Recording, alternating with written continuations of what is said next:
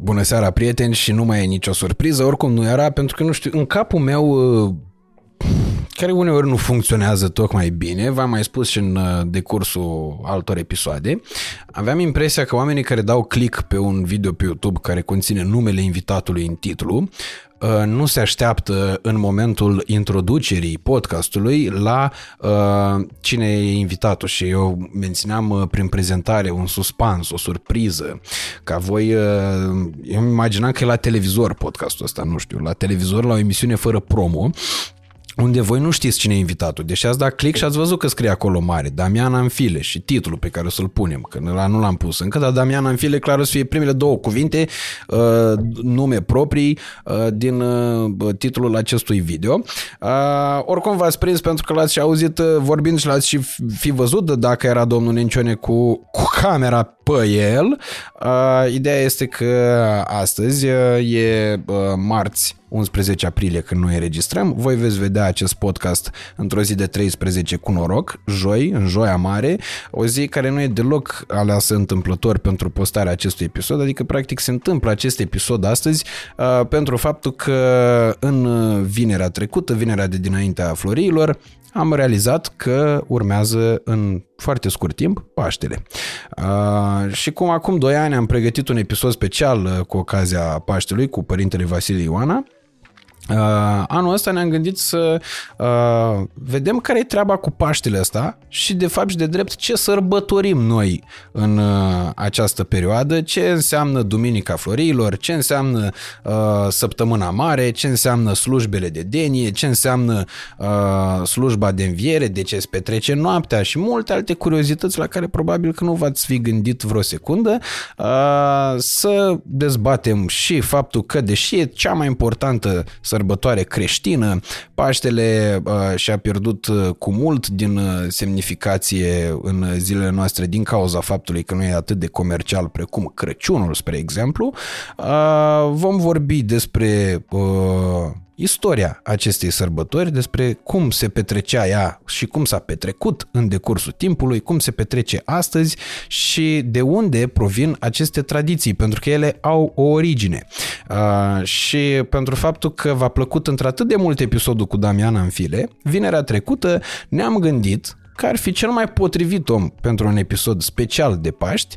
Uh, de ce? Pentru că omul la bază e teolog, pe lângă faptul că are o mulțime de cunoștințe din zona de istorie și nu numai, principala lui îndeletnicire e la bază în teologie. Omul fiind și absolvent de seminar, a cântat și în cor, după cum bine știți. Acum nu scântăm Hristos a înviat în seara asta, dar vom discuta despre toate aceste aspecte pe care le-am înșiruit și multe altele, pentru că așa cum uh, a ne-a obișnuit, Damian nu vine niciodată cu mâna goală. A venit și cu un cadou pentru mine, cadou pe care l-am lăsat uh, în partea cealaltă, dar o să vi-l arăt în, uh, în montaj și a venit și cu notițe, pentru că așa face Damian, după cum bine știți. Așa a fost și prima dată, așa a fost și a doua oară. Și nu e singurul invitat care face treaba asta. Domnul Striblea, uh, pe care îl și salut pe această cale și pe care vreau să-l și uh, menționez cu această ocazie, e unul dintre puțini invitați care de fiecare dată când îl convoc aici la echipa națională, uh, spune, stai domnule, că trebuie să mă pregătesc și eu, să mă documentez despre ce vorbim și stabilim niște teme de discuții. Că ne mai ducem noi pe ulei și ajungem la tot soiul de treburi, asta e vina mea, dar cred că e și bucuria voastră pentru că până la urmă urmei uh, din neașteptat se nasc multe lucruri foarte frumoase. Acestea sunt uh, notițele lui uh, Damian, notate chiar de mânuța lui, după cum se poate observa, stați că nu știu cum să le arăt la cameră în așa fel încât să vă dați seama și dimensiunea lor. Uh, un om care tratează lucrurile astea uh, diferit. Practic, nu vorbește din scripturi, ci despre scripturi. Uh, Damian, bine ai venit, îți mulțumesc tare mult și o mare bucurie că ne revedem. Uh, am așteptat uh, ceva timp uh, să facem episodul 2 pentru că am zis că, domne, lumea trebuie să-l aștepte pe Damian în fire. Lumea trebuie să-l dorească din nou aici uh, la podcast uh, și cifrele arată treaba asta în momentul în care tu ai reușit să captivezi uh, atenția oamenilor, să captezi da, și să captivezi atenția oamenilor vreme de 3 ore și ceva, uh, atenția a 350 ceva de mii de oameni cu istorie în mare parte, uh, mi se pare că ești unul dintre eroii uh, educației din România, drept pentru care îți mulțumesc pentru asta că s-a întâmplat sub ochii mei în sufrageria mea, acum vezi că am schimbat sufrageria, chiar dacă arată la fel. Te salut, Radu. În primul rând, nici n-ai pus presiune pe mine. Cifrele o cer, lumea îl vrea, trebuie să vină pregătit, mai pus în rând cu părintele Vasile Ioana, hai să facem o departajare în primul rând, om fi amândoi la bază teologi, dar eu nu sunt preot, nu-s duhovnic și ferească Sfântul să mă luați pe mine de model de moralitate. Ok. da, deci deși suntem în post, eu sunt cu vin în față, nu, a nu se lua ceea ce spun eu pe post, păi de exemplu, Nu moral. ești singur oricum. Deci, nu asta... vorbim dacă sunt singurul sau ba, dar asta, să nu fiu luat eu de etalon în domeniul ăsta. În ceea ce privește scriptul, e simplu, eu încă nu mă împac cum trebuie cu calculatorul. Eu prefer în continuare să folosesc pixul și hârtia. Bă, dar asta știi că am mai discutat-o și data trecută și o să o reiterez și de data asta, pentru că e o treabă, dacă ai fost obișnuit să-ți notezi chestii pe foaie, bă, pe foaie să le notez. Adică... Asta e o dată. Doi la mână e faptul că excluzând calculatorul, singurul avantaj, altfel sunt total de acord că îți oferă o plajă mult mai largă de cunoștințe, dar dacă tu vrei să te duci pe un fir de cercetare, e mai bine să recurgi la cărți și la notițe. Mm. Pentru că altfel calculatorul te fură foarte repede. Dacă tu vrei să-ți faci o cercetare pe un anumit subiect și recurgi la net, net o să te plimbe instantaneu de unde voi tu să mergi către alte subiecte. Ceea ce e foarte frumos dacă ai chef să-ți petreci o seară cu cititul așa bă, aleatoriu. Dacă vrei să dai dintr-una într-alta. Da. Dar altfel, e recomandabil să te duci pe linia cărților și metoda de cercetare e foarte simplu. De la Dosoftei încoace, cărțile din cărți să face. Așa că de fiecare dată dacă te-a interesat o temă, ai găsit o carte bună pe tema asta, du-te la capăt la bibliografie și vezi că în bibliografia aia îți dă la alte lucrări. Mm-hmm. Și din lucrările alea, acolo într-adevăr e bun calculatorul pont amatorilor, orice carte trecută de 100 de ani de regulă nu mai are drepturi de autor și sunt foarte multe încărcate gratis pe net. Deci Există... poți să copiezi pentru lucrări de doctorat din cărți mai Eu vechi de 100 de ani? Eu nu sfătuiesc să se copieze pentru lucrările de doctorat. Eu sfătuiesc pur și simplu că există o bază foarte vastă de lucrări, Internet Archive se numește uh, baza asta de date cu lucrări vechi, dar în anumite domenii, cum ar fi teologie, filozofie, în mare parte în sfera umanului, lucrările astea nu sunt depășite. Uh-huh. Adică dacă nu au apărut descoperiri noi arheologice și cu tare și istoric vorbind, sunt perfect valabile. Ok și atunci le poți folosi. Este ceea ce fac și eu de multă vreme. Adică ele sunt etalon până în momentul în care pot fi combătute de către altceva, nu? Nu combătute, ci adăugate. Sau, da, poți să ajungi să contrazici în momentul când ai noi descoperiri de documente, de artefacte și în momentul ăla vine cineva și spune ceea ce s-a spus acum 100 de ani de Cutărescu, astăzi nu mai e valabil în lumina noilor descoperiri. Ok. Dar altfel, mai ales în domeniul teologiei și al filozofiei care lucrează cu noțiuni uh, necorporale, acolo nu se prea schimbă regula, ca să zicem așa. Deci poți să te uiți liniștit să consulți anumite lucrări. De exemplu, tot corpul uh, scrierilor Sfinților Părinți ce o să avem uh, de discutat astăzi se găsește tradus, cât a fost tradus el în limba română, este colecția PSB, Părinți și Scritori Biserici, tot online. Ok. La un click distanță. Bă, uite, asta într-adevăr e un mega avantaj. Și pă, faptul că pă, motoarele de căutare fiind mult mai optimizate, cu siguranță e mult mai facil să faci treaba asta uh, utilizând tehnologie decât să cauți prin uh, biblioteci fizice, prin rafturi. Pentru mine, căutatul prin cărți are farmecul lui. Biblioteca propriu să dat, fiindcă sunt fumător de narghila și băutor de vin, nu e un mediu foarte prietenos, că ea nu mă lasă pe acolo să fac așa ceva. Dar dacă e în casă la mine, atunci eu recunosc că prefer cartea. Uh-huh. Înainte să discutăm despre, să intrăm în uh, semnificația sărbătorilor pascale și să vorbim mai mult despre treaba asta, vreau să bă, facem un scurt update al carierei tale de bă, persoană publică că ai devenit până la urma urmei, adică de la ultima noastră întâlnire și până astăzi, Damian Anfile este un nume tot mai uh, prezent în uh, spațiu public. Mergi pe la radio, ai și tu podcastul tău, ai apariții peste tot pe unde, pe unde deschizi internetul, dai de Damian în file și da, vreau și, să și întreb tu ai o mică schimbat. vină în toată treaba asta. Bă, Pentru îți că mulțumesc. Tu, tu cu domnul Prișan sunteți singurii care m-ați invitat până acum la emisiuni de genul acesta. Eu trebuie să recunosc treaba asta că pe tine te-am văzut la Cătălin și bă, după aia am văzut uh, clipul de la bă, Sorin Constantinescu și prin Sorin am ajuns uh, la tine și nu pot decât să fiu foarte bucuros pentru faptul că lucrurile s-au întâmplat în felul ăsta.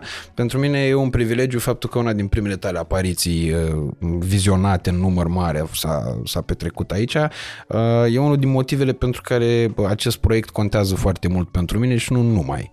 Și atunci sunt foarte fericit, dar vreau să-mi povestești cum uh, s-a schimbat treaba asta pentru tine și cum, uh, cum o percep la momentul ăsta, adică cum îți împarți timpul și activitățile. Eu nu încerc să pozez acum în Gigel Modestu. Eu momentan nu mi-am dat seama foarte clar că sunt persoană publică, mai ales că principala mea dorință este să continui să pot să studiez și să-mi văd de documentările mele care cer timp și timpul ăla am nevoie să fie cât mai bine legat. Adică să nu prea fiu scos din ale mele. În general caut, dacă am ieșiri, să le îngrămădesc pe toate într-o zi, ceea ce am făcut și astăzi și o să explice probabil tonul un pic mai scăzut până mai urcă bateria. Așa. Uh, și să am câteva zile pe săptămână unde nu prea am nimic de făcut în afară de mersul la serviciu, propriu mm-hmm. zis, că eu, persoană publică sau nu, îmi păstrez în continuare postul de la cimitire, unde mă simt foarte confortabil. În postura de om aflat încă la suprafață, bineînțeles. Altfel, începutul, am spus-o, o să o spun de fiecare dată, chit că am întâlnit și fel de fel de păreri, apariția mea publică îi se datorează exclusiv domnului Sorin Constantinescu. Nu-i niciun secret aici, dacă el nu intuia faptul că eu am potențial la public, ceea ce eu n-aș fi intuit vreodată, turul pe care l-am filmat cu el la Belu, pentru mine a fost o treabă din asta, ok, o să se uite 2000 de persoane și acolo o să rămână. Fiind de altfel obișnuit de ani de zile să vorbesc ca televizorul, cumva pentru o anumită audiență. Și uite că s-a întâmplat să nu fie chiar așa, și de acolo a continuat toată treaba, adică cu domnul Sorin Constantinescu am o relație foarte bună până astăzi, nu mi-a spus niciodată, vezi că vreau să faci aia, vezi că nu vreau să faci chestia aia, vezi că vreau să vorbești așa. M-a lăsat să vorbesc așa cum mă pricep eu, a înțeles uh, de la bun început, nici n-a fost nevoie să-i spun treaba, că eu nu fac politică, deși sunt ortodox, nu fac nici prozelitism, nu o să vorbesc vreodată rău de instituțiile în care eu cred, Mm. Dar nici nu o să încerc să mă transform în avocat atunci unde, în situațiile în care nu-i cazul. Da. Adică eu spun ceea ce cred eu, anumite subiecte prefer să nu le dezvolt. Adică să nu ne aducem aminte de învierea de acum trei ani pe care a repetat-o Teodosie la Constanța. Da, tocmai. Nu, nu vreau să comentez așa ceva. Sau de lumina pe care voia să o aducă vea la vecinul nostru care stă un bloc mai încolo cu girofarul de Paște. Da, anumite asocieri sunt total uh, rizibile, iar ideea de a face de două ori slujba de înviere nu are cum să stea în picioare. Iar eu cu asta închid subiectul, mm-hmm. pe tema asta. Hai să bă, vedem, uh, să o luăm cu începutul. În primul și în primul rând, uh, mie, asta e o părere personală. Doar nu puțin. Vreau... Stai că mai există, dacă tot vorbim de carieră, totuși să venim și cu un update. Ok. Între timp, de pe canalul domnului Constantinescu, nu mai văzut doar tu, m-a văzut totodată și uh, Liza Sabău de la ProFM. Mm. Și am asuma, mi-a sunat cu propunerea să fac o pastilă de istorie la ProFM la matinalul cu uh, Ralu, Drăcea și Bogdan de dimineață de la ora 8.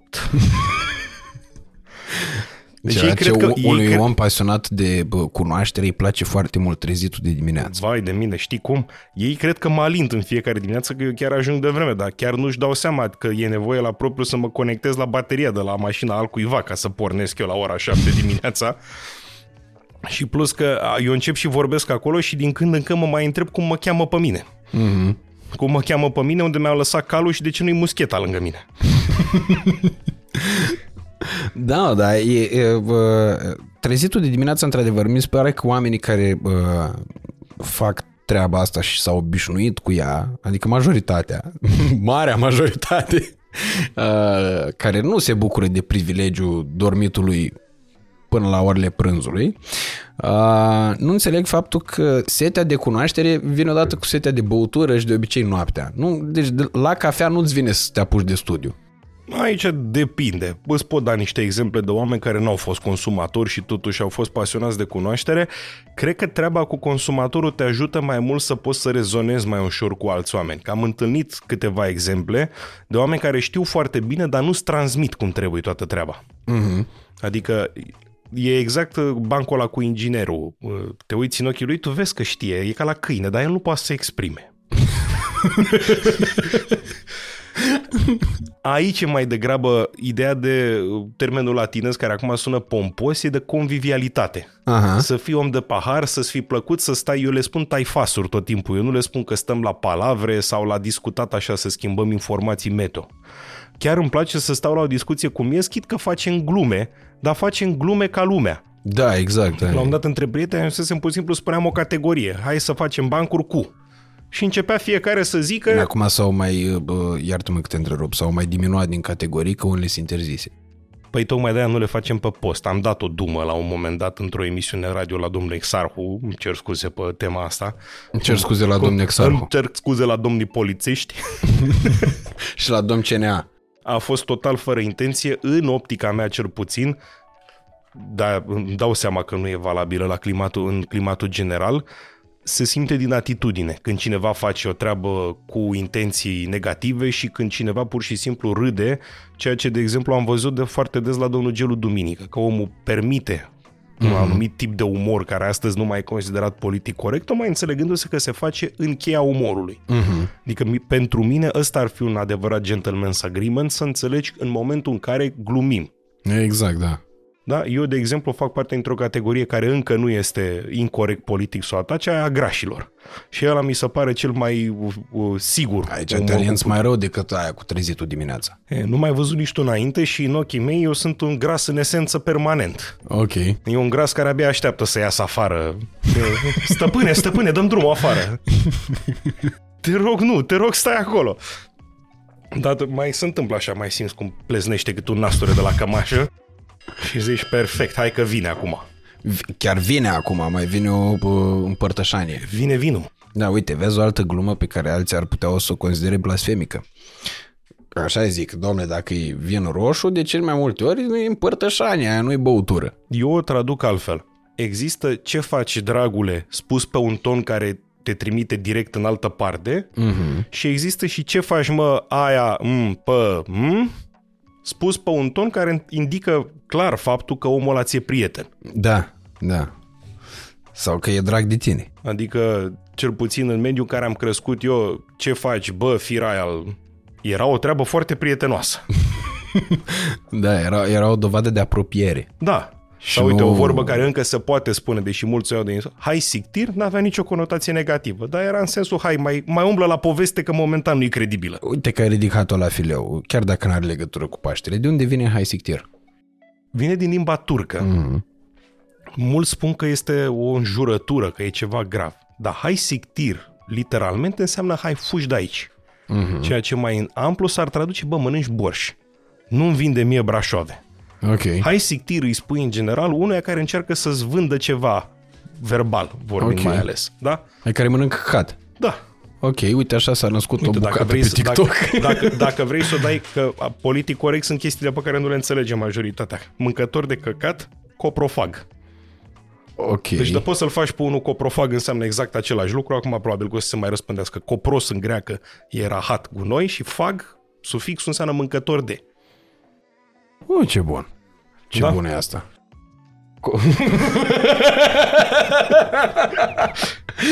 Deci dacă simțiți vreodată nevoie, iar coprolal înseamnă unul care vorbește foarte colorat. Ok. Lucrurile astea se pot folosi ca injurii, ca moment... Coprolal, de exemplu, putem să spunem coprolal Serghei Mizil, Bineînțeles. da? Și coprofag, Coprofag? avem o grămadă, nici nu ai de unde să Da. știi la ce exemplu să te oprești. Mai mare grijă la coprofil. Cop- a, coprofil e ceva tot una cu Nu intra, scatofil. nu intra acolo. nu? Nu intra acolo. Ar trebui să fie. Din tot din, cu scatofilia. Da, exact. Care scatofil, știți că dacă ați urmărit Chelu versus Guess Who, era la un moment dat un vers. Mănânci căcat la kill mi cu scatofil, ceva de genul ăsta. Mu- Paraziții au avut o perioadă în activitatea lor când pe bune și eu ascultam de plăcerea de a asculta versurile. Când erai Eram- la seminar? Da, da, da, inclusiv. Nu în seminar. Ok. Dar când eram la seminar, îmi plăcea să ascult. Eu am avut Bine, dintotdeauna... bă, o- cred că era și o formă de rebeliune acum, adică era... N-am fost tiparul rebelului, nu mă supralicita. Singura, singurul fel prin care am fost eu rebel a fost de regulă prin cât de conservator am fost, că țineam de un tipar care era atât de rar întâlnit, încât de fapt eu devenisem rebelul. Rebelii erau majoritatea și eu fiindcă țineam de un anumit pol, eram de fapt rebelul, că prin rebel se înțelege ăla care reprezintă o minoritate. Mm-hmm. La un moment dat, eu, hiperconservator din totdeauna, ajunsesem rebelul. Ok. Dar vis-a-vis de paraziții, principalul motiv pentru care îmi place sau nu îmi place o melodie și ăsta este motivul pentru care detest majoritatea manelelor, este conținutul foarte al versurilor. Nonsens, da. Da. Da, sau, uh, uite, că ziceai de paraziții, normal că erai rebel că ascultai paraziții, dacă ascultai simplu, erai ce rebel? Ce rebel mi s-a mai spus că sunt. Bine, mi s-a spus că sunt gulie, că am dovleacul bun, dar și ce rebel. Ok. Dar la Paraziții, cel puțin într-o perioadă prin anii 2000 și un pic, Acordeonul la Maxim e un album care mi-a plăcut maxim. Oamenii chiar veneau cu un conținut, adică înjurătura pusă unde trebuie are valoare poetică. da, categoric, pe de Păstorel Teodoreanu ce a făcut? Tocmai. Câte A stele vă desăvârșit. cer, toate până la ziua pierd, numai una ca o proastă și a de peste țara noastră. Aia că am început foarte plastic acest episod de... Da, reamintim că vorbim de Paști. Da, adică nu, Venim schimb... la Paraziții înapoi. nu schimbați, vine cozonacul imediat. Aveam uh, niște gospodine din Maramureș pregătesc ouă roșii în bucătărie, aveam uh, Apropo de, document, de documentare, apropo de reportajele pe care le veți vedea și le vom urmări cu toți în zilele de sărbătoare, că asta râdeam cu o prișană înainte de 1 decembrie, ziceam, zic, fă, nu, Cătăline, o prefață la uh, cum crezi tu că se va desfășura din punct de vedere mediatic ziua asta de 1 decembrie. Zic, păi de dimineață sunt niște tântici care stau acolo în bucătărie, bucătăriesele alea freacă un, un, un cazan cu ciolan cu fasole, după aia mănâncă, se frig, că, bă, foarte bună! Așa e și aici, varianta pascală e cu ouăle roșii, cu astea, aia, bă, o pensiune în Bucovina, mai umblă niște cai de aia, bine, acum o să fie peisaj hibrid, o să fie Paște cu Crăciun, că nu cred că stopește toată zăpada care e acum în, prin ținutul dornelor pe acolo. Că cuiva îi mai pare că nu a luat o clima razna, mă rog, e problema lui. Eu cred că am luat-o razna, exista totuși în istorie, sunt așa numitele zăpezi ale mieilor. Zăpezile care cad în primăvară. Da, mă, dar le erau marti. Adică nu erau tot S-au una mai cu babele. pomenit, mai ales prin 1800, în a doua jumătate a secolului, sunt înregistrate mai multe ierni din astea grave care s-au dus până spre aprilie. Ok. Sau câte o cădere din asta bruscă de zăpadă, cât privește mâncarea. Mie nu mi se pare deplasat să se vorbească zilnic de mâncare, pentru că mâncarea face parte zilnic din viața noastră. E lucru de care ai nevoie și de care te lovești cel mai des și uh, e păcat însă că nu s-a format o cultură gastronomică și că nu se poate vorbi de mâncare cum vorbești, de exemplu, de muzică, cum poți, cum poți vorbi despre fel de fel de arte. Sau oricum e foarte scăzut, sau când s-a făcut, s-a făcut o treabă din asta elitistă de a ai impresia că îți trebuie cinci facultăți. Nu știu exact cum se numesc emisiunile de profil pe tema asta. Știu că, Culinare. da, au căpătat la un moment dat o foarte mare influență, doar că e gândită ca și cum ar fi probă olimpică. Iar mi-o ridici la fileu, că acum avem cea mai cunoscută emisiune culinară, asta lui Dragnea. Nu știu. Du-te, nu, nu, nu, deci nu, eu cred că tu mă minți. acum. Iarăși, nu e un alind la mine. Eu chiar sunt deconectat de multe. Deci tu nu știi că Liviu Dragnea și-a făcut vlog de bucătăreală și gătește, e vlogger acum și A, face nu știu, rețete? dar, dar pot să pariez că la câți ori să intre să-l înjure și n-am nimic personal cu el, doar știu că de câtă popularitate s-a bucurat, o să ajungă cel mai vizualizat blog de gătit din România. A avut primul episod, după aia a făcut niște... L-a luat valul, a postat prea des și a scăzut în vizualizări. Hm, tu te price mai bine decât mine la treaba asta, dar la noi ultimul om care a vorbit la modul cult de bucătărie și a Radu zis Anton Roman. inevitabil. Deci nu mai ai așa ceva în mediul românesc. Dumnezeu să-l ierte. Dumnezeu să-l odihnească, a murit cum a trăit. Deci de la mâncare i s-a și tras toată treaba. Pentru mine a fost singura telenovelă, bucătăria lui Radu. Mhm. Și e păcat că toată lumea îl întreabă pe Florin Busuie cum e vremea și nu l-a întrebat nimeni cum era Radu. Pentru că omul ăsta a stat lângă el niște ani de zile. Eu știu de Cristi Tabără că a fost... Uh... Și Cristi Tabără, dar și Florin, Florin Busuioc a fost prezența mai longevivă okay. la bucătăria lui Radu și cu siguranță are niște amănunte interesante, plus că trăiește băiatul lui Radu Anton Roman. Mm.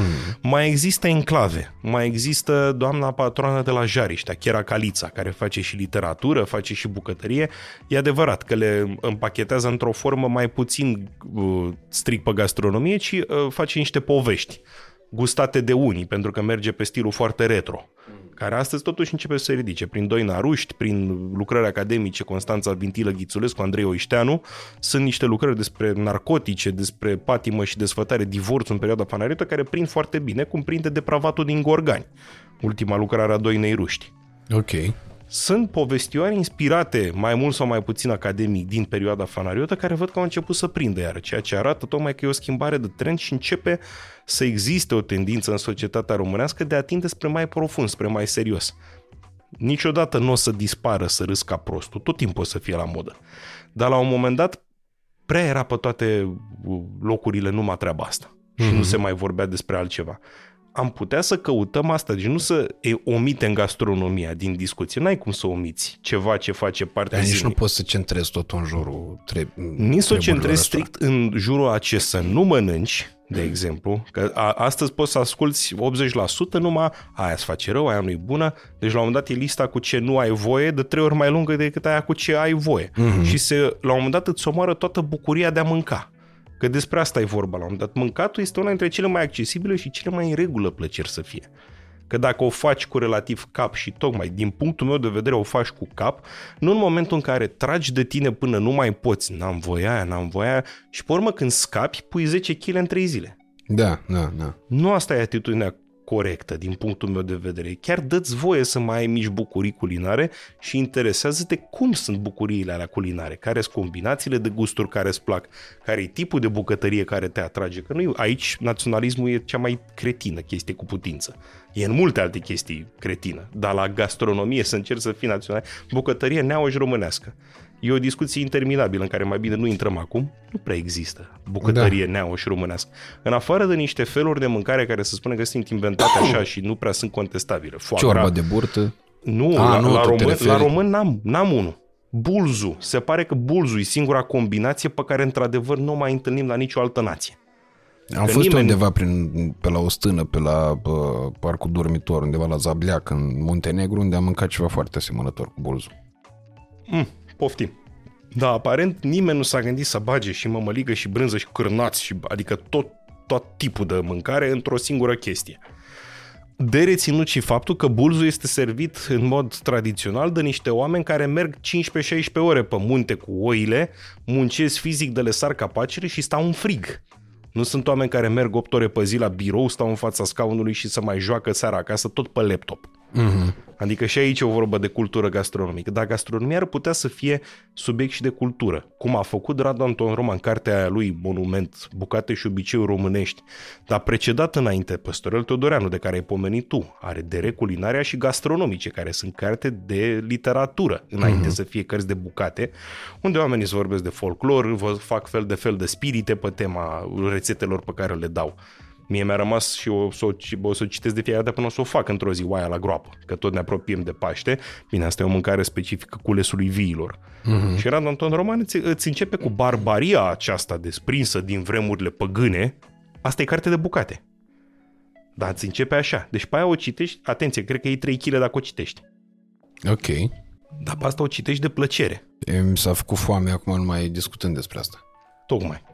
Cam așa e trebuie gândită gastronomia și nu-i nimic greșit în a-ți face pofte culinare. E o treabă tocmai în momentul în care există, ca și la pahar, ca și la multe altele, abstinența exagerată, chiar dacă suntem în post. Tocmai de-aia posturile sunt ritmate. Vreau să vorbim mult despre treaba asta. De-aia sunt posturile ritmate, nu e un post continuu în anul bisericesc și există o măsură pentru fiecare om, în optica mea. Sunt unii care pot să ducă mai mult pe capitolul ăsta, la înfrânare de fel de fel, oricum postul nu e doar, doar post de mâncare. Și dacă te uiți în mediul monahal, sunt mult mai multe fapte din astea de înfrânare pe care le foloseau. Ei foloseau postul de somn. Se privau de la somn pentru că și privatul de somn, dar făcut cu un scop, nu ca efect de burnout. Adică era o treabă controlată și făcută gradual. ceea ce dă și Eliade la un moment dat, cred că în romanul adolescentului Miov, nu mai țin minte exact referința, cum zilnic își puneau deșteptătorul să sune cu un minut mai devreme, ca să mai câștigi un pic de timp pentru studiu. Dar cu un minut mai devreme. Nu mergea la modul barbar astăzi, nu dorm mâine, dorm trei ore și las că prind eu un weekend să mă uh, reîncarc, parcă e termenul folosit actual. Ceea ce, a, deci mie Sau mi se, revergorez, depinde unde. mie mi se pare trist, dar trist spre sinistru, că începem să discutăm de noi în termeni mecanici. Sunt pe burnout, Bine, mi s-au ars bujiile, despre ce e vorba mai exact în termenul ăsta de burnout. Uh, mă reîncarc, trebuie să am grijă cu alimentația că mi s-a, zici că mi-a crescut nivelul de ulei.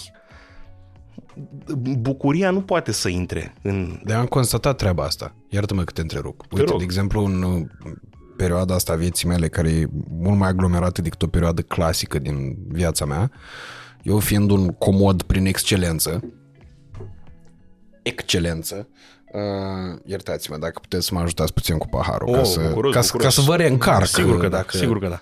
Să facem refill Ia ce frumos a curs. Poetic, aș putea spune. Poezia o să curgă din mine după ce curge ăsta în mine. Da. Exact.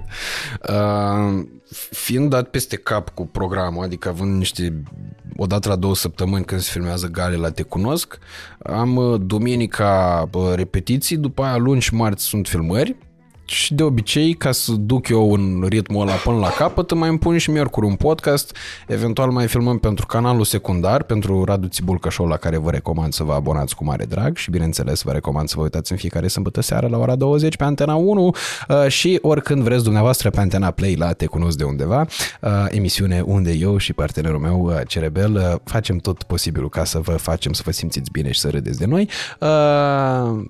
Uh, am uh, zile după aia, vineri, sâmbătă, duminică, în care nu numai că nu mai ies din casă, adică trăiesc ca, un, ca într-un soi de hibernare, uh, am constatat săptămâna asta, de exemplu, că am dormit teribil de mult, adică dormeam 3-4 ore la prânz, după care mă culcam iară seara, pe la ore mult mai decente decât alea la care mă culcam eu, și mă trezeam dimineața, care era de fapt prânz, mâncam, ca să mai stau o oră treaz ca să mă cul la loc și tot așa. Și mâncam, de fiecare dată când mă trezeam, mâncam. Mâncam Este- în continuu. Sindromul omului venit din armată în perioada comunistă, așa se vorbea despre ea care veneau la permisie la șase luni, eu vorbesc din auzite, mm-hmm. că vreo săptămână era, zic la am un băiat, cum mănâncă, cum să culcă, cum să scoală, cum mănâncă.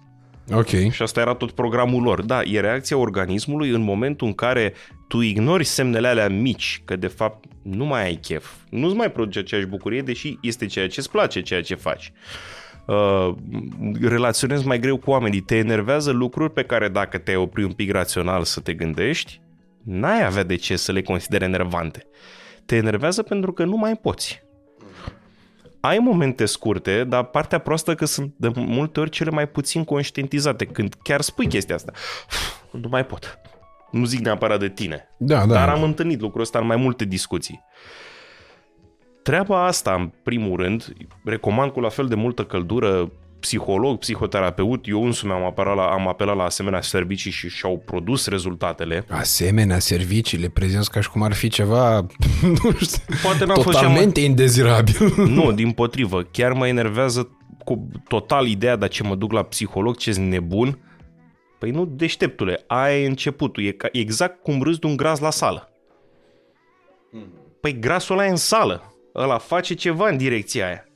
Și nu e nevoie să fii nebun cu acte în regulă ca să te duci la psiholog. Cea mai bună gândire din punctul meu de vedere este să acționezi înainte să ai probleme grave. În orice chestiune. Adică uite că tot zic că fumez narghilea. Am avut narghilea acasă ani de zile și ajunsesem la 7-8 pe zi. N-am ajuns să am o problemă de la chestia asta sau cel puțin nu știu eu să am până astăzi o asemenea problemă. Dacă nu mi-am dat seama că eu fumez 7-8 narghilele pe zi în zilele când stau acasă, am dus-o frumos la ghenă. N-am renunțat, îmi place până astăzi, dar o fumez în oraș, unde fumez două, hai trei. Și nu fumez zilnic, că nu e zilnic în oraș. Și atunci mi-am menținut o plăcere, nu am mers în extrema cealaltă, plăcere, viciu, cum vrei să-i spui, dar am încercat să o mențin în limite. La fel și relația cu mâncarea. M-am uitat ce îmi face mie cel mai mult rău din tot spectrul mâncărilor. Carbogazoasele, dulciurile, uleiul. Și astea au dispărut cu totul. din alimentație. În schimb, cărniță, o friptură, suntem în post, nu e cel mai bun subiect abordabil, dar urmează Paștele, alea mi le mai strecor prin meniu. Mie asta mi se pare atitudinea corectă. Nu atitudinile de extremă. În nimic. Și știu că fac pe lupul moralist pentru că la capitolul muncă propriu zis am sărit calul și sar calul până astăzi. Mi-am impus de niște ani de zile și mă bucur că mă țin de chestia asta să nu mai am nopți nedormite și măcar câteva ore pe noapte le dorm. Încă nu pleacă bine dimineața, dar măcar nu mai sunt uh, în perioada în care dacă mă apuca somnul eram irecuperabil. Adică era imposibil să mă trezești dacă făceam două nopți albe, în momentul când somnul, și somnul nu se anunța, somnul era, vezi că te în curentul, nu ne interesează unde ești. Da, da, da, da. Erau câteva Am ore mai în avut care... și eu de astea, că comandam de mâncare și stând pe canapea dormeam. Da, și mult succes, adică poți să te ridice oamenii, să te mute, tu nu mai ești funcțional. A, nu, am, de exemplu, așa n-am, s-a, a fost chiar celebru momentul, a devenit și prin acțiunile noastre. Trebuia să mergem la Neața cu Răzvan Jdani, toate echipele concurente de la Te Cunosc de undeva. Neața. Prin titlu e ceva Indezirabil. dușmănie. Uh, o emisiune la care, dacă mă întrebai când eram mic, nu știu, nu că mic, cu șapte, opt ani, ți-aș fi, aș, nu știu, cred că aș fi renunțat la plăceri ca să pot să mă duc la, la emisiunea respectivă, mai ales Răzvan Jdani fiind niște repere pentru mine. Am făcut și eu cunoștință cu ei acum trei săptămâni și o să apară emisiunea în Vinerea Mare. După tine, ai prins crema. Deci mâine, doamnelor și domnilor, în momentul în care vă uitați la noi, uh, la Neața Damiana în file, un motiv în plus să vă treziți să vă uitați la acea emisiune. Eu sigur am să mă uit pe antena Play. Pentru că eu nici măcar când am fost invitat, eu cu Cerebel am f- fusesem la petrecerea de lansare, după care am venit, am zis că a, mai stăm la o discuție aici acum, ce are? Că e Neața aici. Adică de asta am venit aici, ca să fim la două minute de mers pe jos. 92 de apeluri, nu le-am auzit nici eu, nici cerebel. Nimic. Tai că mi-a crezut că am murit, cu plânsete, cu dealea, am pățit ceva. Veneam după niște zile în care efectiv nu dormisem, n-am putut să mă trezesc. Adică în momentul în care m-a luat somnul, când ne-a zis că nu ne mai culcăm ca să putem să ajungem, că era șase jumate. Da, cunosc și eu hotărârile astea de adolescent așa. Exact. Și l-am văzut care- pe cerebel cum a căzut aici, zdrang. M-am dus și eu în dormitor. Zis că, a, că- na, mă sună dimineața, mă trezesc. 92 de apeluri, nimic. Absolut nimic. Și trăsesem zăvorul la ușă ca să nu poată uh, colegul meu, Nenciu, care avea cheie, să descuie și să intre în casă. Și de la bubuiala aia s-a trezit cerebel, că se izbea ușa în zăvor. Dar, uh, da, știu despre ce, despre ce vorbești și, într-adevăr, cred că uh, echilibrul ăsta e cel mai important de găsit. Și aici sunt foarte multe întrebări pe care am să ți le adresez, pentru că mi se pare oarecum fascinant. Vorbind cu tine despre treaba asta în momentul de față, mi-am dat seama că înainte să vii tu, am avut un apel cu maica mea, în care noi n-am vorbit vreo secundă despre unde mergem la înviere, da? fiind marți în săptămâna mare momentul de față. Deci, practic, învierea numai mâine, nu-i poi mâine, la viteza de trecere a timpului. Uh, n-am vorbit despre ce facem la masa de Paști și așa mai departe. Singura întrebare și singurul subiect dezbătut a fost dacă luăm sau nu luăm miel. Dacă vreau sau nu vreau miel. Eu și în de unde început și găsim ăsta. carne de berbecuț.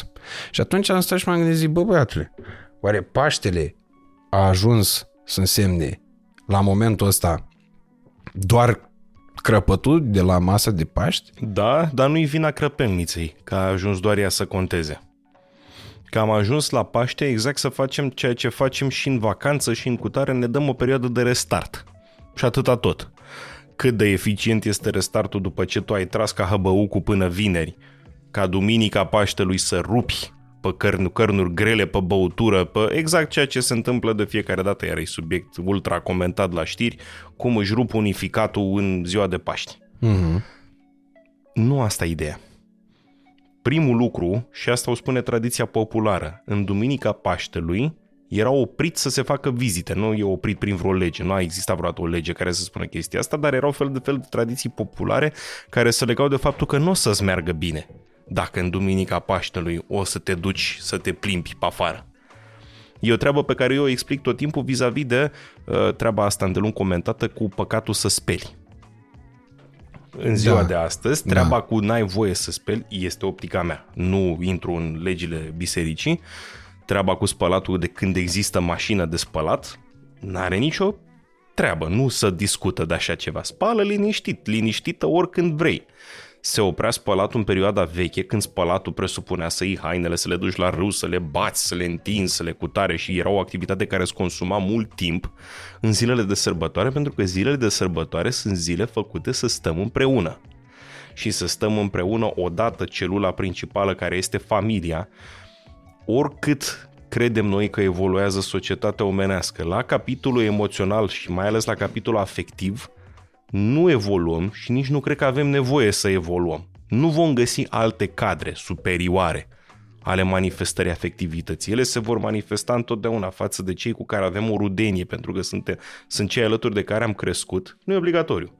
Sunt oameni care au fost crescuți de alții cu care nu au o rudenie de sânge. Dar ăia sunt tot părinți, tot familie. Sunt cadre cu persoanele pe care alegem să le iubim, persoanele de care ne apropiem în viață, da? Și sunt după aceea cadrele mai mari ale comunității în care trăim. Mie mi se pare trist la propriu și sunt în aceeași situație. E bine că totuși stau de 20 de ani în blocul ăla și cât de cât mai știu. Dar am întâlnit multe cazuri de oameni care nu-și cunosc vecinii de palier. Și care și atunci când vorbesc despre ei, vorbesc cu totul m, negativ. Țăranul ăla care aruncă, nu face curat, aud zgomote ciudate. E o întreagă uh, suită de umor uh, de scară, care, bun, e interesant, dar e singurul tip de discurs. Sărbătorile astea sunt gândite din punct de vedere social, pentru că nu sunt strict în ceruri. Sărbătoarea e aici, pe pământ. Să întărească spiritul de comunitate, să întărească odată legăturile între membrii unei familii, familie fiind celula de bază, soțul cu soția, mă rog, cele două persoane care se iubesc, în context extins, rudenile lor apropiate, dar și treaba oricât de uh, învechită ar suna de comunitate. În punctul ăsta nu sunt eu de acord cu oamenii care spun eu sunt credincios, dar nu merg la biserică. Păi ești credincios o bucată. Că toată treaba asta cu credința îți cere să-ți iubești aproapele. Asta este marea trecere de la legea veche la legea nouă. De-aia se spune că s-a trecut de la legea Vechiului Testament la legea Noului Testament. Legea Vechiului Testament era legea negațiilor. Bune altfel. Să nu furi, să nu ucizi, să nu râvnești la ce are aproapele tău, dar e cu nu. Uh-huh. Se trece la legea Noului Testament. Legea Noului Testament, în tot Noul Testament, găsești o singur, un singur lucru la imperativ. Sunt cuvintele lui Isus, poruncă nouă vă dau vouă să vă iubiți unii pe alții precum, v-am iubi, precum eu v-am iubit pe voi. Asta e singurul lucru care se spune la, la modul imperativ. Ca uh, efect general, mai are niște lucruri la imperativ uh, Isus, dar sunt uh, în situații concrete. Lucrul ăsta nu ne scapă astăzi. Iarăși, o dăm în bășcălie, e bună. Sunt o grămadă de situații rizibile. Dar ideea de a merge în biserică și de a fi prezent la liturghie și cu mămăița aia care îți face șapte observații că nu acolo să pune lumea, nu acolo trebuie să stai, vezi că trebuie să stai sus, că să stai jos. S-a făcut o grămadă de stand-up pe tema asta, nu vin eu cu teme noi. Uh-huh. Da? Lângă nenea ala care are vreun tic nervos de te face să râde, îi tremură buza sau mai știu eu ce, da, lângă familia care a venit cu copii și copiii n-au răbdare și e normal să n-aibă răbdare și încep să plângă sau să se agite, o altă chestie care pe mine personal mă enervează când îi spui unui copilaj de 3 ani care totuși e în biserică, stai jos, nu ai voie, urât, sau mai nașpa, te vede Dumnezeu. Dar pe tine, băi, bolovanule, nu te vede Dumnezeu ce impresii creezi unui copil care a venit totuși la biserică. Lasă-l să se bucure. Nicăieri, tocmai de asta e, e legea nouă și e legea iubirii și e legea frumosului, că Dumnezeu nu e un moșacrit care se uită și spunctează, a, ai mișcat în biserică, te-ai scobit în nas. N-ai bai, bai batic într-un colț. Nu îmi place, nu, nu, nu. Ai venit cu picioarele la vedere, la femei și așa mai departe. Și asta mă, e o chestiune care îmi rămâne în... mi-a rămas tot timpul în, în minte. Bun, înțeleg să nu te duci despuiată la biserică. Am înțeles, nu te duci cu sfârcurile pe afară și eventual și cu niște pirsuri în ele și, bă, nu știu, cu bă, niște bă, pantaloni de aia, de blugi de mai poartă vara, de jumătate de bucă pe afară. Am înțeles să nu faci chestia asta când te duci la biserică, e o chestiune de bun simț pe care cred că toată lumea ar trebui să o știe. Da, dar și asta e pusă greșit. Da, aia cu acoperitul uh, picioarelor, dacă doamne e fusta până la genunchi, tu să mai pui nu știu ce să Oricum acoperi. lucrurile astea variază. Uite, de exemplu, baticul. Baticul, noi suntem exact în zona de mijloc. La ruși e obligatoriu. Deci la ruși nu există să nu intre, să intre femeia descoperită în biserică. La noi e mm, într-un, în anumite zone mai tare, cu cât mergi mai spre răsărit, probabil că știi mai bine ca mine de chestia asta, cu atât sunt mai stricți pe uh-huh. treaba asta. În schimb, la greci, dacă mergi vreodată într-o biserică în Grecia, rarisim ai să vezi femeia acoperită. Altfel intră sau își pune cât o eșarfă, așa, complet simbolic. Știi? Da, asta mi se pare că face parte tot din sfera cu să nu speli, deși acum spal mașina de spălat. Adică nu, A, nu speli astea tu. sunt sfaturi de bun simț, le dă Sfântul Apostol Pavel. Asta cu nu, a nu spăla, asta e explicația în ochii mei și e singura. Nu spăla, nu ieși la arat, nu face munci, stai cu ai tăi, învață mm. să stai cu ai tăi. Nu ești om de plin, indiferent cât ești de realizat profesional, intelectual, în- indiferent cât avere ai, până nu ai niște relații cu sens cu oamenii de care ți-e drag. Și perfect de acord, poate să nu-ți fie drag de ai familiei. Sunt situații și asta e. Găsește-ți o familie. Nu scrie nicăieri că ești limitat doar la aia cu care ai, La arborile genealogice. ai niște cod genetic comun. Da.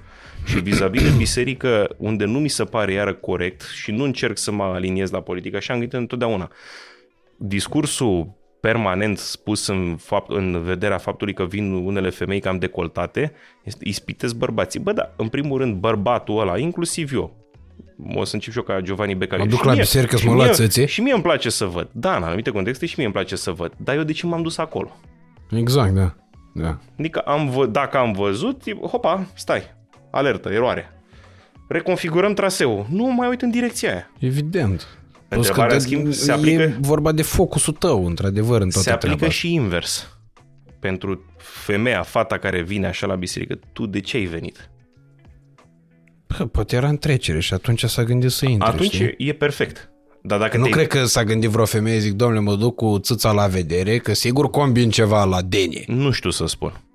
Adică nici, nici nu-mi permit să emit păreri în direcția asta, dar mie asta mi se pare întrebarea corectă de pus și pentru cei care contestă și pentru cele care vin într-adevăr mai decoltate. Tu de ce vii acolo? Vii să etalezi? Lucrul ăsta se vede aici, sunt convins că am dreptate în anumite cazuri, la anunți. A, bine, nu, asta e... La anunț, da. botezuri și mai grav, se vede și la mormântări. În anumite situații se vede clar ceea ce a fost și în scene de literatură și vorbește și canoanele bisericești de Aici nu chestia te asta. referi doar la vestimentație, nu, Nu te mă referi refer la... la... la, vesti- la etalare. Ok, da. Adică de ambele părți. dacă vrei să o gândești în spectru larg, și vestimentația tot o formă de etalare. Mm. Categoric. Că și la, da, la mormântare, vorba ta, da, te îmbraci în negru, da. Unul e unul care își pune, nu știu, parpalac bărbării negru. Lăsând la o parte că am văzut decolterul la mormântare, ceea ce, lăsând la o parte orice fel de considerent, mi se pare deplasat. Da. Adică e, ești total în, pe lângă eveniment. Mai bine nu vii. Mai bine te lipsești, mm. dacă nu accepti să vii cu o bluză mai decentă în condiții de mormântare. Dar găsești situații în care toată treaba care ar trebui să fie creștinească în sensul de a purta de grijă oamenilor devine tot o formă de uh, laudă. Clar, da. În momentul în care faci o pomană cu foie gras, prietene, din foie gras ăla, asta e o judecată practică. Făceai 10 pomeni bune pentru oameni care chiar au nevoie. Plus că lucrul ăsta chiar se spune. Nu fie exact ca vame și ca farisei care dau numai aproape lui lor, care fac pomană între ei. Ia tu, vine rândul tău la pomană, dă mie, mult mai corect. Ar fi și în post și în afara postului. Găsești un orfelinat, găsești un azil de bătrâni, găsește o familie care n-a apelat la vreo formă de uh, instituție de stat, de ajutorare, care chiar are nevoie. Și spune, e perfect permis de canalele bisericii și e cea mai corectă formă de a o face. Spuneți-mi, vă rog, de ce aveți nevoie? Asta, lucrul ăsta e scris. Deci, la un moment dat, un pahar cu apă dat cu iesete valorează de 100 de ori mai mult decât un platou de nu știu ce dat cu oricum iesătul. Clar că e punct ochit, punct lovit. Du-te, întreabă ce are omul la nevoie Și singura ta datorie față de cel pentru care îi faci pomană este să spui luați astea să fie de numele lui Cutare. Dintre adormiții neamului meu. Uh-huh. Asta ar fi cea mai corectă formă de pomană. Da? Vrei să etalezi? Foarte bine, prietene. Încarcă trei dube cu pomană, du-te la, un, la, un, o fam, la o, niște familii de nevoiași, du-te la un, la un stabiliment din ăsta, de stat, că nu-i de stat, puțin contează. Du-te la oamenii care au nevoie. Da, Fă-ți acolo pomană. Transformi pomana aia într-o formă de ori de etalare, ori de chiar și șpagă până la urmă urmei. Că ai foagra la pomană și l-ai chemat pe ăla la care ai un interes, la clar că nu mai are nicio legătură cu semnificația nu, nu înseamnă creștinească. E, revenim la gastronomie. Ai chef să te simți bine? Simte-te bine. Perfect. Nu facem mă fix de pomană. Și o spun în dezavantajul meu, că și eu schema la pomeni, nu pot să spun că nu mă bucur când dau de o masă bună. Dar fă altfel. Dacă Dar fără părți, știi? Dacă îți place de mecla mea, cheamă-mă altcândva. Mm-hmm. Da? Și strict pomana aia, fă-o cu ea are nevoie. Asta e o treabă și vis-a-vis de momentul Paștelui și de, vis-a-vis de a simți milă față de cei de aproape, dar a simți milă nu la modul ostentativ. Eu chiar îi apreciez pe oameni și cunosc mai mulți care fac lucrul ăsta și îl fac fără să se știe fără media, fără... Aici e o discuție întreagă, iartă-mă că te întrerup iarăși. E o discuție întreagă pentru că exact asta e și titlul podcastului pe care l-am făcut acum fix un an pe vremea asta cu Ștefan Mandachi, care spunea că binele nu se face în taină pentru că dacă faci uh, bine și vorbești despre treaba asta, e, ai mult mai multe șanse să inspiri oamenii la făcut bine. Acum că există o grămadă de alți oameni care au găsit uh, modalitatea comercială de a îmbrăca acest bine sau au uh, găsit uh, soluția capitalizării uh, din punct de vedere al imaginii și așa mai departe, poate chiar din punct de vedere lobby al gesturilor de, sau actelor de caritate, asta e cu totul și cu totul altă discuție. Principalul scop al binelui ăsta făcut este efectul avut celor care le dai. Dacă tu îi expui pe cameră pe oamenii lipsiți, mie ceva mi se pare greșit. Nimănui nu-i place să se afle în situația asta. Pentru nimeni nu-i plăcut să vorbească în public de nevoile lui. Nu contest pe nimeni. Poate n-am eu dreptate. Eu punându-mă în pielea omului ăla care are nevoie să fie expus uh, publicului cu nevoia respectivă, nu mi se pare un tratament corect. Mm-hmm. Discreția are valoarea ei în multe situații. Una era când vorbea preotul în vechime, de exemplu, în comunitatea satului, unde oricum era știut cine, cui ce îi lipsește și vorbea în biserică la slujbă, ceea ce se făcea și e păcat că astăzi văd că nu se mai face. Da? Și spunea, uitați, oameni buni, ați venit la slujbă astăzi, știți că avem în comunitate pe cineva care i-a decedat o persoană, are o boală, suferă de ceva, îi lipsește ceva. Haide să ajutăm. Și dădea, în primul rând, dădea preotul exemplu, adică el era primul care se mișca să facă. Uite, acum am avut de dimineață matinal cu Cismigiu și am găsit, am citat din cea mai cunoscută scriere despre Cismigiu, Grigore Băjenaru, Cismigiu et Com. Foarte mișto carte. Da. Una din cărțile pe care am citit-o pe nerăsuflate și am citit foarte puține e, cărți. aduce aminte... De toate. Și mai puține le-am citit pe nerăsuflate, cred că le număr pe degete. Unul dintre profesorii de română citați acolo este Nea Tomiță, uh-huh. aflat în ultimul an de învățământ, pregătindu-se să iasă la pensie. Momentul cel mai impresionant din cariera lui Nea Tomiță este în 1919, ultimului an, intră în clasă cu ochii în lacrimi, oprește ora și le spune plângând elevilor că a murit Alexandru Vlahuță unul din marii poeți și spune mie mi s-ar părea corect să-l omagiem pe marele nostru poet trimițând o coroană de flori din partea clasei. O clasă de șasea de la Lazar. Ce treabă avea Vlahuță? Gestul în sine. Și nu numai că spune lucrul ăsta, dar spune eu sunt primul care dă bani pentru lucrul ăsta. Deci asta, mila pomana nu e într-o singur fel. E la un moment dat semn de solidaritate. Unor oameni nu ai cu ce, pe unii nu ai cu ce să-i ajuți. Când cineva suferă o pierdere mai ales afectivă, omul lui ăla, tu concret nu ai ce să-i faci. Asta am, o văd eu pe pielea mea de ani de zile în Belu. Omul care a suferit o pierdere, mai ales o pierdere considerată nefirească, știi, când nu se moare în ordinea naturală, mm. omul ăla nu ai, pe omul ăla nu ai cu ce să-l ajuți, dar poți să-l asculți. Poți să înțepenești acolo lângă el cât are omul la chef să vorbească, să-i o spui, dar să-i o spui cu sentiment când vă plictisesc cu ce spun eu. Nu mă plictisești, domnule, zi înainte. Te înțeleg. Sau măcar empatizezi cu tine, că să înțelegi ce simte omul ăla e aproape imposibil. Dar să empatizezi cu omul poți. Cred că trebuie să fii foarte atent și la genul ăsta de reacții, știi? Tot timpul când faci lucrurile astea de bine, primul lucru pe care trebuie, ar trebui să-l faci ar fi să te pui în pielea cui îi faci binele, să nu-l umilești când i-ai făcut binele. De asta e foarte importantă virtutea asta a discreției. De asta scrie și în Biblie, să nu știe dreapta ta ce face stânga. La asta se referă. Da? Pentru că dacă l-ai umilit pe om, sunt șanse să-i fi făcut mai mult rău decât bine. Și vis-a-vis de poste treaba asta. Eu o să parafrazez textul biblic, nu mă consider un cunoscător exemplar, dar sunt anumite idei care mi-au rămas. În post, nu te arăta că ții post și poți să o duc până la nivelul la care ai nimerit la o masă unde toată lumea mănâncă de dulce, este strict părerea mea, nu asta spune biserica. Ai nimerit la o masă unde toată lumea mănâncă de dulce, nu le strica cheful oamenilor, eu uh, țin post, eu nu servesc. Ori dacă poți să o faci discret, bagă niște cartofi prăjiți cei pe acolo și las-o așa, dar dacă se nimerește că nu e, mănâncă cu oamenii aia. Este ceea ce Apostolul Pavel extrapola și spunând vis-a-vis de idolotite. Idolotite era carnea uh, uh, făcută, oferită ca jerfă zeilor păgâni. Mm-hmm. Pentru zeii păgâni se aducea, se aducea jerfă uh, palpabilă. Nu era doar tămâie ca la biserică. Și exista o discuție foarte amplă în creștini, între creștinii vremii alea vis-a-vis de faptul că e interzis să guști din carnea jerfită idolilor. Și Sfântul Apostol Pavel o tranșează foarte frumos spunând eu care nu cred în zei ăștia, mănânc liniștit, că pentru mine tot carne e. Nu e altceva.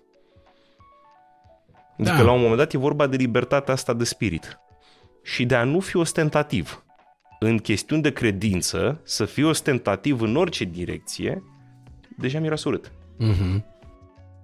Da, plus că și aici e o altă discuție. Am văzut în decursul timpului foarte mulți oameni care țineau post alimentar, dar în același timp, pe toată durata postului, se băgau un pis de măsi în continuu, știi?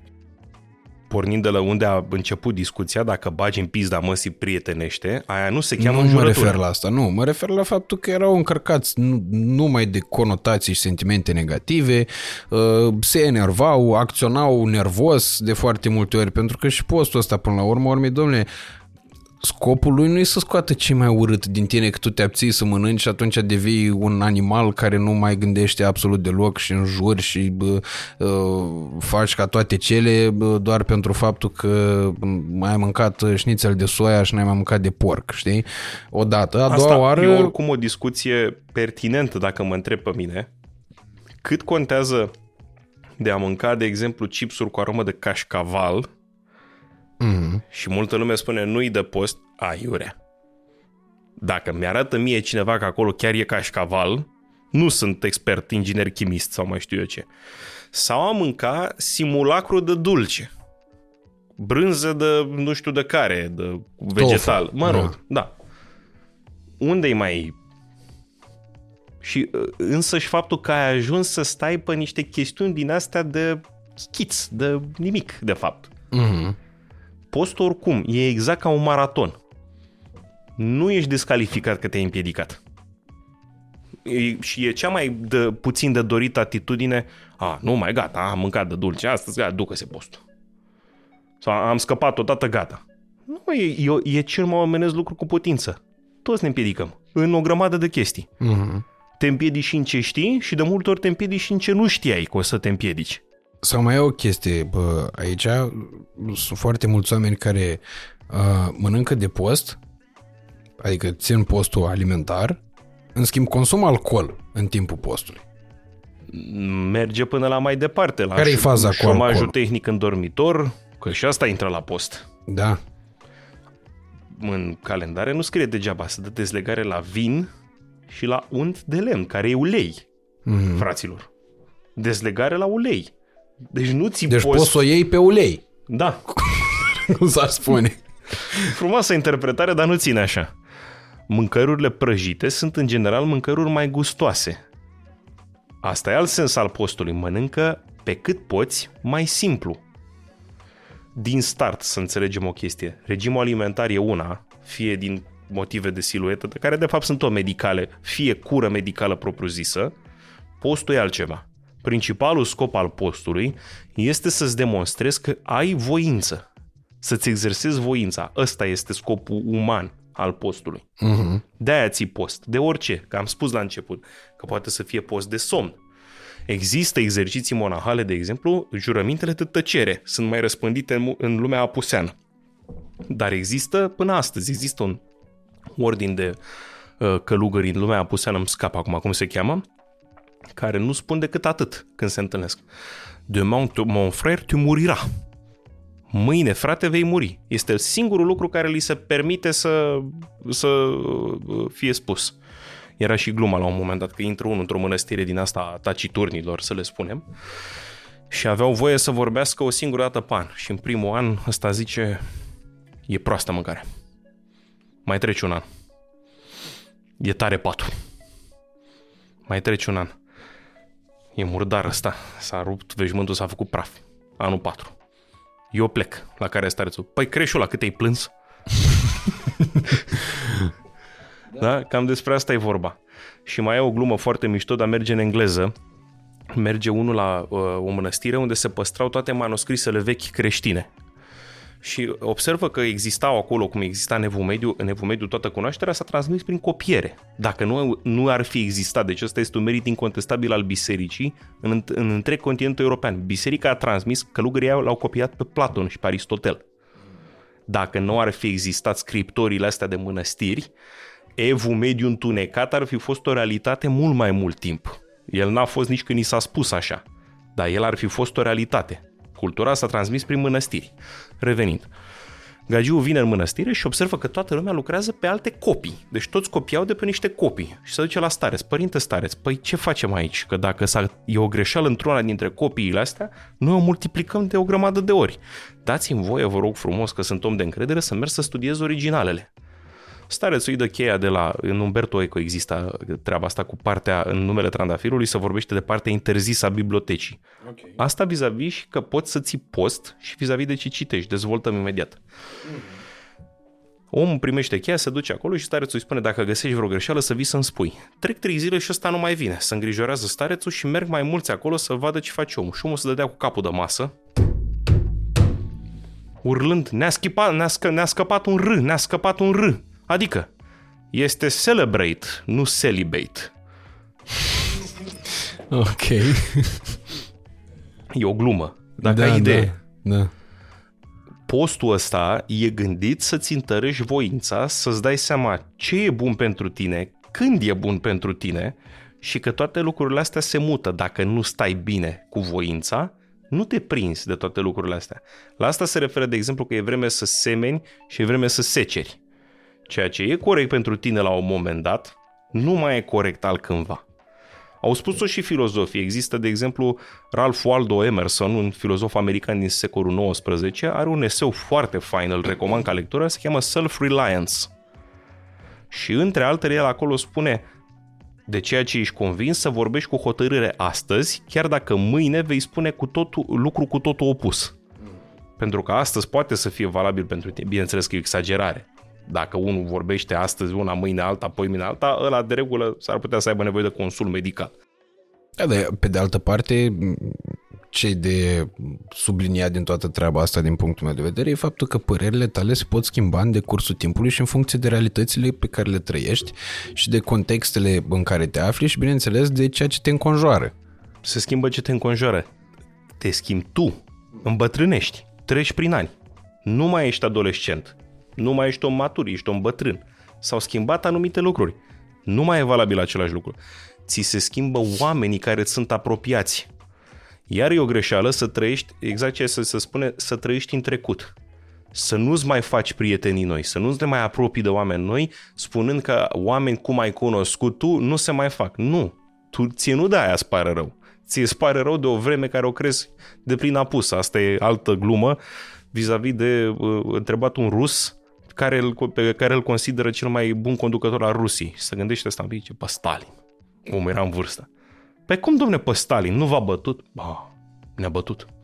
Și nu v-a înfometat? Ba, ne-a înfometat. Și nu v-a terorizat? Ba, ne-a terorizat. Păi și atunci cum? Eram Ba, tineri, ba, Ce da. tineri eram. da, mă, da. E altă greșeală. Fii asumat cu ceea ce ești acum. Indiferent de momentul de viață, da? Și eu simt că nu mai duce ca la 20. Nu o să-mi fac acum plângerea, că încă duce și e bine. Dar nu mai e tot aia. Da, doar că și aici e și o chestiune de raportare din punctul meu de vedere și totodată de uh, sunt foarte atent la cum o să formulez treaba asta, că poate fi foarte ușor interpretabilă. Cred că de cele mai multe ori e cazul faptului că anumite lucruri au fost prost comunicate, prost transmise generațional și prost înțelese. Pentru că tu, din punctul meu de vedere, referindu-ne la post, faci dovada neînțelegerii semnificației acestui obicei în momentul în care ești atent doar la lucrurile de fațadă și nu ești atent la lucrurile care cu adevărat contează și anume mindset, uh, scop principal, uh, nu știu, uh, schimbarea uh, opticii, chiar și a modusului vivendi până la urmă, urmei pe timpul respectiv pe care tu ți-l delimitezi a fi perioadă de post că vorbim aici de tot soiul de lucruri. Sunt oameni care țin post doar miercurea și vinerea. Sunt oameni care țin post doar vinerea. Sunt oameni care țin post în mod normal și miercurea și vinerea țin post negru. Uh, sunt oameni care țin post alimentar, dar consumă băuturi alcoolice sau uh, uh, își fac datoria în dormitor și așa mai departe. Își fac datoria? Așa mai auzit spunându-se la oameni, deci că e datoria. Atunci mai bine ții post. Exact, asta zic și eu, dar uh, parafrazând, sunt tot soiul de opțiuni pe care tu le ai. În momentul în care chestia reprezintă o corvoadă, părerea lui Radu Țibulcă personală, pentru care accept să fiu și judecat din moment ce mi-o exprim, public pe canalul ăsta Ciumeg, cu un invitat care atrage mult mai mulți oameni decât aș atrage eu, uh, o spun cât se poate de deschis. Mi se pare că dacă nu faci treaba respectivă uh, și ea devine o corvoadă pentru tine, făcând-o, băi, mai bine să nu mai faci. Discutabil. Nu, nu e corect să faci doar ce ți-e comod. Depinde cum e corvoada. Principiul pe care l-aș enunța eu ca fiind de la corect este încearcă, dar încearcă cu toată convingerea, de mai multe ori. Chiar dacă, dacă tu ai toată convingerea, n-are cum să-ți reprezinte o corvoadă. Nu, uneori asta ți se arată că e, că e de fapt o corvoadă în sensul de ceva ce nu ți ție util. Când ai încercat de mai multe ori cu toată convingerea și tot nu ți-a ieșit. Atunci da, tocmai e o dovadă de inteligență să nu rămâi consecvent proasta într-o idee. Exact, da. Poate adică... ai corectă pentru alții, dar, dar nici să renunți la ea din start că îți pare incomod. De anumite lucruri, eu pot să vorbesc din experiența mea, domn de 130 de kg care s-a apucat să slăbească. În primele două luni am aflat de mușchi pe care nu știam. Mi-am pomenit rude de care probabil că nu știam.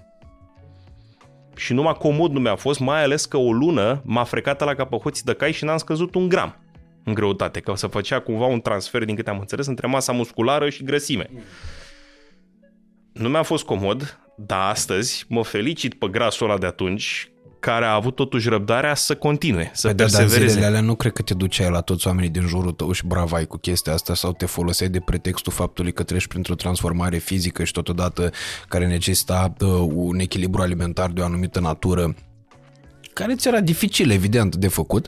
Uh, nu cred că te duceai în fața oamenilor respectiv și bravai în continuu. Zic, doamne, hai, dacă ai ști cât de greu mi-a fost mie asta, lasă-mă, te rog frumos să-mi țin dieta, nu mă obosi cu de-astea. Că eu mai aud, uh, auzeam, de exemplu, și la ei chestia asta când eram mic, lasă-mă să țin post. Zic, putea, te încurc eu cu ceva? Care-i problemă? Păi nu că tu mă enervezi și din cauza ta nu poți țin post ca lumea. Zic, păi e o problemă cu tine, nu e o problemă cu mine.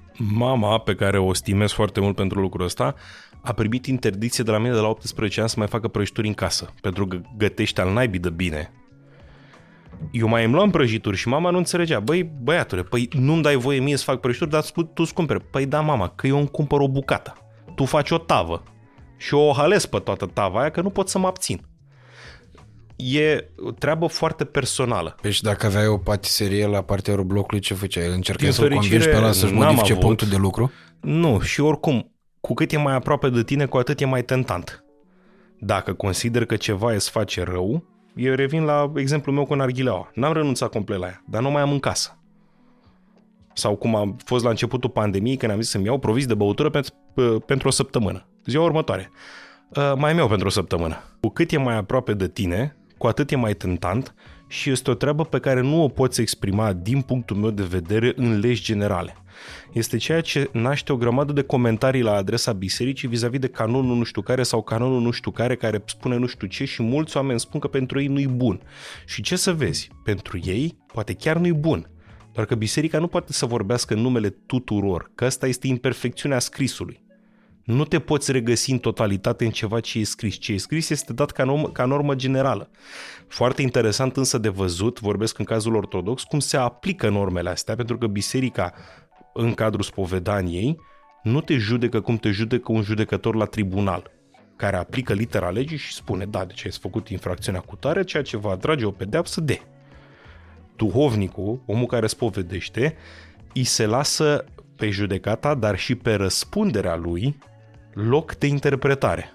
În funcție de cum crede el că i-ar fi mai de folos omului aflat înaintea lui pe scaunul de spovedanie ca să-i folosească.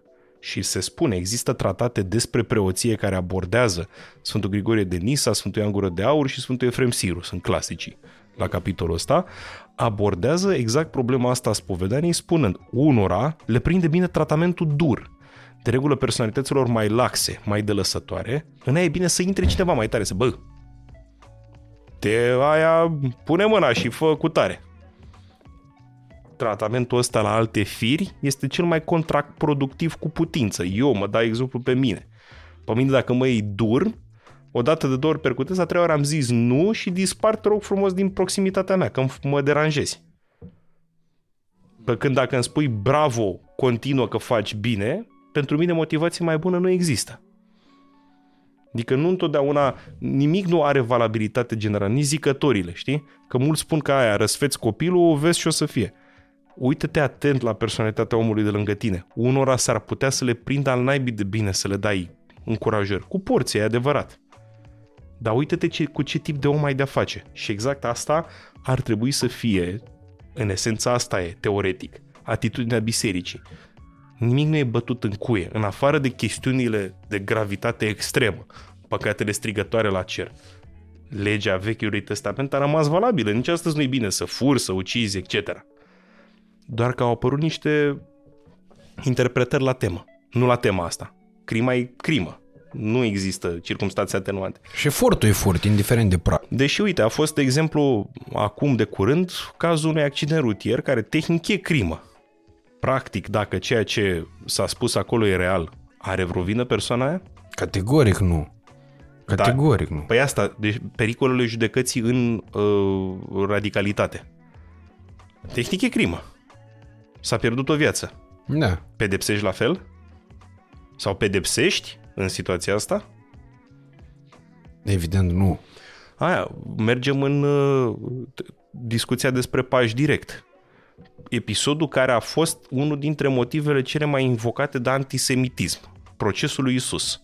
Când mulțimea evreilor adunată în fața pretorului lui Pilat, instigată nu de la sine putere, că este aceeași mulțime.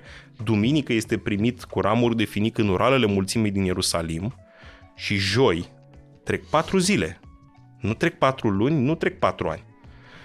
Joi, aceeași mulțime din Ierusalim vis-a-vis de psihologia mulțimilor și de manipulare, care nu e o școală nouă, instigată de arhierei și de farisei ulterior, dar asta e ordinea corectă, nu farisei sunt principalii, arhierei sunt principalii, saduchei, altă partidă. Le morim mai târziu un pic dacă e cazul. Îi cere lui Pilat direct răstignește-l. Principala nerămurire a lui Pilat, luând-o strictul sensu, este pe dreptul roman. Bă, ce a făcut omul ăsta? Dăm cereți să-i dau Nu doar pedepsa capitală, răstignirea era o pedepsă demonstrativă, că putea să ceară execuția capitală să staie capul. Fără suferință, da. Da. Ceea ce diferența între Pavel și Petru.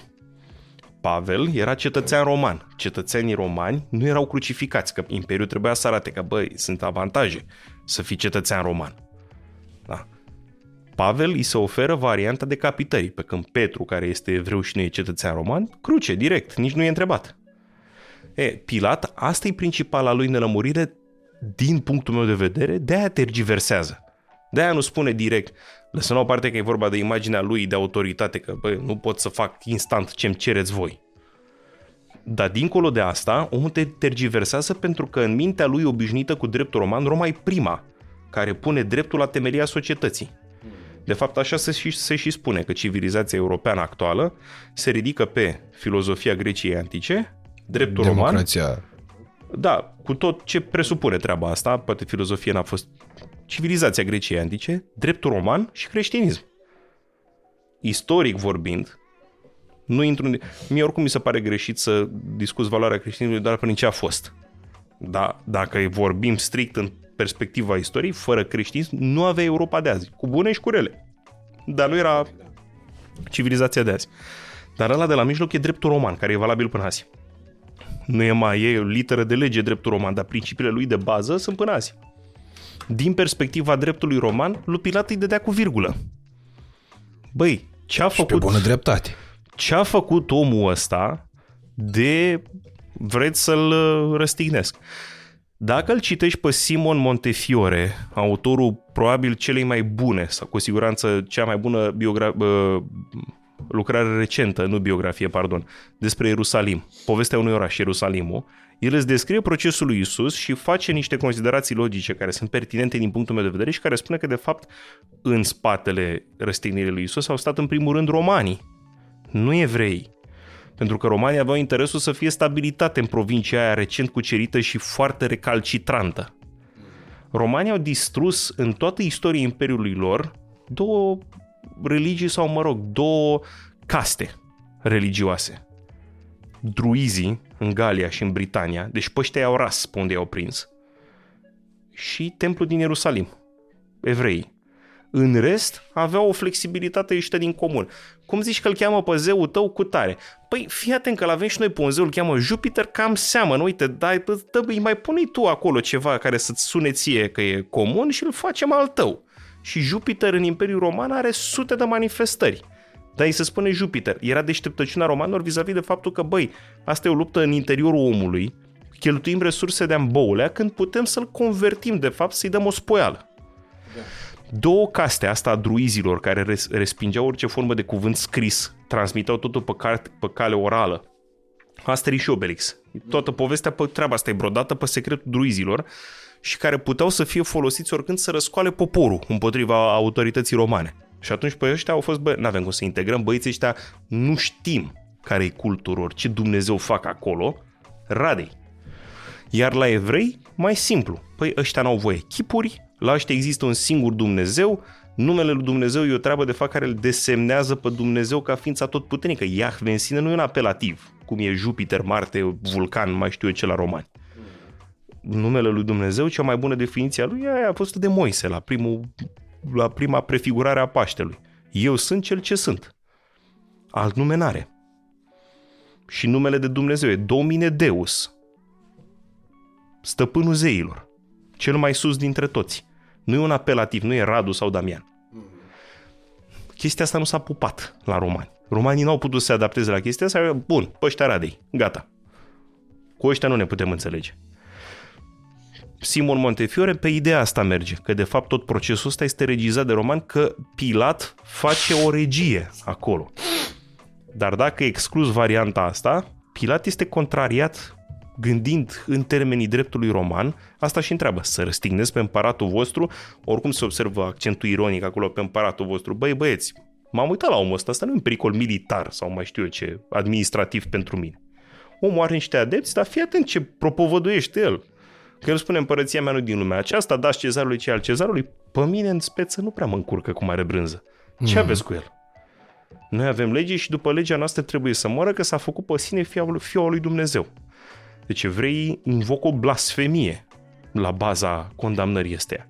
Și unde voiam să ajung vis-a-vis de ură, există scena clasică aia spălării pe mâinea lui Pilat, în care omul se simbolic se, de, se detașează de toată sentința asta, n-ai cum să te detașezi. Că tu tot tu dai sentința, tu ai permis să fie răstignit. Există un roman, se vrea biografic, Roger Cayliois, sau cum să o fi pronunțând numele ăsta, Pilat din Pont. În care, vis-a-vis de scena spălatului pe mâini, spune uh, comentariu acolo, nimeni care umblă cu puterea nu poate să rămână curat. Mm. Tot timpul când mânuiești puterea de stat, mai mult sau mai puțin te vei murdări pe mâini. Pentru că este exact aceeași judecată generală care nu se poate aplica individual. Și față de unii oameni vei greși. Vrei, nu vrei. Încercând să aplici reguli generale, ceea ce merge și în biserică. Dar cert este că Pilat se spală pe mâini și le spune nevinovat sunt de sângele dreptului acestuia, voi veți vedea. Și vine răspunsul care îi condamnă pe evrei în ochii unor idioți, sângele lui asupra noastră și asupra copiilor noștri. Deci ei, practic, cu gura lor, în interpretarea asta, se o sândesc pe viață. Scrierile bizantine au mențiunea asta, îi numesc pe evrei de multe ori hristoctoni, ucigași de Hristos. Drept urmare, oameni care merită să fie, să fie urâți. Abundă istoriile medievale, Franța, Imperiul Romano-German, actuala Germanie, Anglia cu tare, în diverse ocazii, prigoane asupra evreilor, că și mai aduc aminte ăștia din când în când că voi l-ați ucis pe Hristos. Lucru care nu are niciun fel de valabilitate, că asta Biblia e foarte bună, dacă o scoți din context îți dă justificare pentru orice fel de tâmpenie. Mm-hmm. Pentru că dacă citești textul în integralitatea lui, vezi pe cruce sunt cele șapte cuvinte de pe cruce. Este textul unei cărți de, de Richard Wurmbrand, omul, deși are nume care sună străin, a trăit în România, a fost pastor. Mm-hmm. Este considerat unul dintre principalii, re, principalele repere spirituale din secolul 20. Recomand lectura asta de Paști, este fenomenală. Cele șapte cuvinte de, de pe cruce.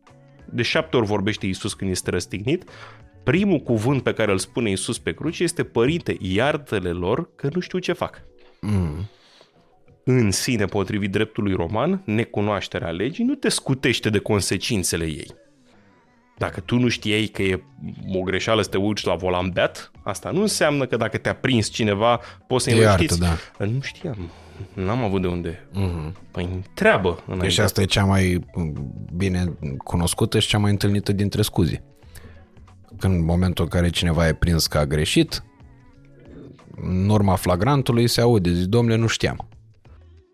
Nu, e o circunstanță atenuantă, dar nu te scapă de vină. Te scapă de vină iertarea celui căruia ai greșit. Exact ce se întâmplă și până astăzi așa, dacă nu există plângere. Uh-huh.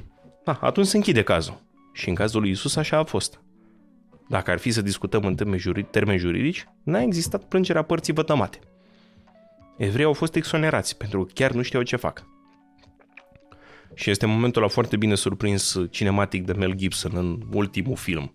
În patimile lui Hristos. Da, foarte corectă traducerea, nu Passion of the Christ, pasiunea lui Hristos, pasiunea e altceva. În engleză are altă valență termenul ăsta. Uh-huh. Uh, momentul în care moare Hristos pe cruce și mai mulți prin ce manifestările care s-au produs în natură, că s-a produs cu tremur și eclipsă, deodată, că s-a întunecat cerul și s-a cutremurat pământul, simultan. Și pentru mulți impresia asta a momentului a fost, aha, ăsta nu era om pe care l-am răstignit. Asocierea asta de evenimente sunt arătați arhierei în templu când se rupă catapeteazma în două și asta este imaginea simbolică. Catapeteazma aia din templu ruptă în două este simbolic ruperea între legea veche și legea nouă. Mm-hmm. Am mai dat exemplul ăsta, dar nu cred că în conversație cu tine. Vis-a-vis de o chestie care se perpetuează până astăzi în Biserica Ortodoxă, nu la nivel de doctrină, ci în biserici, așa e un obicei, că nu are voie să intre femeia la ciclu în biserică. A, ba da, am discutat despre asta, da. Și am lămurit-o atunci. Dacă da, dar e bine de reiterat dacă... Prevederea asta există într-adevăr, dar ea există în Vechiul Testament, în Levitic. Acolo este trecut cu un termen care astăzi cu siguranță nu sună foarte drăguț, de necurăția ei, femeia când este la necurăția ei să nu intre în templu ca să nu-l spurge. Nu o să intru în detalii de ce se considera că spurcă femeia atunci templu. Dar, în privința legii noi, este scena aia din Faptele Apostolilor, cred că în capitolul 9, când Petru se află în Iafa, în Iope, și aflându-se pe acoperișul unei clădiri, coboară din cer doi îngeri, ținând o față de masă pe care o întind în față și pe care se găseau toate animalele considerate până astăzi necurate de către evrei, toate animalele care nu sunt coșer. Și se spune mănâncă. Iar Petru răspunde ca un evreu cum se cade ce era, nu poți să mănâncă e necurat și se aude glas din cer care îi spune cum îndrăznești tu să spui că ceva ce am făcut eu e necurat. Acum, bun, cu siguranță n-avea și o femeie la ciclu acolo, dar se înțelege prin uh, deducție că e vorba și despre asta. Este o treabă naturală, ceea ce au spus și articii de fapt. Naturalia nu sunt turpia. Cele naturale nu sunt de rușine. Este felul în care o gândești care le face de rușine. Faptul că o fată arată frumos cu o femeie frumoasă nu e un lucru de rușine în sine. Gândul tău strică toată treaba aia. Da. Când e ne la locul lui. Uh-huh. Da? Când nu e cazul să te gândești la aspectul ăsta sau să-l gândești cu o conotație sexuală, abia aia strică. Nu e corectă nici abordarea, nu mă uit, nu văd, nu, vai. Atracția, atracția naturală e cea mai, cel mai firesc lucru cu putință. E naturală, prin definiție. Da. Când nu e înțeleasă corect și când nu e exercitată corect, asta duce la perversiuni, adică la abatere de la ceea ce ar trebui să fie legea naturii. Eu nu definez legea naturii, definez perversiunea ceea ce instinctiv știm toți ce e. Toți oamenii care ne, păst- care ne putem păstra într-o măsură normalitatea, știm să simțim perversiunea că dacă nu putem să o definim. Simți instinctiv că ceva e greșit. Simți instinctiv uneori că și ce faci tu e greșit, dar nu te poți abține să nu faci. Și simți și la alții. Uneori că ceva e greșit și se dovedește că așa e. Principalul scop al postului, din punctul meu de vedere, tocmai asta e să-ți întărești voința. Și aici cred că e important de uh, punctat. Pentru că exact așa cum am mai spus-o uh, adineauri, eu consider că există foarte mulți oameni care uh, greșesc exact pe principiul biblic, exact pe principiul vorbelor lui Isus, iartă-i Doamne că nu știu ce fac. Poate că foarte mulți dintre creștini, practicanți sau mai puțin practicanți, că și aici definirea practicantului în uh, creștinism cred că e destul de amplă, complexă și cred că poate suporta foarte multe diferențe de nuanțe. Uh, dar cred că foarte mulți dintre oamenii care vor să țină post, spre exemplu, nu conștientizează cu adevărat semnificația postului, de unde provine toată treaba asta și care ar trebui să fie scopul de bază acestei, acestui obicei. Uh, eu personal am avut în decursul timpului foarte multe curiozități legate de cine și cum a stabilit anumite chestiuni care devin reper în uh, religia creștin-ortodoxă. În primul și în primul rând, de ce durează postul Paștelui un anumit număr de zile, de ce durează postul Crăciunului un alt anumit număr de zile. Uh, și care e semnificația postului respectiv. Pentru că, ok, săptămâna mare pot să o înțeleg din punct de vedere uh, al uh, cursului evenimentelor, așa cum e uh, relatat acesta în Biblie.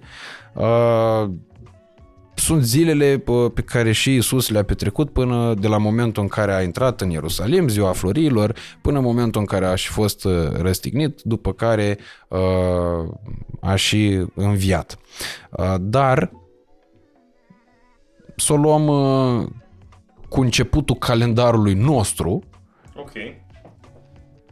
Cine și ce stabilește postul Paștelui, de ce are un anumit număr de zile și ulterior reiterăm discuția din primul episod pentru că înainte de a începe filmarea am uh, gafat-o din nou, uh, arătând uh, cu brio faptul că n-am reținut felul cum se calculează Paștele în calendarul ortodox, eu uh, rămân însetat pe faptul că Paștele în funcție de ziua de florii, nu toate celelalte sărbători care au legătură cu Paștele în funcție de uh, ziua de înviere de noapte de înviere. Ce remarc la tine faci dovadă de o virtute foarte creștinească vis-a-vis de a-ți recunoaște neputințele.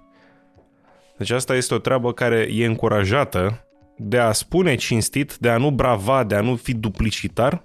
Băi, nu mă pricep în treaba aia. Mm de fapt, se combate impostura. Să nu încerci tu să te pui într-o postură care nu ți este meritată. Mhm.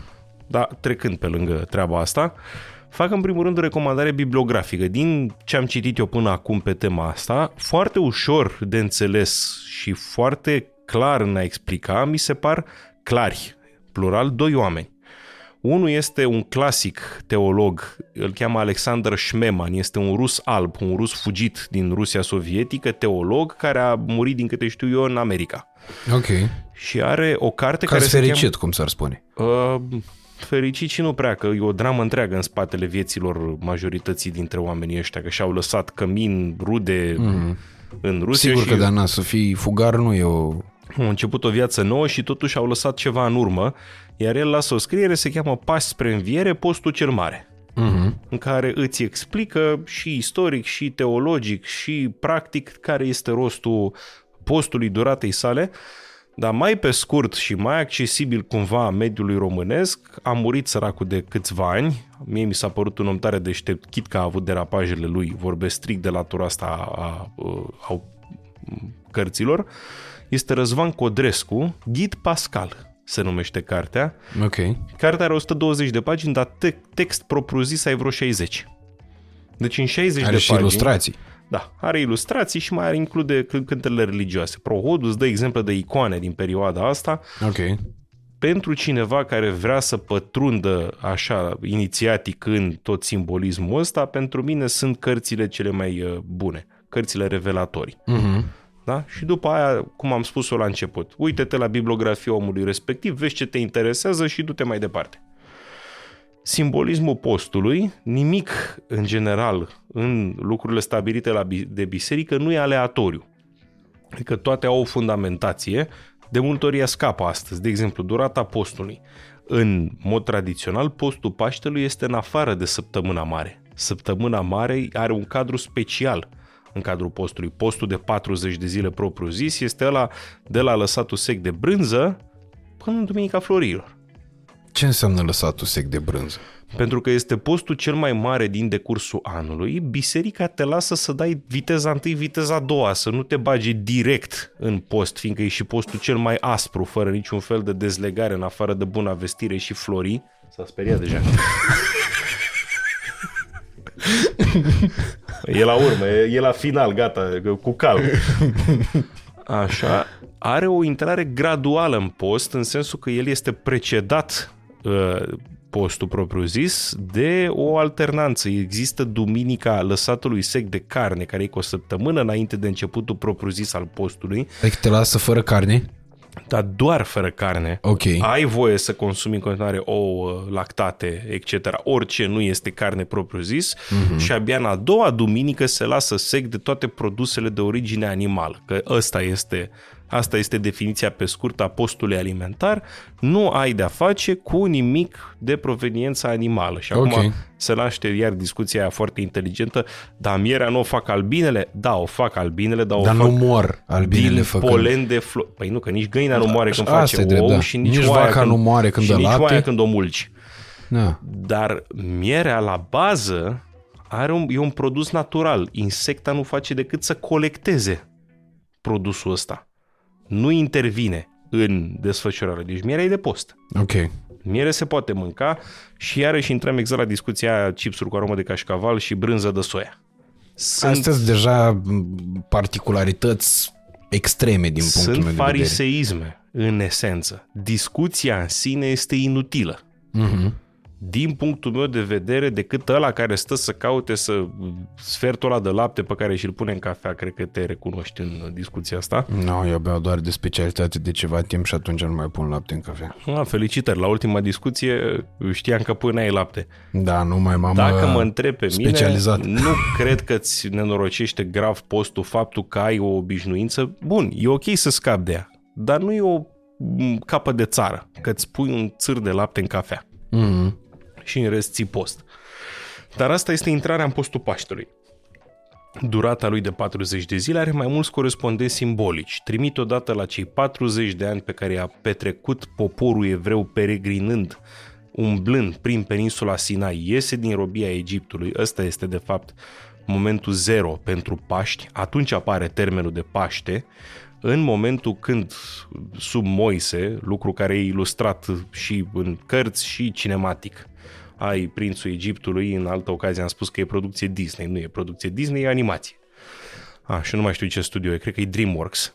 Uh, făcut în anii 90, ăla când cântă Mariah Carey cu Whitney, Whitney Houston, There can't be miracles when you believe.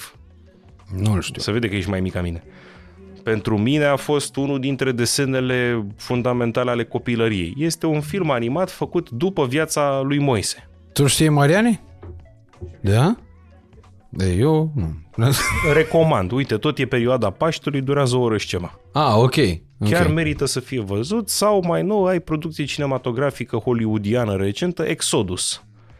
Exodul, care este Ok. de fapt transpunerea cinematică a cărții Ieșirea, cartea a doua a Bibliei din Vechiul Testament, care îți dă istoria lui Moise și începutul ideii de Paște. Paștele este o sărbătoare ebraică care este celebrată până astăzi și care, ca sens, doar etimologic are legătură cu Paștele creștin. Pentru că Paște uh-huh. este termen ebraic, noi de-aia zicem Paște până astăzi, cuvântul Pesach, care înseamnă trecere. La evrei se referă la un eveniment literal, respectiv trecerea minunată a Mării Roșii. Când s-a dat apa aia la o parte și au trecut evreii, cum spune în Biblie, ca pe uscat, de pe malul egiptean pe malul peninsulei Sinai, care astăzi e tot în componența Egiptului, dar înțelegem diferențierea. Mhm. Treaba asta a fost îndelung comentată, că existau niște marei destul de puternici, maree destul de puternice la vremea aia care făceau apa să se retragă dacă te apropii de canalul de Suez, că s-ar fi produs nu știu ce lovitură de meteorit care ar fi creat un soi de val mareic și a curățat apa. În privința evenimentelor ăstora miraculoase, ai două abordări. Fie o abordezi din, din perspectiva omului rațional și atunci accepti că la una anumite lucruri nu vei avea vreodată explicații, fie o adopți din perspectiva omului credincios, care, pentru care nu explicația în sine contează, ci ceea ce îți predă evenimentul ăla. E un discurs recurent. Mai mulți oameni au spus lucrul ăsta. Eu n-am nevoie să-mi demonstrați că Hristos e o persoană reală. Presupunând prin absurd că nu e. Ceea ce învață Hristos pentru mine oricum e valabil. Și ideea în sine ca Dumnezeu în care eu cred să se facă om și să treacă prin cele mai groaznice chinuri umane pentru mine este în planul simbolismului expresia supremei iubiri. Și iubirea, orice nume îi dai, e bine să fie pusă într-o ipostază de divinitate supremă. Iubirea este principiul cel mai simplu de a judeca, de a judeca corect lucrurile. Ok. E cea mai scurtă definiție pe care am auzit-o eu despre Dumnezeu. Dacă nu e bine, nu e Dumnezeu.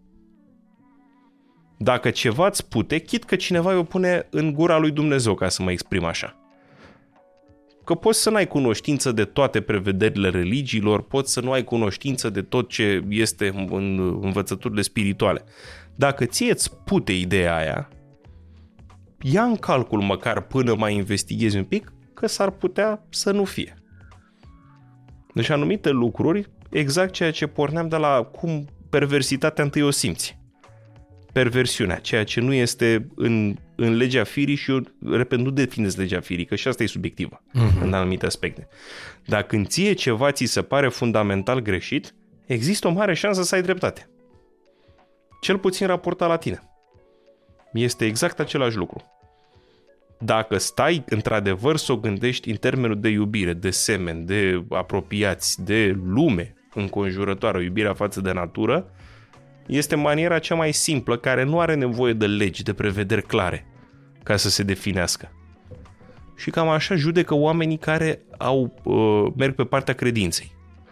Pentru ei nu contează să-i demonstrezi matematic, biologic, fizic, chimic, cum doriți, realitatea unui eveniment. Pentru el evenimentul ăla este un act simbolic, în primul rând. Și dacă asculți ceea ce astăzi aproape nimeni nu mai face și toată lumea zice că biserica este învechită și că este fără sens. Dar ridic și o întrebare. Câți dintre cei care merg la slujbă chiar ascultă ceea ce se cântă la slujbă? E adevărat, de multe ori este vina și a celor care le cântă, că le cântă într-o manieră care pune mai mult accentul pe muzică și face textul ininteligibil. Uh-huh. Dar textul ăla în sine, ăla este opera unor oameni cu imensă cultură. Unul dintre cei mai prolifici autori de texte bisericești este Sfântul Ioan Damaschinu. Sfântul Ioan Damaschinu, obiectiv vorbind, este unul dintre cei mai deștepți oameni din Evul Mediu Timpuriu. Este un om care avea, era poliglot, era consilier culmea al califilor omeazi. Deci omul creștin fiind era consilier la curtea Imperiului Arab. Nu la orice prost să fie consilier. Nu era consilier prin originea lui de familie, era consilier prin meritele lui personale. Da. E un om avea care... cu ce să-i ajute pe aia. Da, e primul om care sintetizează toate învățăturile părinților, părinților din vremea lui și este cel mai prolific, omul care scrie cele mai multe cântări bisericești, cărțoaiele alea pe care le vedem noi proptite pe strană acolo, nu-s degeaba acolo. Ele îți dau tot simbolismul slujbei și fac toate trimiterile de care ai nevoie. Și foarte des se vede invocată tema asta a trecerii evreilor pe uscat, ca pe uscat prin Marea Roșie, vis-a-vis de evenimentele care vor urma. Este o paralelă foarte desfăcută între trecerea Mării Roșii ca pe uscat și faptul că o fecioară rămâne însărcinată și naște fiu fără să aibă loc actul fizic de reproducere. Și ăsta în sine, iarăși, subiect de nenumărate ironii, critici, că, domne, cum e posibil? Ceea ce se încearcă să se sublinieze prin actul ăsta important pentru noi este nu să-ți explici cum este posibil să rămână o femeie însărcinată fără să aibă loc actul, actul sexual. Ceea ce se încearcă să se sublinieze acolo este în planul general faptul că omul ăsta este făcut fără păcat. Că anumite lucruri sunt păcate, prin păcate înțelegi păcatul strămoșesc, ăla care aduce degradarea. Îmbătrânești, uiți, uh, ești vulnerabil la boli, la fel de fel de răni. Ăsta e păcatul strămoșesc în manifestările lui. Pe ăsta Hristos nu-l are, că e născut fără de păcat. Nu este născut prin actul fizic care face trimitere la uh, transmiterea asta de uh, scăderi, să spunem, inerente firii umane. El e născut fără de păcat, drept urmare, el este singurul care în planul mare n-ar trebui să sufere de moarte. Și moartea și-o asumă din dragoste. Deci este singurul care nu e condamnabil și preferă să meargă în pas cu toată lumea. Nu vrea să fie regula, uh, excepția de la regulă, ci alege să meargă în pas cu toți oamenii, oferindu-i morții văzută ca o ființă da? cum au văzut-o în mitologia antică de au spus Thanatos, ceea ce avem până astăzi Thanatofobie. E o treabă, dacă aveți impresia că sunteți perfect sănătoși la cap, am vești pentru voi, de o anumită fobie, cel puțin de asta, de tanatofobie, de frica de moarte, suferim aproape toți. De-aia este sinuciderea văzută ca o treabă așa de uh, șocantă. Pentru că pentru 95% dintre noi ne e frică de moarte. Problemă pe care o întâlnesc eu cu oamenii care vin să viziteze cimitirul Belu. Întâlnesc mult recalcitrans. Cum, domnule, să merg într-un cimitir? Când intră în Belu, după aia să lămuresc, că una e una și alta e alta. Dar pentru că îți aduce aminte de moarte. E, revenind puțin, el e cel care, singurul care se oferă morții fără ca moartea să aibă drept asupra lui. Fără ca moartea să aibă cu ce să-l apuce, pentru că e fără de păcat. Astea sunt imaginile simbolice din punctul meu de vedere, este o greșeală să comentezi lucru individual. Domne, hai mă, lasă-mă, s-a retras Marea Roșie și au trecut ăia, sau ți-am spus tema eternă, mm-hmm, îmi spui tu mie că o fecioară a rămas însărcinată și că lucrul ăla a fost sfânt. Hai, lasă-mă cu Sau sfințenie. că lumina de la Ierusalim, by the way, un alt subiect foarte important, se aprinde singură. E iar un fapt de credință în momentul în care, de exemplu, ți se cer foloase materiale pentru un act de credință, acolo ai tot dreptul să fii reticent. Da? Deci mm-hmm. vis-a-vis de um, a se cere o taxă pentru cutare, pentru cutare... Dați bani ca să se aprindă lumina. Mm, mă rog, diverse. Bine, asta îți cere e ONU. Dar ONU mai și dăruiește lumină uh, și iată un prilej de a vă reaminti despre campania Dăruiește lumină în preajma sărbătorilor atât de Crăciun cât și de Paște. ONU România dăruiește uh, 500 de mii de kilovați către instituții aflate în nevoie. De data aceasta eu cel puțin am făcut uh, un podcast pe care îl puteți uh, urmări pe pagina Dăruiește lumină și pe conturile ONU România cu Bogdan Tănase uh, fondatorul și totodată părintele proiectului Casa Share, cel care construiește case pentru oameni aflați în nevoie, proiect ce se bucură de sprijinul acestui, acestei inițiative Dăruiește Lumină și foarte multe dintre casele construite de Bogdan beneficiază de kilovații pe care EON România îi donează cu acest prilej. Așadar, vizitați paginile Dăruiește Lumină și eu în România pentru că veți regăsi uh, un material foarte mișto pe care eu l-am făcut cu Bogdan, un om uh, pe care îl consider un adevărat exemplu și foarte drag sufletului meu. Felicitările mele. De subliniat faptul și vis-a-vis de lumina de la Ierusalim și lumina în general. Când se vorbește de lumină în Biblie, de multe ori sensul nu este literal. Și lumina luminează în întuneric și întunericul nu a cuprins-o, se folosește una dintre imaginile, cum să spun, recurentă în istoria întregii umanități. Nu degeaba Prometeu, este la greci una dintre figurile cele mai cunoscute, cel titanul care a răpit focul din lumea zeilor și l-a adus oamenilor. Prin virtuțile lui de a da lumină și de a încălzi, de a ne face oameni, de a ne face ființe care nu mai depind de natură, care pot să-și facă uh, zi din noapte, cel puțin în cadrul lor restrâns. Despre asta este vorba de lumină. Lumina este simbol pentru speranță, pentru civilizație, pentru faptul că putem să ne influențăm într-o măsură mediu. Asta este de fapt lumina, dar în principal este vorba de speranță. De ceva ce, indiferent cât de civilizați, cât de avansați ne-am crede, lucrul ăsta nu o să dispară vreodată din necesitățile ființei umane. Și e un lucru care e mai greu contorizabil, speranța.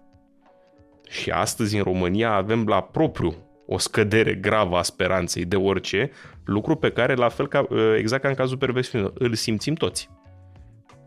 Simți uitându-ți în prejurul tău că e o scădere gravă a speranței, că lipsește speranța. Deși, din punct de vedere comercial și marketing, se tot încearcă a se aduce speranța, cel puțin la nivel de discurs, de discurs public? Speranța cu tot respectul pentru industria de marketing, pentru industria comerțului. Speranța este o treabă care ține de spectrul spiritualului și cât timp nu ai o cultură spirituală formulată bine, nu poți să ai speranță. Cât timp nu e structurată și viața interioară și raporturile cu semenii după niște principii corecte, eu nu le spun care sale, dar cât timp lucrurile astea nu se desfășoară cum ar trebui, e degeaba. Și marea învârteală făcută astăzi, nu spun de cine, nu sunt adeptul teoriilor conspiraționiste, dar astăzi s-a creat foarte mult curentul ăsta, s-a încurajat foarte mult curentul ăsta când se vorbește de parabolele astea biblice cu sens teologic, bun, odată că le dai că sunt vechite, dar a doua oară concentrezi oamenii nu pe aspectul important, faptul că ți arată manifestări ale dragostei, ale speranței, etc., ci te concentrează pe critica raționalistă. Da? Hai mă, domne, mi explici tu mie cum s-a petrecut chestia, sunt tratate N, inclusiv în limba română, iar o recomandare biogra- bibliografică, C.S. Lewis, unul dintre cei mai tari apologiți creștini din secolul 20, are o lucrare care așa se numește, Despre minuni, în care încearcă să explice și o face surprinzător de bine într-o carte care are 150 de pagini, Uh, prezența a ceea ce el numește numinosul. Numinosul este partea inexplicabilă, partea care scapă logicii umane. Asta sigur am discutat-o, nu mai reau, că crede și nu cerceta nu înseamnă încurajăm ignoranța. Crede și nu cerceta e o mare minciună, am pierdut secole încercând să luăm luna în mână, că tot vorbeam de clasici. Da, sau presupunând că pământul e plat. Da, da, da, și are adepți pe tot globul, societatea membrilor pământului plat. Mm-hmm. Ceea ce e realmente înfricoșător. Nu, eu am o recomandare pentru toți care susțin că pământul este plat. Când dați de margine, băieți, dați înainte. Dar revenind, asta este marea păcăleală de a te concentra să explici niște chestii care îți folosesc sau nu și să nu fii atent ce încercă ele de fapt să-ți transmită. Asta a fost oricum o mare dezbatere în cadrul creștinismului încă de la începuturi. Au existat școli literale de interpretare a Scripturii, care ajung până la extremități la modul și a zis Dumnezeu să fie lumină. Click. Respectiv, școlile care au interpretat simbolic toate lucrurile astea. Am mai fost contrazis, eu rămân la părerea mea că Biblia nu este manual de știință, nu este manual de istorie, nu este o carte care îți predă altceva decât raportul lui Dumnezeu cu oameni. Este manual de teologie. Uh-huh. Când vorbești de teologie, teologia nu este apanajul exclusiv al școlilor teologice. Despre manifestările increatului. Cum vrei să-i spui? Că îi spui Dumnezeu, că îi spui altcumva. În lume, consider că ar fi bine să știm toți câte ceva. Pentru că toți îl recunoaștem sub o formă sau alta, oricât de mult zicem noi la un moment dat că înapoiați erau oia dinaintea noastră, oamenii arhaici de altă dată și cumva de asta există și curentul care evocă unor exagerat ca fiind oameni mult mai avansați decât noi, oamenii înțelegeau mult mai simplu prezența altor forțe decât ale lor în plan și le acceptau ca atare. Erau mult mai... E greșit să spui că erau resemnați. Înțelegeau rostul lor în toată treaba asta. Știau că anumite lucruri, de exemplu, nu țin de ei. Și nu se agitau pe tema asta. Tema iarăși biblică. Da, lui regelui David îi cade bolnav un copil. Cât timp copilul bolește, David plânge, se îmbracă în sac, își toarnă cenușă în cap și se roagă să scape copilul. Îl anunță că asta e se mai întâmplă, nu e vesel, dar e o realitate. A murit copilul. David se ridică, se spală și își vede de viață. Expresii și în Noul Testament, morții cu morții și vii cu vii. Aia, nu trăi în trecut. Fii atent la ceea ce ai mai în fața ta. Uite, asta e o poveste pe care eu o auzisem pasionat de culturism la un moment dat, probabil o știi și tu. Povestea cu Arnold, când a murit tatălui și l-a spus că nu poate să fie supărat mai mult de șase ore pentru că era pauza dintre cele două cicluri de antrenamente pe care el le avea de făcut pentru Mr. Olympia. Nu știam povestea, dar are sens. Și zice că, domnule, stai puțin, eu nu pot să fiu supărat mai mult de șase ore în legătură cu dispariția tatălui meu, deși sufăr, mă doare și așa mai departe, pentru că trebuie să mă pregătesc, trebuie să câștig concursul ăsta, pentru că tata de acolo de unde e el, cu siguranță va fi mult mai fericit să știe că copilul lui a ajuns campion al lumii la culturism decât să știe că l-a îngenunchiat trecerea mea în neființă. Și atunci... Uite, trecerea în neființă, de exemplu, e o expresie care uh, e bine să fie evitată dacă ești într-un cer, dacă nu ești într-un cer de atei. Ok. Pentru că nu treci în neființă. Din punct de da. vedere creștin, Așa e, da. Paștele e în egală măsură Paștele morților, și nu fac o înjurătură aici, mm-hmm. așa, cât și e Paștele viilor. Tradiția veche românească implica să mergi în cimitir să aprinzi lumânări. Uh-huh. După ce luai lumină la înviere, te duceai, eu am până astăzi, eu fac învierea la Belu. Belu noaptea aia, pe, trecând la o parte de credincioși, dacă ești fotograf, e o ocazie de neratat. E o mare de lumini. Ce imagine simbolică poți să ai mai bună de atât? Dar vis-a-vis de tatălui Arnold și de ideea de eu am pauză șase ore între antrenamente, asta e unul dintre scopurile postului și e tot un text, este probabil rugăciunea care ar trebui să fie cea mai des uzitată în postul mare. Este rugăciunea Sfântului Efrem Siru, îi se spune Siru pentru că vine într-o zona Siriei. A trăit în secolul 7. Rugăciunea e așa, Doamne și stăpânul vieții mele, Duhul trândăviei, al grijii de multe, al iubirii de stăpânire și al grăirii în deșert, nu mi-l da mie. Hai să o luăm pe bucăți. Deci, în primul rând, spune ce să nu-i dea. Duhul trândăviei, trândăvie lene. Mm. În momentul în care nu ai o voință puternică legată de a-ți crea o anumită obișnuință, vis-a-vis de ce vorbeam mai înainte, obișnuințele se pot schimba, nu ești condamnat să faci același tipar toată viața ta, dar e bine să-ți creezi un tipar de activitate. În funcție de ceea ce îți dorești tu să faci, vrei să afli, puneți niște zile de citit vrei să fii în pictură, e un dicton vechi din perioada latină. Nici o zi fără o linie. Și nu mă refer la linii... mă refer la ce, faptul... Ce zici, Mariane? Sau așa. da. Da, adică cultivă-ți ceea ce e important pentru tine. Nu fi trândav. nu te lăsa în derivă, să te dea de toate stâncile. Da? Al grijii de multe, ceea ce vorbeam despre omul vechi, care înțelegea că sunt un, un număr limitat de lucruri sunt sub controlul lui. Și de restul să te preocupi este o pierdere de timp. Ceea ce astăzi se dau ca citate motivaționale, dar cumva sunt, de, sunt derivate de la cauza de bază. Mhm. Nu te preocupa ce gândesc oamenii despre tine. Bă, nu-i chiar așa, nu înseamnă că poți să faci orice. Că pe urmă vine și zica la cealaltă, dacă ți-au spus 5 că ești beat, du-te naibii acasă că ești beat. Da. Adică nimic nu se aplică în totalitate. Ideea asta e grija de multe. Parabola din Noul Testament, ăla care a aruncat sămânța între spini și spinii au înăbușit-o. În momentul când îți bați capul tot timpul de cum e percepția celor din afară față de tine, când încerci să mulțumești pe toată lumea, vei fi uh, uh, omul cel mai uh, uh, popular din cimitir. Ție nu ți-a rămas de fapt nimic. N-ai făcut decât să încerci să-i mulțumești pe alții. Sau n-ai făcut decât să urmezi ceva imagine pe care ți-au transmis-o alții și care nu e de fapt ce erai tu.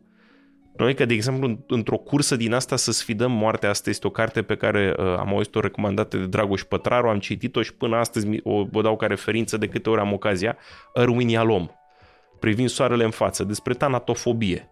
Cum încerci să-ți scapi de frica de moarte? Și mulți încercând să scăpăm de frica de moarte, încercând să facem fapte cumva supraumane, care să ne evidențieze. Să strângem averi, să arătăm într-un fel, să, inclusiv masă musculară.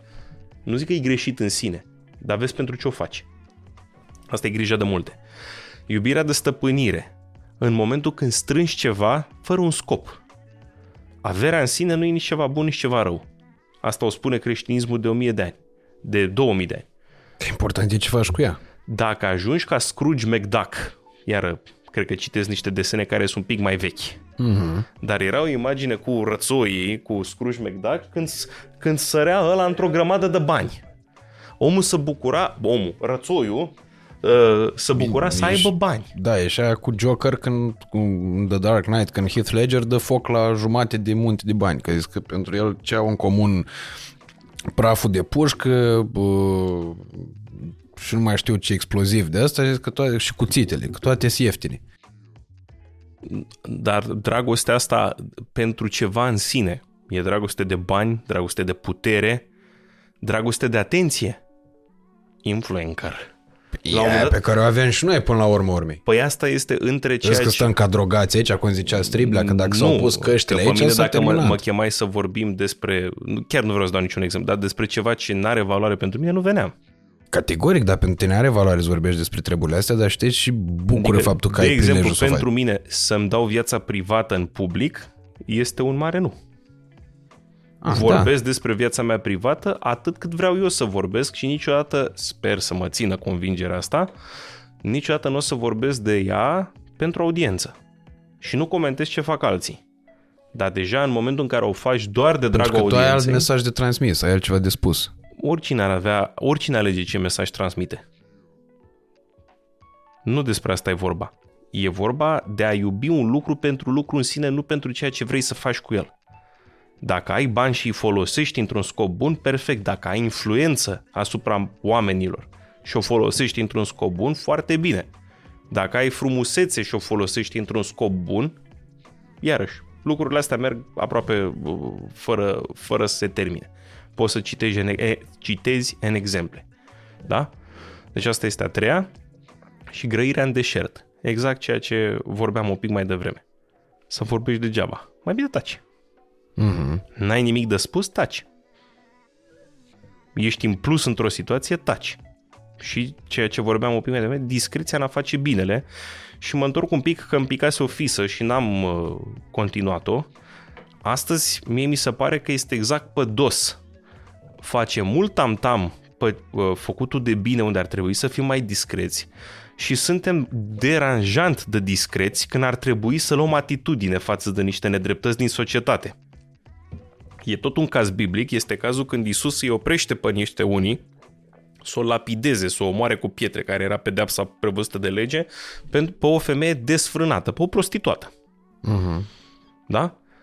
Mm, o să fac o extrapolare din mai multe versete biblice asta. Deci odată este cine e fără de păcat, ăla să ridice primul piatra. Adică v-ați găsit voi, mă, moraliștii lui pește, că voi nu aveți așa ceva. Și chit că ai, chit că n-ai, chit că nu te faci vinovat. De când te-ai trezit tu să fii judecător? Cu ce autoritate? Asta e una la mână vis-a-vis de reacția unor moraliști din ăștia așa foarte fermi. Și cu altă ocazie se spune, îi se iartă mult că mult a iubit. Aici a avut dreptate Dostoevski. Nu în cheia în care a pus-o el în crimă și pedeapsă, să iei viața unui om, este fundamental greșit.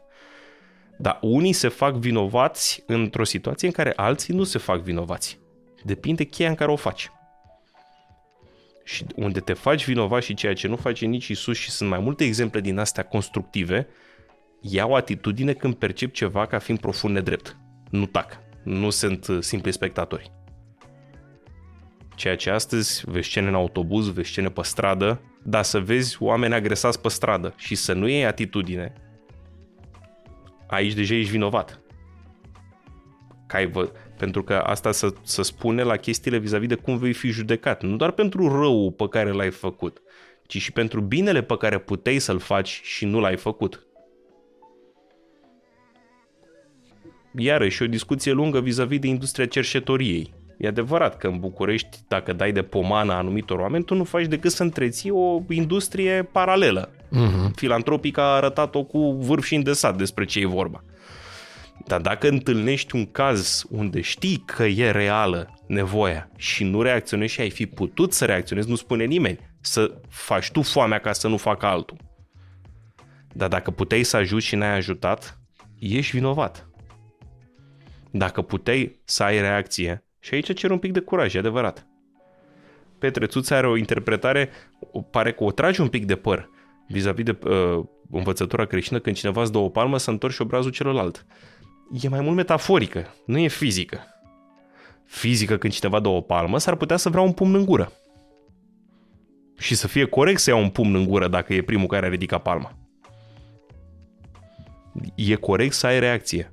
Da, bine, aici legat de reacții e din nou un subiect foarte lung din perspectiva mea, pentru că nu cred că se limitează la sfera reacțiilor fizice, și bă, dacă ai văzut, ai fost martorul unei chestiuni în care cineva a fost abuzat, a fost agresat, is, cuiva i s-a făcut o nedreptate, tu poți să acționezi în felurite moduri. În primul și în primul rând, uh, eu am văzut deseori atitudinea de genul hai să plecăm, că nu vreau să fiu martor la proces, știi? Sau nu vreau să dau cu subsemnatul.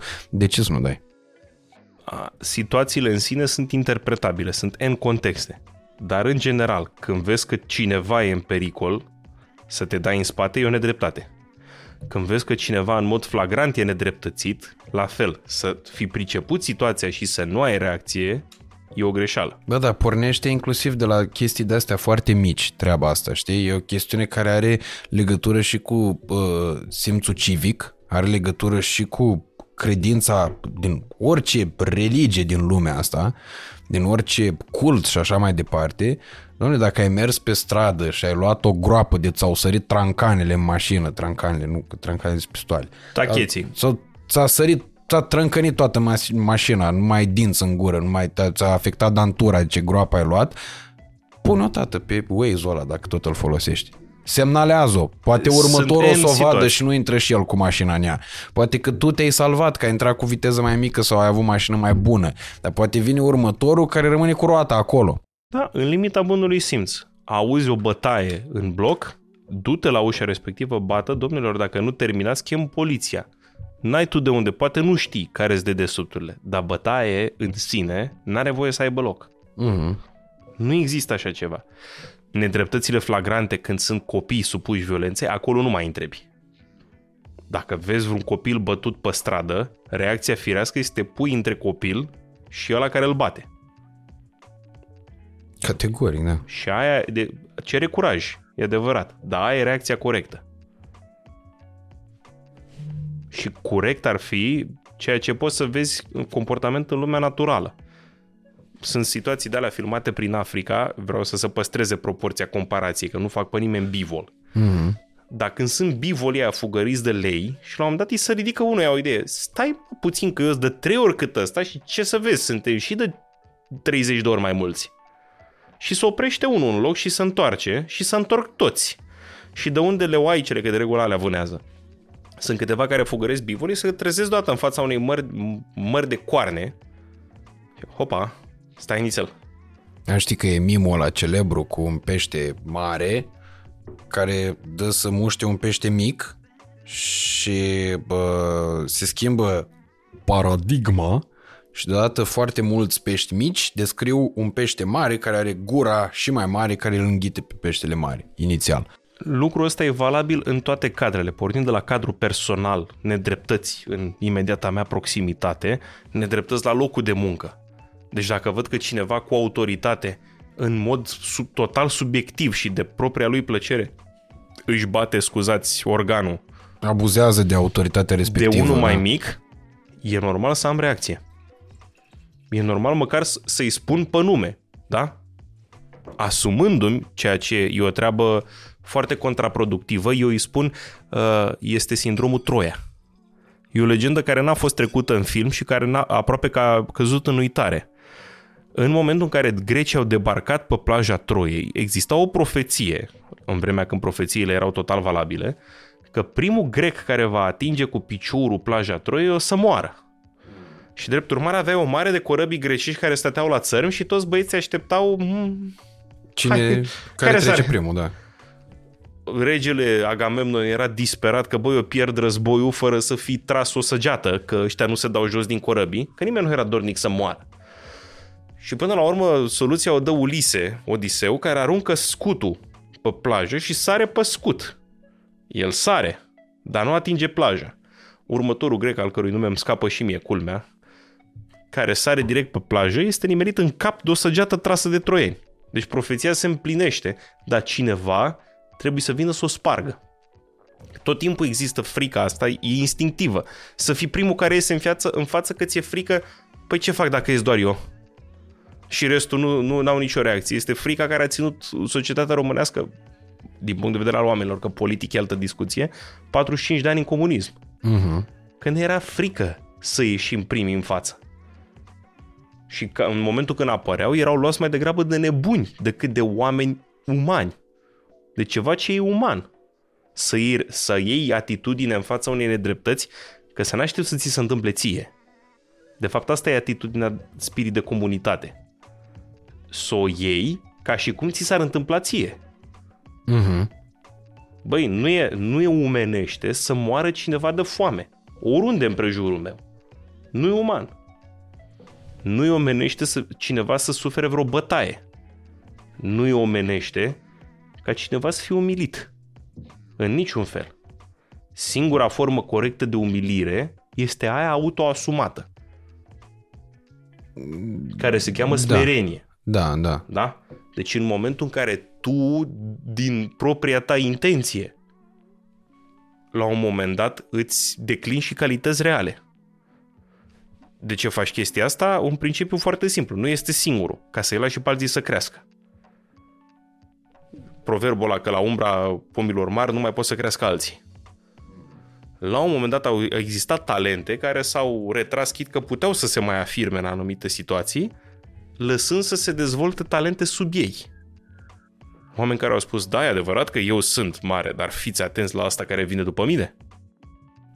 Da, și până la urmă, urme, aici e și uh, o chestiune pe care eu, spre exemplu, am fost privilegiat de multe ori să o am din partea unor uh, personalități care uh, de fiecare dată când au spus anumite lucruri care poate de multe ori erau umflate despre mine, ca să zic așa românește, bă, chestiile alea mi-au dat aripi, apropo de ce discutam mai devreme.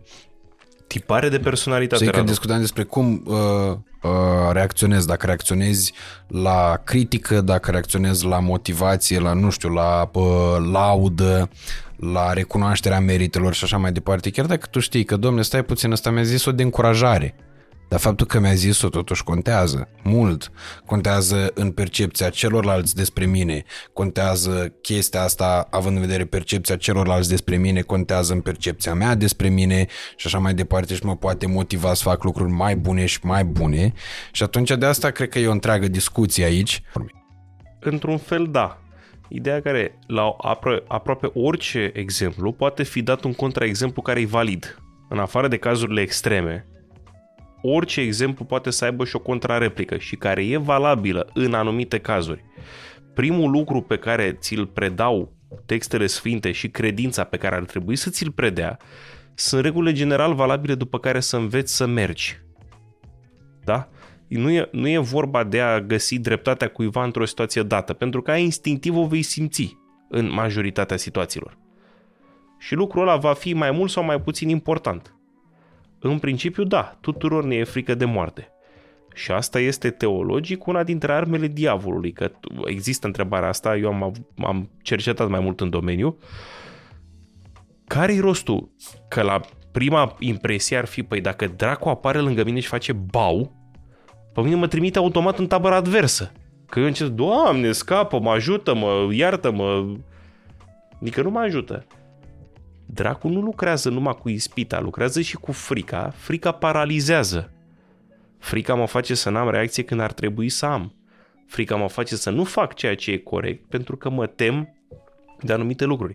Frica mă face la un moment dat să mă îndepărtez de anumiți oameni, exact situația pe care o dai tu, pentru că oamenii îmi spun la un moment dat niște lucruri care pentru mine sunt incomode. Dar faptul că e incomod nu înseamnă că nu-mi folosește. Mm-hmm e o diferență de percepție. Dacă am fi atenți la noi, ne-am prinde când e greșit sau când e doar incomod. Nu-i tot aia. E adevărat, în anumite lucruri, cum ar fi în relațiile de iubire, dacă o screm, probabil că e un căcat. Dar în alte lucruri care țin de mine, cum ar fi situația asta când cineva suferă o bătaie în fața mea, poate că ăla care aplică bătaie e unul de două ori cât mine. Dar tot e reacția corectă să mă pun între el și omul pe care îl bate. Și după aia or să vină cu mie de exemplu, lasă că ăla care a mâncat bătaia a avut gura mare. N-are a face. Bătaia în sine e greșită, ai luat lucru general. Dacă cineva îți vorbește într-o manieră în care te irită, există varianta să faci stânga împrejur și să pleci. Și există indiferent cât de intimă e apropierea, e apropierea ta de omul ăla. Din nicio situație nu, exi- nu, nu nicio situație nu e lipsită de ieșire. E un dicton latinesc foarte Bine, simplu. și o să vină foarte multă lume, iartă-mă că te întrerup, care va, îți va spune că, domne, dacă agresorul ăla e un potențial pericol uriaș față de tine, cel care te interpui între el și victimă, e o dovadă de inconștiență din partea ta să faci treaba asta. Este și nu este. E într-adevăr modelul ăsta al lui, al lui Ulise. Ulise a avut curajul să sară primul, dar s-a asigurat cumva. Pot să-ți dau un exemplu concret. E scandal în bloc? Da, nu mă duc eu ca idiotul să mă bag între el și ea. Dar ai poliție. Sună. Nu stai și taci și lași pe cineva să îndure bătaie. Și fă gură. Strigă că e greșit ce se întâmplă. Și reacția corectă ar fi să înceapă să strige toți.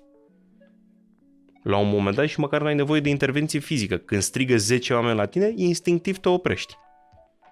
Dacă auzi, băi, din 10 guri, indiferent cât de brut ai fi, tot ai o frână. În momentul când strig 100 la tine, sau în momentul când ești luat de mai mulți, așa ca atitudine generală știi să spune e greșit ce faci, indiferent cât de ignorant ai fi la chestiunile astea, tot ai reacție. Și asta e corect să se întâmple, ți-am spus, din mic până către mare la nivel de familie, la nivel de comunitate localizată de bloc, de cartier, la nivel de firmă și până la nivel de societate. E foarte corect ceea ce spune Dragoș Pătraru vis-a-vis de faptul că, băi, avem o categorie socială care e discriminată, e bine să luăm toți atitudine. Nu e corect cum fac unii cretinși și umilesc profesorii. Corect e chiar să iei poziție să spui, băi, ăsta mi-aducă mie copii, cum Dumnezeu îi dai 3000 de lei pe lună? Dacă îi dai. Nicăieri n-ai să găsești în textele sfinte îndemnul la asta, la, la a lipsi omul de ceea ce îi se cuvine. Îndemnul în textele alea este vrednic lucrătorul de plata sa și era păcat capital, de exemplu, să oprești plata lucrătorilor. Specula. Nu există. Ăsta e, ăsta e un păcat indiferent cum îl, cum îl abordezi. Pentru cine a muncit, are voie să primească. Sunt N exemple de felul ăsta. Să nu leși gura boilor care treieră. Pentru că chiar se practica chestia asta în antichitate, dar oare Zaharia Stancu, dată într-un roman care vorbește de lumea românească la 1900, scena aia absolut mișcătoare, eu o citesc de multe ori, țăranii șerbi trimis să culeagă via boierii, boierului care li se pun botnițe ca să nu mănânce din struguri.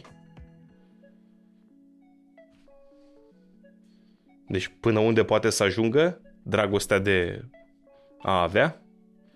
Și vin la partea a doua a rugăciunii astea de care am vorbit. Deci în primă fază spune ce să nu-mi dai. Da? Să nu-mi dai Duhul trândăviei, al grijii de mult, al iubirii de stăpânire și al grăirii în deșert.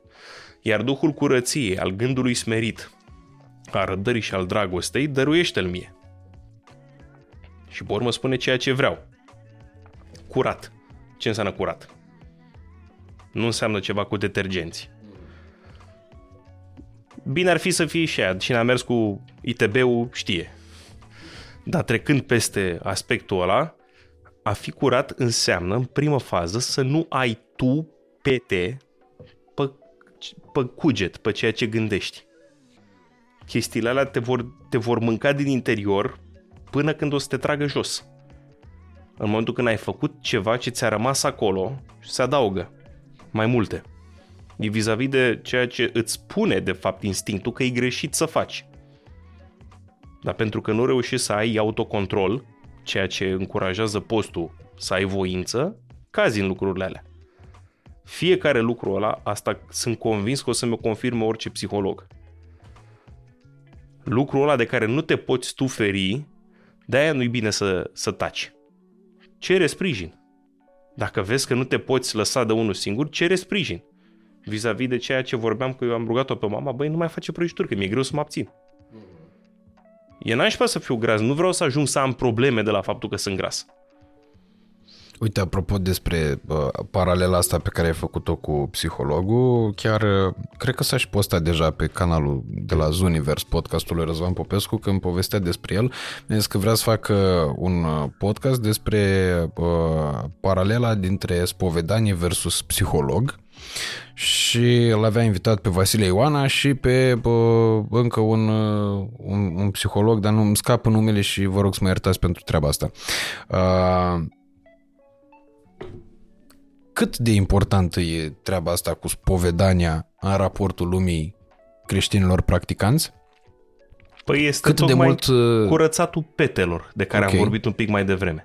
Simplu fa- adică simplu fapt că tu vorbești cu cineva despre lucruri pe care tu le ține oarecum ascunse și aici nu vorbim despre ce însemna spovedania, spovedania înainte de 89, când te mai duceai și de acolo îți mai ieșea și un dosar la arhivele securității. Aia e treaba nemernicului care îndrăznește vreodată să spargă ceea ce este secretul absolut al spovedaniei. Există o singură situație care te dezleagă ca preot, ca om care ai primit mărturisirea de secretul spovedaniei. Moartea ăluia care s-a spovedit. Dacă ăla care s-a spus, e un caz celebru al Titei Cristescu, este o fostă Miss România care a fost asasinată de propria ei menajeră, i-a pus cianură în niște pastile laxative. Și pe patul de moarte, femeia aia s-a mărturisit unui preot că a făcut lucrul ăsta, preotul știind lucrul ăsta a spus pentru că uh, vinovat oficial era tatălui regizorului Liviu Ciulei. Liviu Ciulei senior i-a, i-a chemat la fel. Ok.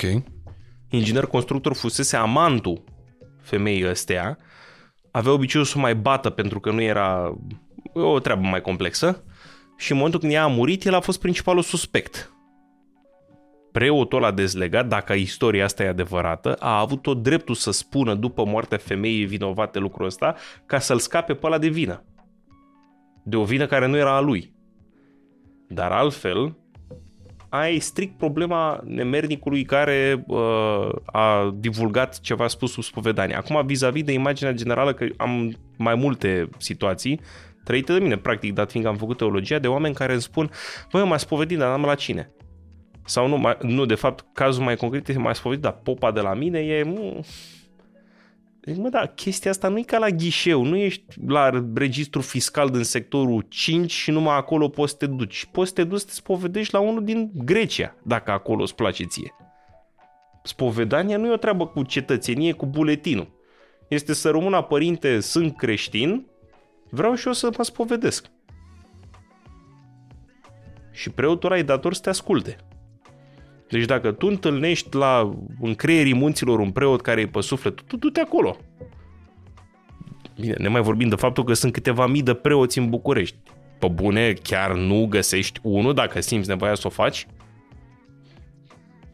Dar du-te și întreabă. Bun, și dacă ar fi să facem paralela asta între mersul la psiholog și mersul la spovedit? Eu mă feresc de paralele de felul ăsta, exact cum mă feresc să echivalez postul cu regimul alimentar, Biblia cu manual de ceva sau spovedania cu mersul la psiholog. Sunt două chestiuni separate, pentru că treburile teologice țin de domeniul spiritualului. Psihologia, regimul alimentar, științele țin exclusiv de domeniul umanului. Astea sunt sub controlul nostru, sunt uh, discipline create de om, dezvoltate de om. În momentul în care intri pe domeniul spiritualului, admiți faptul că mai există altceva, o altă prezență pe lângă aia umană. Cred că e cel mai mișto răspuns pe care l-am putut primi la o întrebare de stilul ăsta. Este ceea ce consider eu. Tocmai, eu mă, uh, vreau să mă duc să mă și spovedesc, mă duc și la psihoterapeut. Nu am uh, orgoliu de nicio parte. Nu am spus vreodată, a, eu mă spovedesc, nu trebuie psihoterapeut sau o tâmpenie pe care am auzit eu în seminar. Eu nu fac sport, că fac metanii. What the fuck?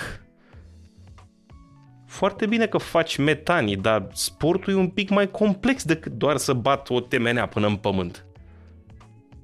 Deci una e una și alta e alta.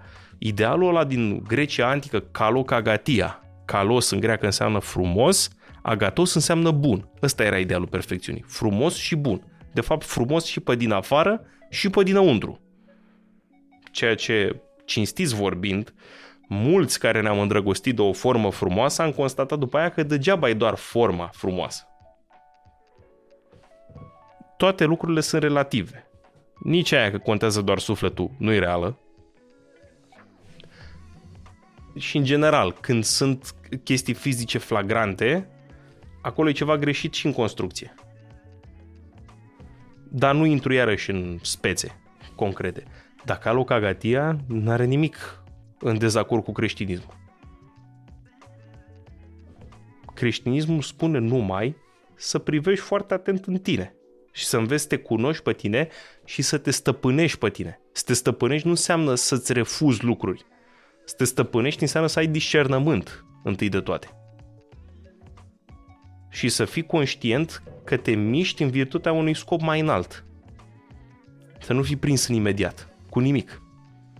Să te bucuri de ceea ce îți vine, revenind la a te bucura de o mâncare bună, a te bucura de cineva frumos în funcție de caz, a te bucura de un vin bun, e dictonul cel mai simplu pe care eu îl folosesc adesea, ca să mă scuz, că e păcat să te îmbeți, nu să bei.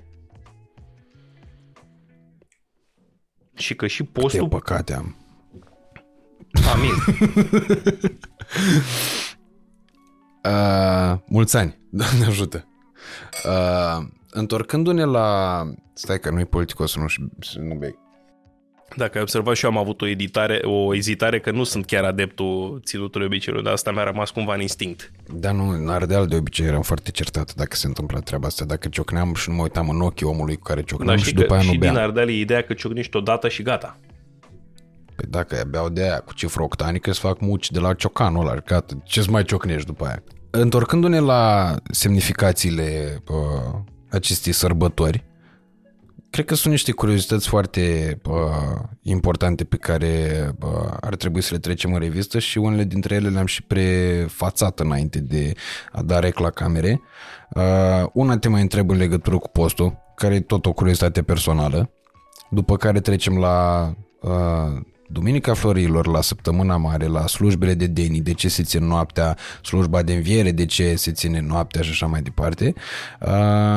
Până atunci vreau să te întreb de unde provine ideea cu dezlegarea la pește și de ce se întâmplă de bună vestire și de flori în postul mare, în postul Paștelui, iar în postul Crăciunului, spre exemplu, se întâmplă mult mai des, aproape în fiecare weekend. În primul rând, e o treabă practică. Postul Crăciunului are loc iarna, când de regulă nu prea găsești vegetale decât alea pe care ți le-ai pus deoparte, cel puțin în vechime, când nu existau sere și fel de fel de variante, dispuneai de hrana pe care ți-o pregăteai tu din timpul anului, respectiv doar de conserve, și atunci aveai nevoie să faci apel mai des la regnul animal ca să poți să suplinești dieta.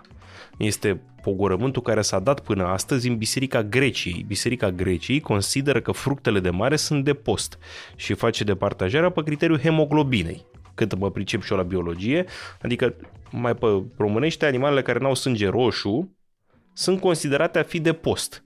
Ceea ce a fost o glumă foarte mișto la un dat teologică, că dacă grecii au voie fructe de mare, noi români avem voie fructe de pădure, fazan, mistreț.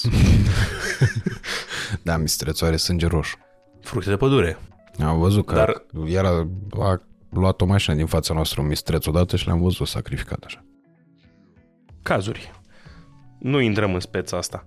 E o situație adaptată la specificul locului. În Grecia, dacă cumva locuiești pe un pietroi în mijlocul mării sau locuiei, mai ales în vechime, repet, când nu exista transportul ăsta de hrană de acum Nu aproape... existau chartere. În momentul de față, să fim cinstiți, dacă stai în București, te-ai dus la orice colț de stradă, oricând, la orice oră și găsești ce poftește sufletelul tău. Mm-hmm. Nu Mhm. vorbim decât de chimic sau de nechimic e lucrul ăla, dar găsești. Pentru perioada veche, când te descurcai cu ceea ce aveai local, pentru grecul care s-a trezit în mijlocul mării pe, o, pe un pietroi pe care aproape că nu crește nimic vegetal, era o mică imposibilitate în a ține post în sensul actual al cuvântului, pentru că nu avea cu ce să țină post.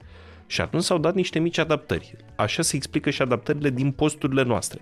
Postul Crăciunului, post de iarnă în zona noastră temperat continentală, însemna că nu prea aveai multe variante vegetale. Și până astăzi, cine merge la restaurant și spune că cine ține post, se, conf- se confruntă cu Sfânta Treime.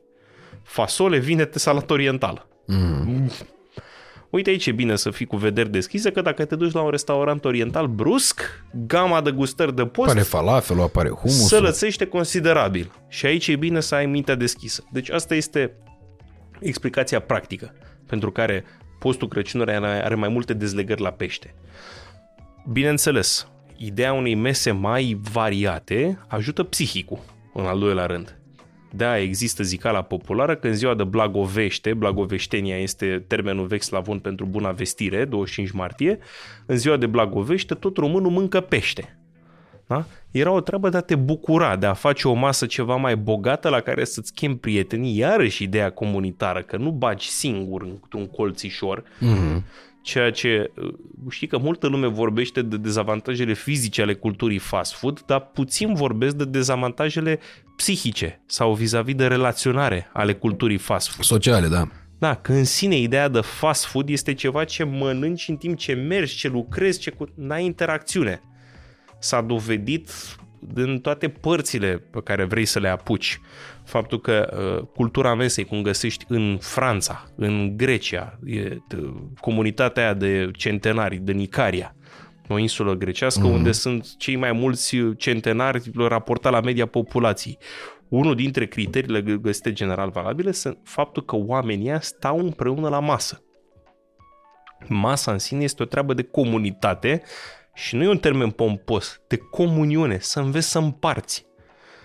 Pregătirea mesii în sine ar trebui să fie o treabă la care să te implici pentru că astea sunt deprinderi simple care leagă un pic țesătura umană.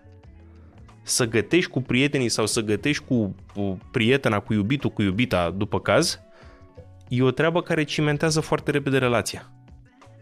E constatată de mine practic.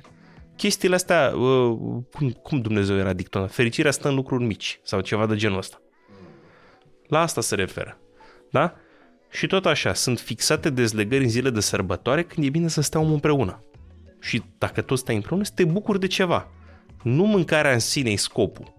Mâncarea îți oferă cadru în care să te bucuri de lucrul ăsta. Cam asta este logica postului Paștelui. Luată invers, este cel mai mare, uh, cea mai mare încercare a voinței pentru că și la capătul lui este cea mai importantă sărbătoare creștină. Este cea mai veche și este cea în funcție de care se reglează întreg ciclul anului bisericesc. Oricum, în stilul vechi de gândire, în mentalitatea om- omului arhaic, anul nou nu era pe 1 ianuarie. Era pe 1 martie. Pentru că anul nou este anul nou al naturii.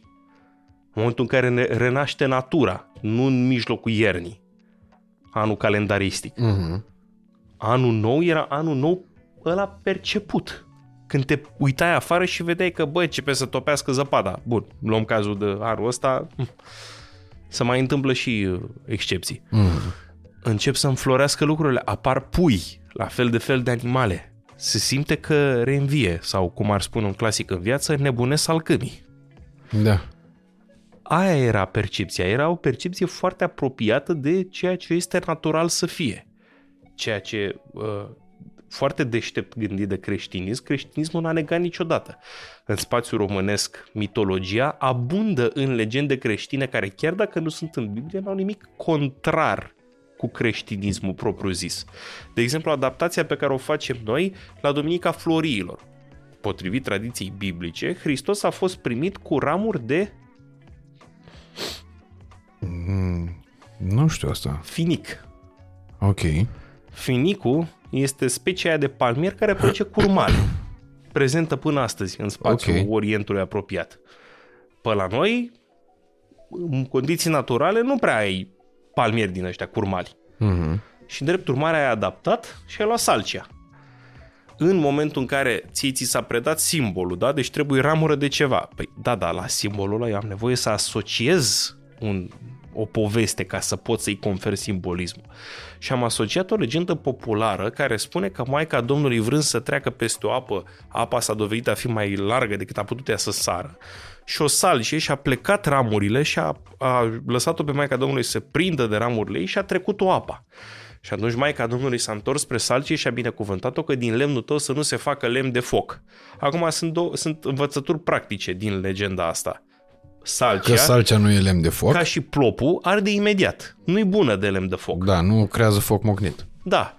Totodată pentru că înverzește mai repede decât alți pomi, că decât foioasele, de exemplu, salcia capătă frunze mai repede. Este folosită ca suplinitor de finic la slujbele de flori din România. Și de aici și melodia. Dacă de fi tu salcia la mal, m-aș face râu la umbra ta. Nu neapărat fix de aici, dar Eminescu o pomenește foarte des în lirica lui cu uh, salcia care stă aplecată peste uh, apă, are un întreg simbolism. E adevărat, nu sunt eu cunoscător perfect în domeniu, dar din medicina uh, naturistă, scoarță de salcie cu tare chiar are proprietăți vindecătoare, la fel cum are și finicul în spațiul oriental. Deci astea nu sunt făcute degeaba, tot timpul au fost întrepătrunse. Religia niciodată nu a mers doar în spectru simbolicului, ci ți-a dat și sfaturi practice. Da? Că, de exemplu, asta venind un pic înapoi, interdicția ebraică, de exemplu, de a, mânca, de a, de a nu mânca ce n-are solzi din apă. Deci evrei, tehnic până astăzi, n-au voie să mănânce fructe de mare. Ok. De ce bănuiești? Care ar fi dată? Practic. Bă, nu știu, a, a, o să dau un răspuns cu pă, toată asumarea de a fi penibil. Uh, că ar, pu- ai putea să găsești în apă chestii care pă, nu s-ale mării? La vremea aia era mai puțin probabil că găsești chestii care nu erau din apă, că încă nu aveam poluare în formă industrială. Ok. Dar ești într-o zonă caldă, unde primele care se strică sunt moluștele. Ok. Nu sper că n-ai avut experiența, nu doresc nimănui, dar să mănânci fructe de mare stricate Ah, am pățit, da. este o experiență pe care nu-ți doresc să o repeți. Categoric, da. Lucrurile astea au și un temei practic, dar niciodată nu trebuie limitate la scopul lor practic. Ele vin și ca învățături din astea orale, când nu există altă formă de cunoaștere, dar dincolo de asta sunt o formă de disciplinare a voinței. Și sunt o formă de a traduce un sistem de reguli spirituale în normele fiecărui neam. De asta există legendele populare. Ele nu au treabă cu magia, cu mult să sperie. Farmece, vrăji, chestii. Fâs. Dacă vrei să o iei teologic, e destul de simplu. Dacă pretinzi că faci farmece, cum am întâlnit până astăzi, că există până astăzi persoane care pretind că fac farmece. Unul la mână, ai impresia că dracu chiar ascultă de o babă surdă? Care dă bobi? Adică atât de rău a ajuns dracu încât a, a spus tanti Frosina să mă duc să chinui pe nu știu cine, sunt obligat să mă duc. Mi-a dat misiune. Mi-a dat job. Cumva nu e ierarhia corectă. Dracu cum are propria lui agenda? Uneori îi, îi prind bine niște informații. Deci în momentul când încep să cochetez cu zona asta, da, îi ofer niște informații pe tavă, că el nu știe tot. Da, pentru că e și treaba aia, știi, cu cât acorzi mai multă importanță unor chestiuni de genul ăsta, cu atât apar că le și atragi mai puternic în viața ta. Păi și cum nu le acorzi importanță? Nu te duci la Eufrosiena să-ți ghicească. Ești stăpân pe tine. Și știi că treaba asta cu farmecele în sine este un nonsens care dacă îți va aduce ceva, îți va aduce neajunsuri, nu câștiguri. Exact Categoric, ca la jocurile da. de noroc. Nu muști mirajul. Da? Bun, că jocurile de noroc pot fi o distracție, farmecele nici măcar distracție nu pot fi. Adică presupunându-se un om stăpân pe el, e într-adevăr ceea ce spune domnul Sorin Constantinescu în mai multe rânduri l-am văzut spunând. Eu subscriu la ideea asta, chit că eu n-am avut curiozitatea să intru în casino, am avut alte vicii. Dar viciul ăsta al jocurilor de noroc mi s-a părut un nonsens, mie. Mm-hmm. Ce rost are să arunc niște bani ca să ce? Să văd dacă cumva o nimeresc? Am niște plăceri mai aplicate. Categoric. Dai un ban, dar face. Exact. Care nu te dezamăgește decât dacă e prost vinul. Ceea ce după un anumit punct și de la o anumită experiență educă. nu mai poate mai fi prost vinul. Gustul se educă exact cum am spus că simți perversiunea în anumite chestii dacă ești atent și bei cu scopul de a te simți bine mie personal mi s-a dezvoltat chestia asta pe limbă. Nu sunt cunoscător, nu pot să fiu numit somelie, nu-ți identific cu legat la ochi soiul mm-hmm. de vin. Dar știu să spun de la al doilea pahar dacă cumva o să mă doară capul a doua zi. Și a, da, clar. Clar, da, poți să-ți spun și de la miros de acum. Și mai e o chestie adică pe care... un vin de la greoi care știu că o să îmbubuie țasta, cam simt. Vezi că prin vin greoi înțelegem două chestii. Mie îmi place vinul taninos și greu. Nu, mă el. refer la unul de la care nu... Da, un vin umblat. E greu să-l înghiți. E altceva. Și mai e o chestie care apare în momentul în care o fac pentru plăcerea mea. Am zile, nu e un îndemn, dar am zile când beau trei sticle. Am și zile când am pus capac la al doilea pahar. Pentru că simt că n-am luat... zile negre. Nu, simt că n-am luat în direcția bună. Mai și glumiem cu treburile astea, ca să se înțeleagă clar. Adică nu știu de ce am uh, impresia că la un moment dat trebuie să faci amendamentul ăsta. Trebuie să spui, bă, mai și o cioacă așa, adică nu, nu se încurajează consumul de alcool. În exces. Da, nici măcar consumul de alcool, adică ăla e, îl simți sau nu îl simți. Nu trebuie să vină nimeni să-ți spune, zi, domnule, bun, bea. Fiecare face cum vrea, cum simte. E un, totuși o realitate faptul că toți avem viciile noastre. Sau ceea ce... dovadă, eu o să-l încurajez pe Damian să încerce și o fetească neagră, că până acum o urare neagră. Nu o să fie nevoie de multe încurajări. Acum zici ceva că na, ăștia nu ne-au dat bani și trebuie să fie cadru pe tine. Doar că uh, e o treabă care este speculată în multe ocazii și am văzut că așa merge o ramură de marketing. Cu tare bogat, cu tare deștept, are viciul respectiv. Dacă vei avea și tu viciul respectiv, vei fi ca bogatul ăla sau ca deșteptul ăla. Nu, Un prieten. De unde? Nici o treabă. Ăla nu e șmecher sau bogat care viciul ăla. Bun, Trebuie să fii tâmpit să crezi în treaba asta. în literatura română care au fumat în exces, au băut în exces, au consumat droguri. E pârțul ăsta în lumea artistică foarte des întâlnit și eu am avut discuții La marile personalități nu e pârț. Nu, mă refer acum, în ziua de azi.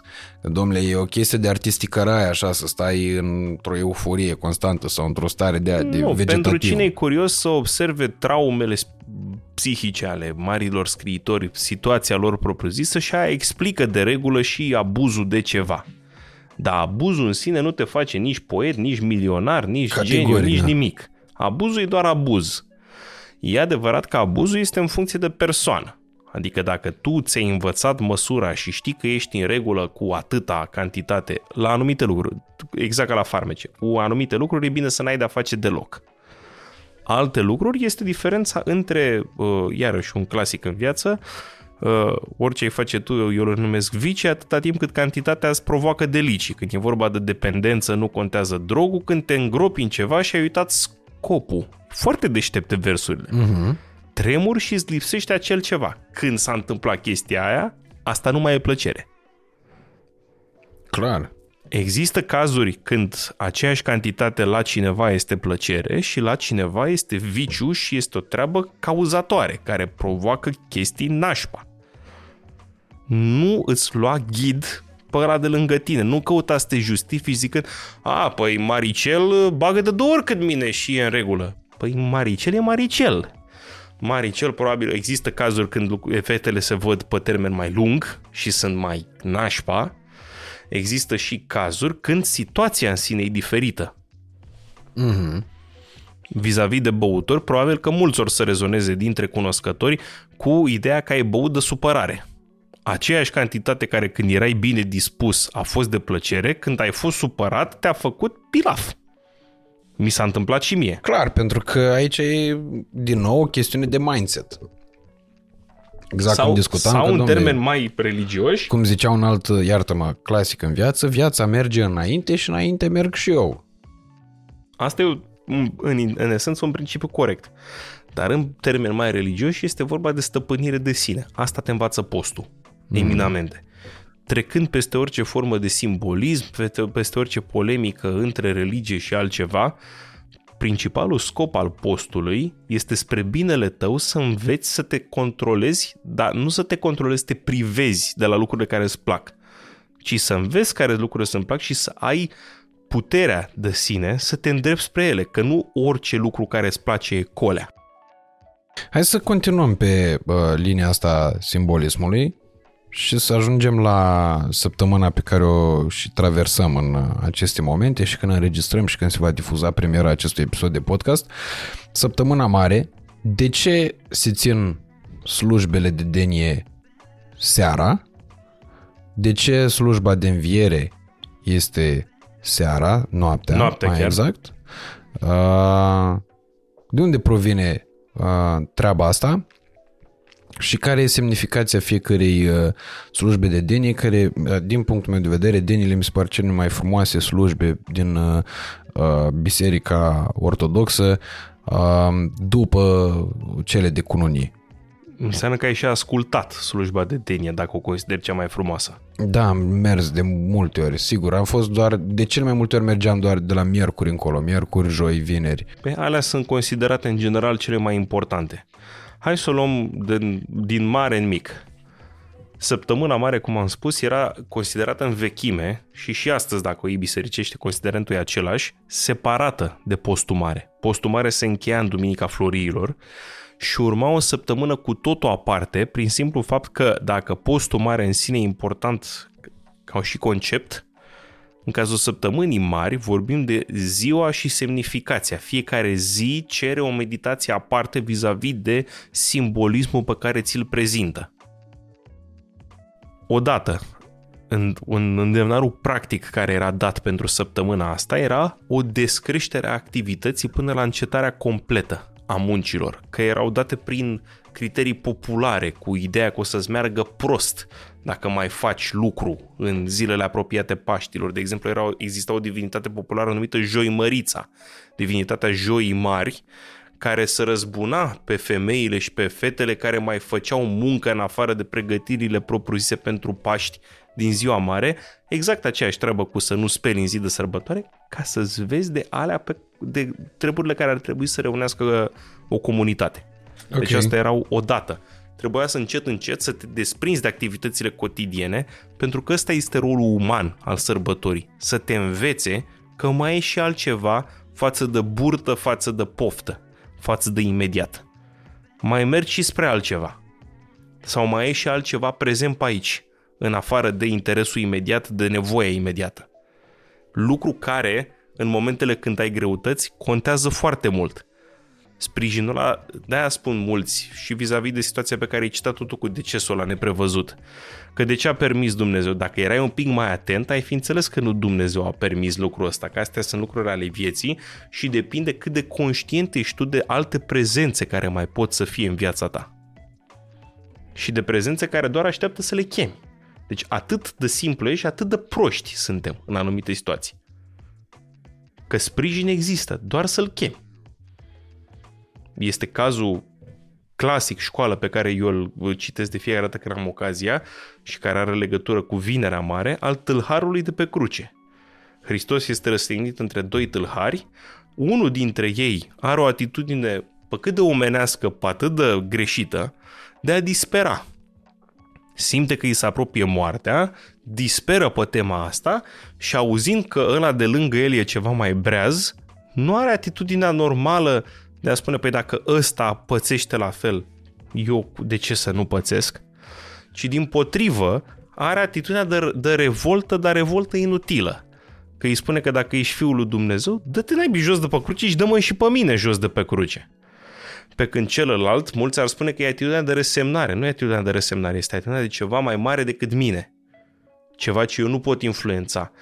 Pe de-o parte, îl, îl contrează pe ăla aflat de partea opusă și îi spune vezi că vorbești tâmpenii, că nu numai că el, ăsta din mijloc, e aici fără să aibă vreo vină, pe când noi suntem pe merit. Noi ne luăm o pedeapsă care în regulile epocii de atunci era justificată. Oamenii chiar erau hoți. Adică își meritau pedeapsa.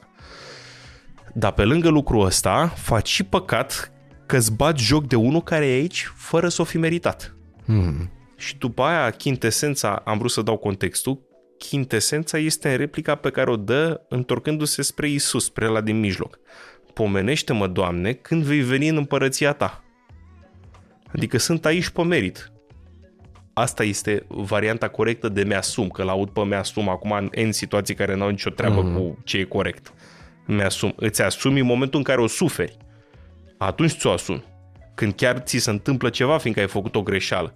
Așa mi-o asum în sensul că am dat-o de gard, mi-o asum în sensul că fus, nu o să mi se întâmple nimic. Nu aia mi-o asum.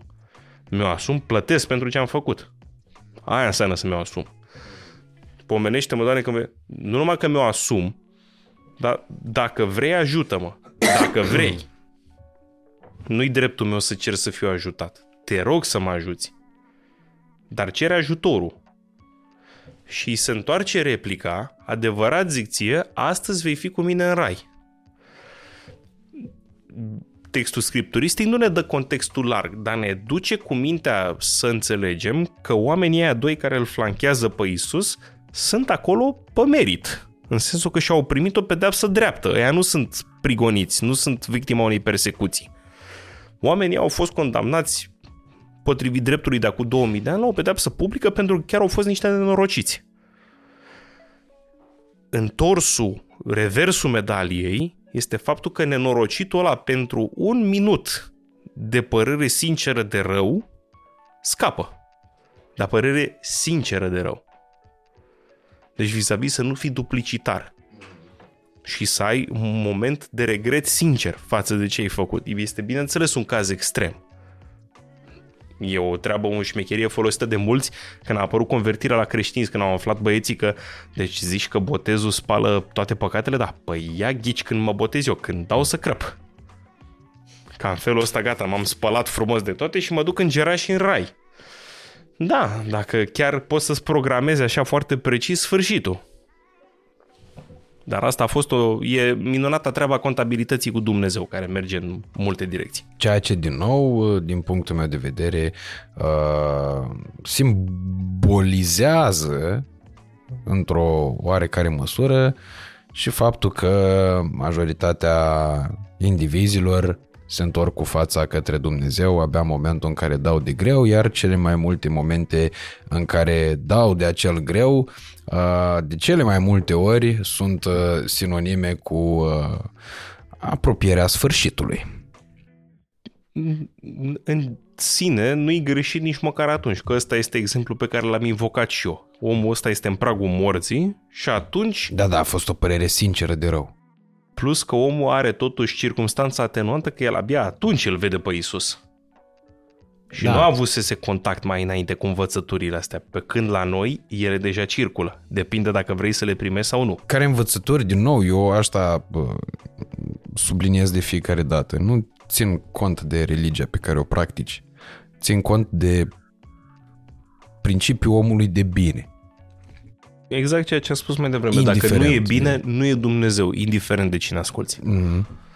Ideea de a ucide pe cineva, din orice considerent, ideea de a face rău cuiva în numele religiei sunt nonsensuri. Categoric, deci, da. Aici nu mai încape vreo, vreo argumentație.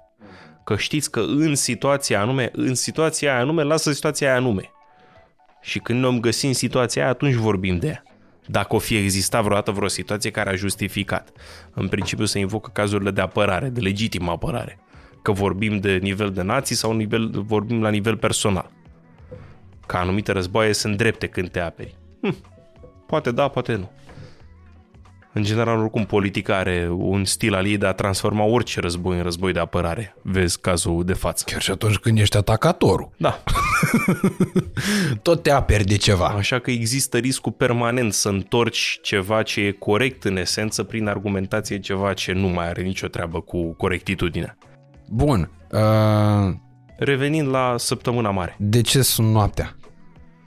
Aduc Că asta aminte mi se pare fascinant. exact E o chestie pe care o aflu pentru prima dată acum, la 27 de ani aproape. de o perioadă de violență. În primele lui aproape trei secole de existență, creștinismul este persecutat. E persecutat pe măsură ce capătă adepți, de fapt. Adică, bun, e prima persecuție atribuită lui Nero, dar asta este mai mult de domeniul legendarului. Pe măsură ce creștinismul câștigă adepți, începe să deranjeze statul roman prin anumite uh, învățături morale, respectiv faptul că nu, se, nu era divinizat împăratul, creștinismul ad- admite un singur Dumnezeu și este singurul moment în care creștinismul are justificarea de a nu asculta de stat, când statul se bagă peste credința lui, peste ceea ce ține direct de dumnezeire. Altfel, am subliniat-o în mai multe rânduri în perioada asta, una dintre principalele datorii ale creștinului este să fii un bun cetățean. Deci te supui autorității de stat în lucrurile care țin de autoritatea de stat. Mm-hmm. Nu are voie autoritatea de stat să spună în cine să crezi tu în forul tău intim. Aia nu e voie să se impună. Religia de stat, impunerea unei credințe pe fund politic, aia e profund greșită, ceea ce s-a făcut în vechime. Doi, faptul că ajunseseră anumiți creștini să refuze să slujească în armată. Ipotetic, filozofic, cum vreți, utopic. Dacă toți am refuzat să mai punem mâna pe arme, ne-am liniștit la nivel planetar. Dacă îi spune chestia asta, e păcat să-mi ucid Bine. semenul. Și aici vine o ideologie cât se poate de corectă din punctul meu de vedere uh, și din uh, perspectivă rațională. Democrația se apără cu forță. Da, când este amenințată, corect. Astea sunt situații punctuale. Corect. E ceea ce am Eu vorbit și un pic principiul mai ăsta al neutralității îl consider un mare rahat. E din ceea toate ce am vorbit punctele un de pic vedere. mai devreme, principiul lui Petre Țuțea, că aia cu să întorci și celălalt obraz când e o palmă, e mai mult metaforic, nu e fizic. Categoric, Când da. ți s-a dat o palmă fizic sau mai mult mai important, când îi se dă celui de lângă tine o palmă, răspunsul corect e un pumn în gura celui care a dat palma. Categoric, da. Dar mergând înapoi pe ideea asta, ideea pacifismului, că există N soluții până când să-i dai în cap ăluilalt de lângă tine, e valabilă. Astea două considerente... De, depinde și pacifismul ăsta, că uite, vezi, începe să-și facă efectul spovedania, uh, împărtășania. Uh, depinde mult și, Spovedania va uh, urma, probabil. și de nuanța uh, pacifismului. Pentru că, da, uh, cu siguranță există soluții aparent violente care poate nu sunt atât de violente precum niște soluții care aparent pot să pară foarte pașnice. Aici explicația a fost dată cu ceva timp în urmă. Cu cât ai mai multă forță de exercitat, cu atât e mai valoros pacifismul. Uh-huh. Deci uh-huh. este cu atât mai mult de apreciat la o huidumă de 200 de kg de mușchi când ar avea o, tot o ocazie, cadru să-i dea în cap ăluia de lângă el și alege să nu o facă. Da, numai că huiduma de 200 de kg de mușchi, prin simplu fapt că are 200 de kg de mușchi, nu prea poate fi pus în situația de a folosi forța pe care o, o poate ba exercita. Da, ba da. Și de multe ori își creează situațiile să-și exercite forța, tocmai pentru că Bine, simte asta în lipsa responsabilității. că ăsta este atuul lui. E, varianta bărbătească cu adevărat este ca pentru toți să fie evident, eu o spun bărbătească, ai prins în ce, te, Mhm. în ce cheie, pentru toți să fie evident cine ar ieși câștigător dintr-un conflict violent între două părți, iar partea aia care ar ieși evident câștigătoare pentru toți să se abțină. Da, bine, categoric. Asta e o regulă de fair play. În general vorbind, dragi băieți mai ales, dar nu numai, în momentul în care ați făcut dovada că ați fi putut câștiga un conflict violent și n-ați făcut-o, credeți-mă că ați luat-o la puterea a doua, prestigiu. Că Clar. în definitiv în psihicul ăla, ălora care sunt prezenți, lucrul ăsta așa va lucra, veți avea mai mult prestigiu, mai multă autoritate, mai mult nu știu ce vreți voi, în momentul în care, deși erați vădit câștigătorul în situație, v-ați abținut de la a exercita forța. Mm. Lucrul ăsta e o treabă generală, o spune foarte limpede Iisus în grădina Ghețimani lui Petru, când Petru scoate sabia față de cei care veniseră să-l prindă pe Iisus, taie urechea unui ucenic și uh, unui, mă rog, din mulțime, și Iisus îi spune, bagă sabia în teacă, că cine scoate sabia, de sabie va pieri. Odată mm. ce pornești uh, bolovanul ăsta, la un moment dat vei încăpea sub el. E o mișcare de rotație. La un moment dat o să găsești pe unul care o să te închidă. Și e de preferat să nu pornești tu lucrul ăsta. Revenit. Lucrurile astea au pus creștinismul într-o situație de religie prigonită, de, de religie supusă persecuției. Când ești persecutat, automat nu te poți manifesta public în formele tale de venerație. Și ești nevoit să te manifesti în ascuns. Asta justifică pe de-o parte mai ales cei care vor vizita, de exemplu, Italia. La Roma sunt celebre până astăzi catacombele. Catacombele nu au neapărat o semnificație religioasă. Catacombe erau spații funerare, spații destinate igienei publice, sisteme de canalizare, dar sunt spații subterane, spații cumva mai ferite privirii. Catacombele au căpătat un sens profund creștin prin simplu fapt că doar acolo își puteau creștinii exercita cultul. Și cultul creștin în primele secole are forma asta care astăzi a rămas cu termenul de priveghere, că mulți nu înțeleg chestia asta și și eu am o reacție așa spontană vis-a-vis de să mă scol în miezul nopții să merg la slujbă. Dar cu ce am greșit? Ce vrei de la mine? De ce să fac chestia asta? Inițial, cultul creștin se desfășura noaptea ca să poată să se desfășoare în condiții de relativă siguranță. Au fost săraci și săltați și în forma asta. Și una dintre primele mărturii o avem de la Pliniu cel Tânăr. Sunt doi învățați în lumea romană clasică, Pliniu cel Bătrân la care moare când rupe Vezuviu și Pliniu cel Tânăr, care cred că e nepot de-al lui și care ajunge guvernator al Bitiniei. Omul are, are o scrisoare către împăratul Traian, ăsta care cucerește Dacia, în care le, îi dă semnalmentele creștinilor și printre altele omul semnalează faptul că ăștia se strâng noaptea ca să-și venereze zeu, se strângeau noaptea ca să scape de persecuții. Noi, prin slujbele astea făcute în postul mare, aducem aminte, biserica este o instituție care are avantajul că nu uită pe parcurs. Pentru că asta este un atribut și al Dumnezeului pe care ea îl propovăduiește. Este Dumnezeu care nu uită pe nimeni. Nu uită nicio suferință, nu uită nicio nedreptate. Dacă ai pățit o suferință, o nedreptate cu 2000 de ani și ai murit de 2000 de ani, Dumnezeu nu te uită. Și asta este omenește corect de făcut. De asta, de exemplu, până astăzi e bine să nu uităm de că a existat un holocaust ca nu cumva să se mai repete vreo atrocitate de felul ăsta. Sub nicio formă. Ei, tocmai pentru că biserica nu uită lucrurile astea, a pus niște slujbe ca să aducă aminte de perioada aia când să fii creștin era la propriu un act de curaj. Pentru că riscai pedepsa capitală. Dacă era ajungeai în fața unui judecător roman, ăla îți spunea simplu, te închin la statuia împăratului, ceea ce era egal apostazie, îți renegai credința sau mori și mulți mucenici prezenți până astăzi în calendarul creștin, inclusiv sfinții foarte populari la noi, Gheorghe și Dimitrie, și-au pierdut viața pentru că au refuzat să renunțe la credința creștină. Este maniera cea mai simplă și toată cea mai dureroasă de a ajunge sfânt. Când cineva îți pune viața în primejdie pe criteriu religios și tu alegi să renunți la viață decât să renunți la credință, te-ai calificat automat la criteriul de sfințenie.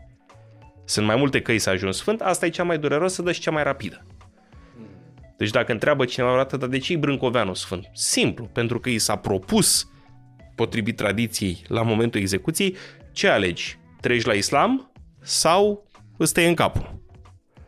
Și el, în numele său și al tuturor copiilor, a spus, nu, eu prefer să-mi tăiați capul. Că o fi fost judecată pragmatică, n-are a face. În ochii bisericii, ăsta este criteriul da, de cel mai asta e și Sfânt Martir. Da, martir sau mucenic sunt sinonime, asta înseamnă oameni care și-au dat viața pentru ceea ce credeau ei. Ceea ce nu e nevoie să explic, înseamnă o, o spiritualitate, un suflet nobil. Că nu poate oricine să spună chestia asta astăzi, că cu prețul vieții uh, ții de convingerile tale? Să fim serioși, câți am face E foarte complicat de discutat despre asta. Ne negociem pe, pe prețuri mult mai mici. Clar, pentru că trăim într-o lume în care tot mai multă lume, iertați-mi repetiția, alege calea compromisului în, detriment, în detrimentul sacrificiului. Iar dacă cineva urmărește toată discuția asta, care presupun că deja a sărit de două ore, uh, o să vadă la... A sărit de trei, bine. E, să trăiască. Dacă Dar e, e normal, când vine Damian în file, cureți cardurile, e clar. Adică există invitați pentru care e necesar un hard, înțelegi? Adică investiția într-un podcast cu Cătălin Striblea, Cătălin Opreșan, Damian Anfile, Augustin Viziru. Când vin legende de astea aici la podcast, trebuie să cumperi hard nou, e clar, că e peste tera de informații aici. Apreciem. De data asta n-au fost atât de multe informații, mai mult o concepție personală. Există un for de convingeri care sunt convingeri practice, ce am spus mai înainte că e o dovadă de inteligență să nu rămâi consecvent într-o idee. Anumite lucruri se, se schimbă. În schimb, convingerile profunde, alea care țin de, de nucleul tău interior, alea odată ce te-ai convins de justeța unora dintre ele, bine ar fi să nu ți se schimbe. Mm-hmm. Pentru că schimbarea aia nu face decât să te decadă pe tine indiferent care sunt convingerile tale, ești ferm convins de un adevăr în termeni filozofice imutabil. Adică lasă chestiile practice care țin de adaptabilitate. Ale imutabile sunt alea care țin de uh, ceva, mai, ceva mai înalt, să zicem. În principiu, când te declar convins de ceva, ești convins de acel ceva dincolo de orice evidență. Asta dă omul de principiu. Asta a dat oamenii de caracter care au putut să reziste în fața unor persecuții de ordin politic sau de oricare, oricare alt ordin până încoace. Sunt istorii curente de oameni care n-au vrut să dea înapoi de la convingerile lor în fața amenințării cu moartea, în, fața, în fața supremei amenințări și care au îndurat ani de chinuri, de fel de fel de nenorociri, doar ținând la niște principii. Cam despre asta este vorba în amintirea slujbelor ăsta de noapte de oameni care își puneau la propriu viața în pericol, deci asta însemna credința în vremea aia, îți puneai viața în pericol pentru că luai parte la slujba respectivă. de aia e noaptea. Încercau să o facă cât mai discret, dar indiferent de condiții, o făceau. Asta era slujba. Toată liturgia, la bun început, se făcea noaptea. Că de slujba de utrenie, ori trinon în greacă, slujba de dimineață, înseamnă de fapt răsăritul soarelui. Deci nu e o slujbă care s-ar face indiferent de sezon la 8 dimineața. Dacă ar fi să o faci corect, vara ai face-o la 5 dimineața, când chiar răsare soarele. Și de asta se păstrează, mai ales în zona mănăstirilor, care păstrează tipicul mai fidel, slujba asta astăzi este numită miezonoptică urmând ideii psalmilor și vis-a-vis de uh, ceea ce spuneam cu diversitatea formelor de post, că anumite posturi nu țin de alimentație, ci țin de somn. La fel cum să te dedulcești la mâncare poate să fie o plăcere, pentru mulți și dormitul în anumite intervale orare e o plăcere și poți să-ți arăți ție nu pentru că viața ar trebui să fie o chestie lipsită de plăceri, ci să arăți că plăcerile asta sunt pentru tine, doar plăceri, nu sunt lucruri care te conduc pe tine. Eu aleg când mă bucur de ele. Și atunci ești capabil să-ți întrerupi și perioada de somn. Ca să dai laudă lui Dumnezeu în care tu pretinzi că ai crede. Ăsta este rolul slujbelor de noapte, de asta biserica aduce aminte trecând niște sute de ani de când cel puțin Bun, luăm în calcul perioada comunistă, doar că la noi comunismul nu a fost nici totalitar la modul Albaniei sau Uniunii Sovietice în prima perioadă să interzică total religia. Deși sunt mulți care au suferit chinuri, religia într-o formă sau alta mai tacit a fost permisă. Dar biserica aduce aminte de perioada aia când decretul statului roman era non licet esse vos. Nu vă este îngăduit să fiți.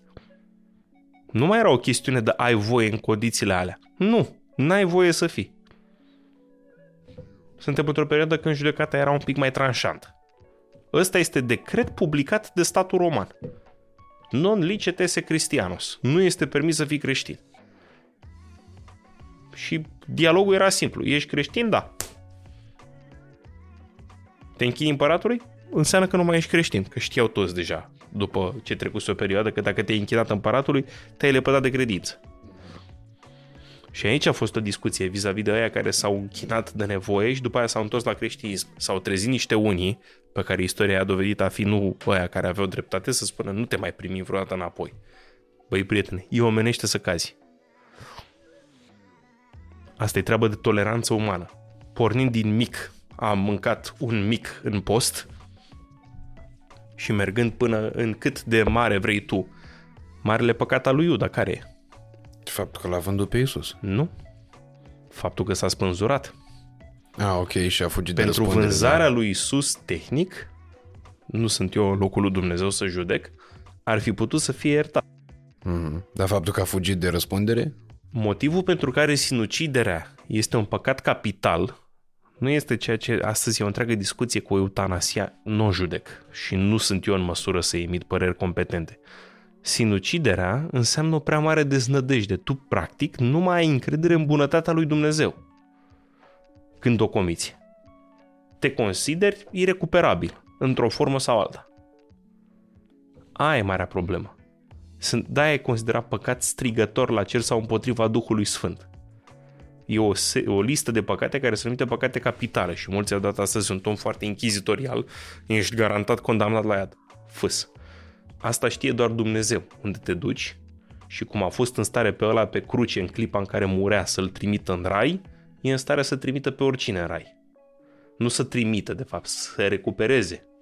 Am găsit undeva citatul ăsta, mi-e ciudă că nu mi-aduc aminte, dar uh, spunea o treabă foarte mișcătoare, că mâna lui Dumnezeu poate să răzbească până la tine prin întunericul întunericurilor.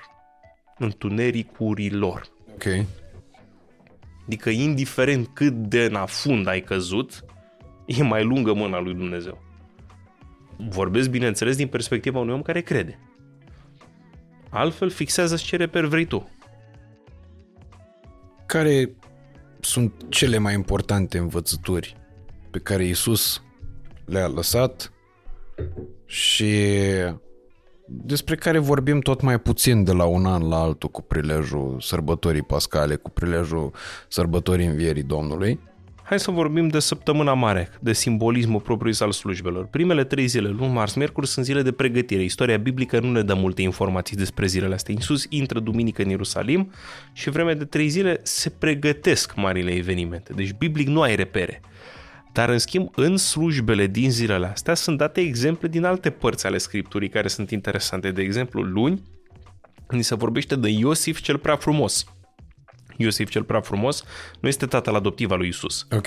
Este Iosif cel din Vechiul Testament, unul dintre cei 12 fiei patriarhului Iacov, cele 12 seminții ale lui Israel, care e vândut de frații lui tot pe 30 de arginți, vis-a-vis de faptul că Scriptura are o continuitate în ceea ce privește simbolismele, este vândut în Egipt și în Egipt el ajunge în casa unui mare dregător Putifar, a cărui soție are bucurii la el, ca să mă exprim în termeni populari. Uh, el refuză să se culce cu soția binefăcătorului său și în momentul când ea îl prinde, el își lasă haina în mâinile ei și iese gol pușcă afară, ceea ce femeia începând să țipe că el ar fi vrut să se culce cu ea, iar ăla ieșind gol pușcă din casă, asta vis-a-vis de cum sunt unele situații omenești, îl incriminează automat. Deci vis-a-vis de faptul că anumite lucruri pot părea flagrant vina cuiva și s-ar putea ca adevărul să fie taman invers. Tot timpul să ai un grad de circumspecție în a judeca ceva. Depinzând de perspectivă. De acord. Dar astea sunt trimiteri clare și la Isus. Da? Vis-a-vis de vânzarea pe 30 de arginți, vis-a-vis de faptul că până la urmă el ajunge să scape frații pentru că asta Iosif e băgat în temniță, până când faraon are două vise, vise premonitorii, altă discuție cu visele o ținem pentru un podcast viitor, că e o discuție lungă, pe scurt există un dicton latinesc care spune sunt gemine somni porte. Pe ușile gemene ies vise, vise care prevestă și vise care rătăcesc. N-ai de unde să știi care-i care și soția lui Pilat îi vine și îi spune lui Pilat să nu-i faci niciun rău dreptului acestuia, că multe am pătimit eu azi noapte în vis din cauza lui. Femeia avusese un vis premonitoriu, dar pentru că nu știi de unde vine visul, e mai bine să le respingi pe toate. Asta este o varianta sănătoasă.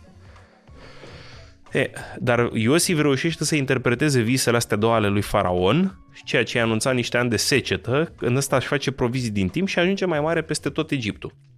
Vin frații lui care suferă de foame și Iosif, care fusese vândut de frații lui, îi scapă pe frații lui de foame, le dă să se sature. Asta este exact trimitere la Isus care este vândut de lui și deși este vândut, el îi scapă pe ai lui de data asta din, direct din ghearele morții. Deci asta ni se spune în luni. A fost deja. Denia de ieri seara. Denia din Luna Mare face uh, trimitere la Iosif cel prea frumos, care este o prefigurare din Vechiul Testament al lui Isus.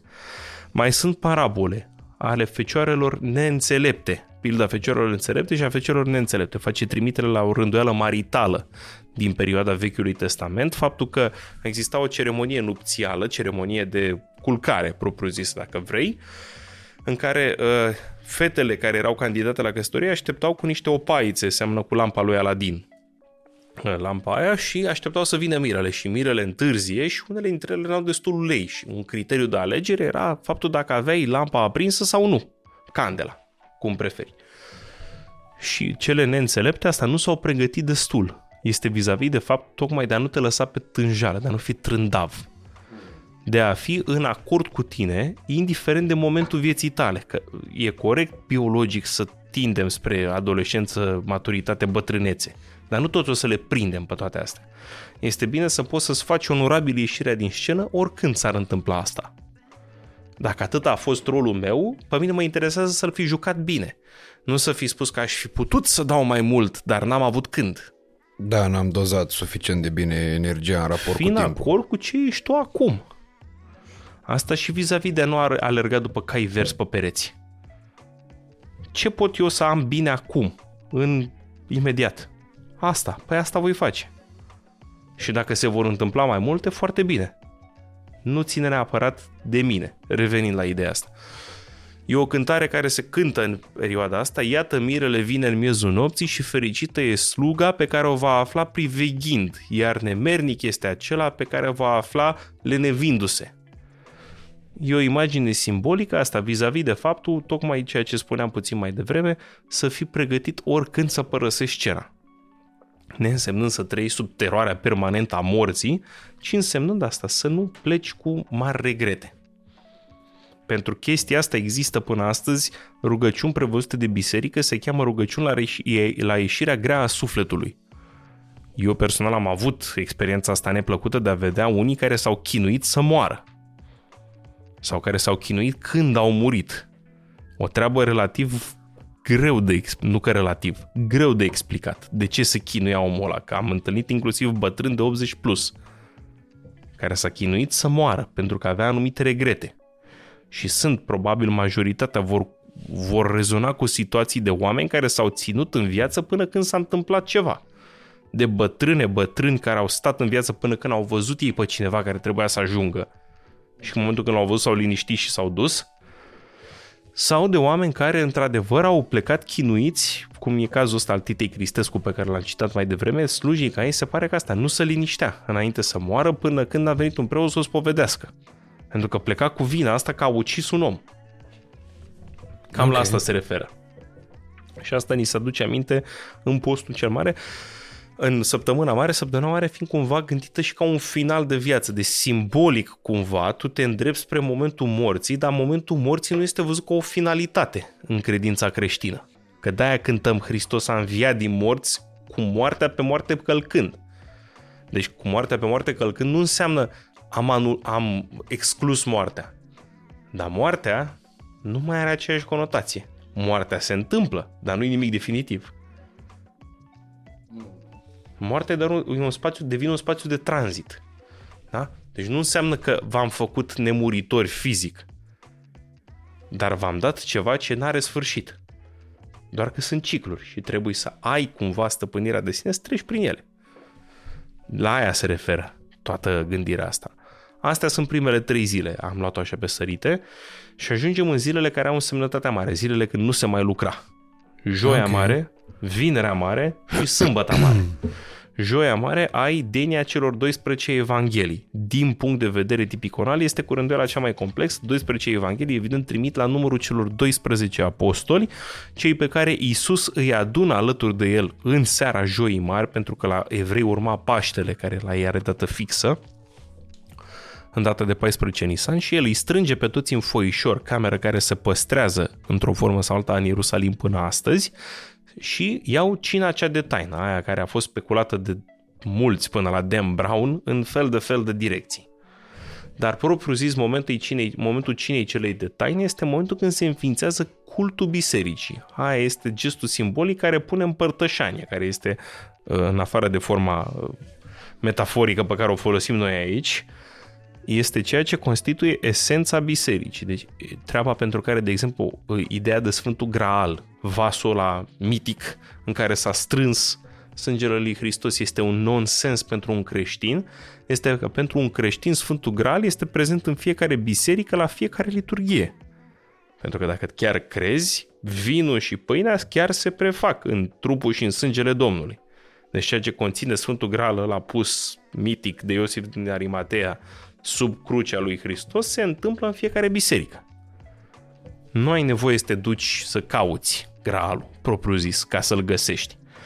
Ăla este momentul instituirii cultului creștin și ăsta, ăla este și startul patimilor, pentru că atunci Hristos spune la masă că cel care va întinge după mine în blid mă va vinde. Aici, pentru mine este nemuritor Robin Williams, are sketch-ul ăla minunat, de ce, de ce Iisus nu dă numele îi mai lasă o ocazie să-i pară rău, să se răzgândească. Nu acuză. Și asta mm-hmm. este contextul social. În momentul când o spui în public, cu tare face nu știu ce, ești ferm convins că cu tare face nu știu ce? Vis-a-vis de fuga lui Iosif Gold din camera unei femei care țipă că vrea să o violeze. În multe cazuri e așa. Majoritate. Dar țineți totuși circumspecția gândește un pic. A, ceea ce, de la prezumția de nevinovăție. Ceea ce văd e chiar ceea ce e. Robin Williams are un sketch minunat în care Isus spune replica asta, spune apostolul unul dintre voi mă va vinde. Și vine Petru și spune, sunt eu Isuse? Nu, Petru, nu ești tu. Și vine Ioan și spune, sunt eu Isuse? Nu, Ioane, nu ești tu. Și vine Iuda și spune, sunt eu Isuse și Isus, sunt eu Isuse. Cam așa se desfășoară scena. Iuda în momentul ăla, ideea, Isus nu-i, nu-i adresează vreo injurie. Doar îi spune, tu ești. Știu că vrei să mă vinzi. Cât de mult poate să usture chestia asta când cineva îți spune în față că știu că vrei să-mi faci rău și nu face nimic împotriva ta? Dacă mai ai vreo fărâmă de umanitate în tine când ești confruntat cu expresia asta supremă a bunătății, ce reacție ai? Când cineva îți spune în față, știu că vrei să-mi faci rău ăsta și te lasă mi-l faci. Pe teoretic e ultima șansă. În momentul ăla, dacă tu continui cu răul ăla, felicitări, te-ai băgat singur în căcat. Deci în momentul în care cineva îți răspunde cu bunătate, aici ajungem la când cineva îți dă o palmă, întoarce și obrazul celălalt. Parafrazez cumva o chestie pe care o știu de copil. Nimic nu o să-l facă pe dușmanul tău uh, să-i pară rău sau ceva de genul ăsta, mm, decât să-l faci să înțeleagă că ești bun și el e rău. Deci ăsta este într-adevăr să răspunzi cu bunătate la rău. Asta este ceea ce arată Iisus lui Iuda se termină cina cea de taină și tot în noaptea aia mergem pe grădina, în grădina Ghețimani, pe muntele măslinilor, care se păstrează până astăzi în Ierusalim și dintre toate uh, obiectele, mă rog, lucrurile care se păstrează în Ierusalim până astăzi, măslinii ăia de pe muntele măslinilor e foarte probabil să fi prins 2000 de ani. Okay. Deci ăia sunt probabil cei care sunt martori direct ai evenimentelor biblice dacă ne uităm la trunchiurile alea vechi de copaci, probabil că trunchiurile alea erau acolo și acum 2000 de ani. Că pentru un om contează, într-adevăr, de asta avem până astăzi aplicarea asta spre relicve, spre lucrul ăsta e vechi de mii de ani. În cazul măslinilor, biologic este dovedit faptul că trunchiul ăla de măslin, crescând noi și noi vlăstari, chiar poate să reziste vreme de 2000 de ani. acolo se petrece, pe de o parte, o manifestare clară a umanității lui Isus, când se roagă la Dumnezeu Părinte de este cu putință, să treacă de la mine paharul acesta. Paharul e o metaforă, nu e că eu nu mă rog așa ceva. Da? Îi roagă... La noi e blasfemie. Ca om, mi-e frică. Și iarăși o stare generală umană. Cum să nu, nu, nu încerc să fac eu pe înțe- bătrânul chinez înțelept. Dar băi, e perfect normal să ne fie frică de o grămadă de chestii. Nu ești mai puțin nimic dacă ți-e frică. Nu ești mai puțin nimic dacă ți-e frică a suta oară de același lucru. Depinde cum reacționezi în fața fricii. Și și dacă ți-e frică și fugi. Și asta e iertabilă. Că Petru se teme și să leapă de, de trei ori de Hristos. Tot în seara asta. De joia mare. Petru de trei ori când e luat la bani mărunți de slujitorii arhierilor, spune, nu-l cunosc, nu știu. Nu scrie nicăieri în Evanghelie după aia că Petru pentru chestia asta a fost lepădat. Din potrivă, rămâne uh, șeful apostolilor, ca să spunem așa pe scurt. La fel Toma necredinciosul. Iisus nu se supără de faptul că nu crede. Tocmai doar circunspect. Nu e negativist. Vrea să vadă. Și Iisus îi oferă dovada. În duminica Tomii, prima duminică după Paște, spune, pune mâna ta și vezi. Hai, dacă vrei să te convingi. Dar și Toma are reacție pe măsură. Este una dintre, la fel cum e pomenește mă când vei veni într-un părăția ta, Toma răspunde Domnul meu și Dumnezeu meu. Adică e o mărturisire de credință care spune tot în cinci cuvinte. Cam asta e diferența. E ok să cazi. Depinde și cum îți revii din căzătură. Dacă rămâi căzut, dacă începe să-ți fie drag să cazi, dacă sau începi să te simți confortabil. A, una la mână sau doi la mână, exact excesul de disperare. Am căzut, gata, nu mai am nicio șansă.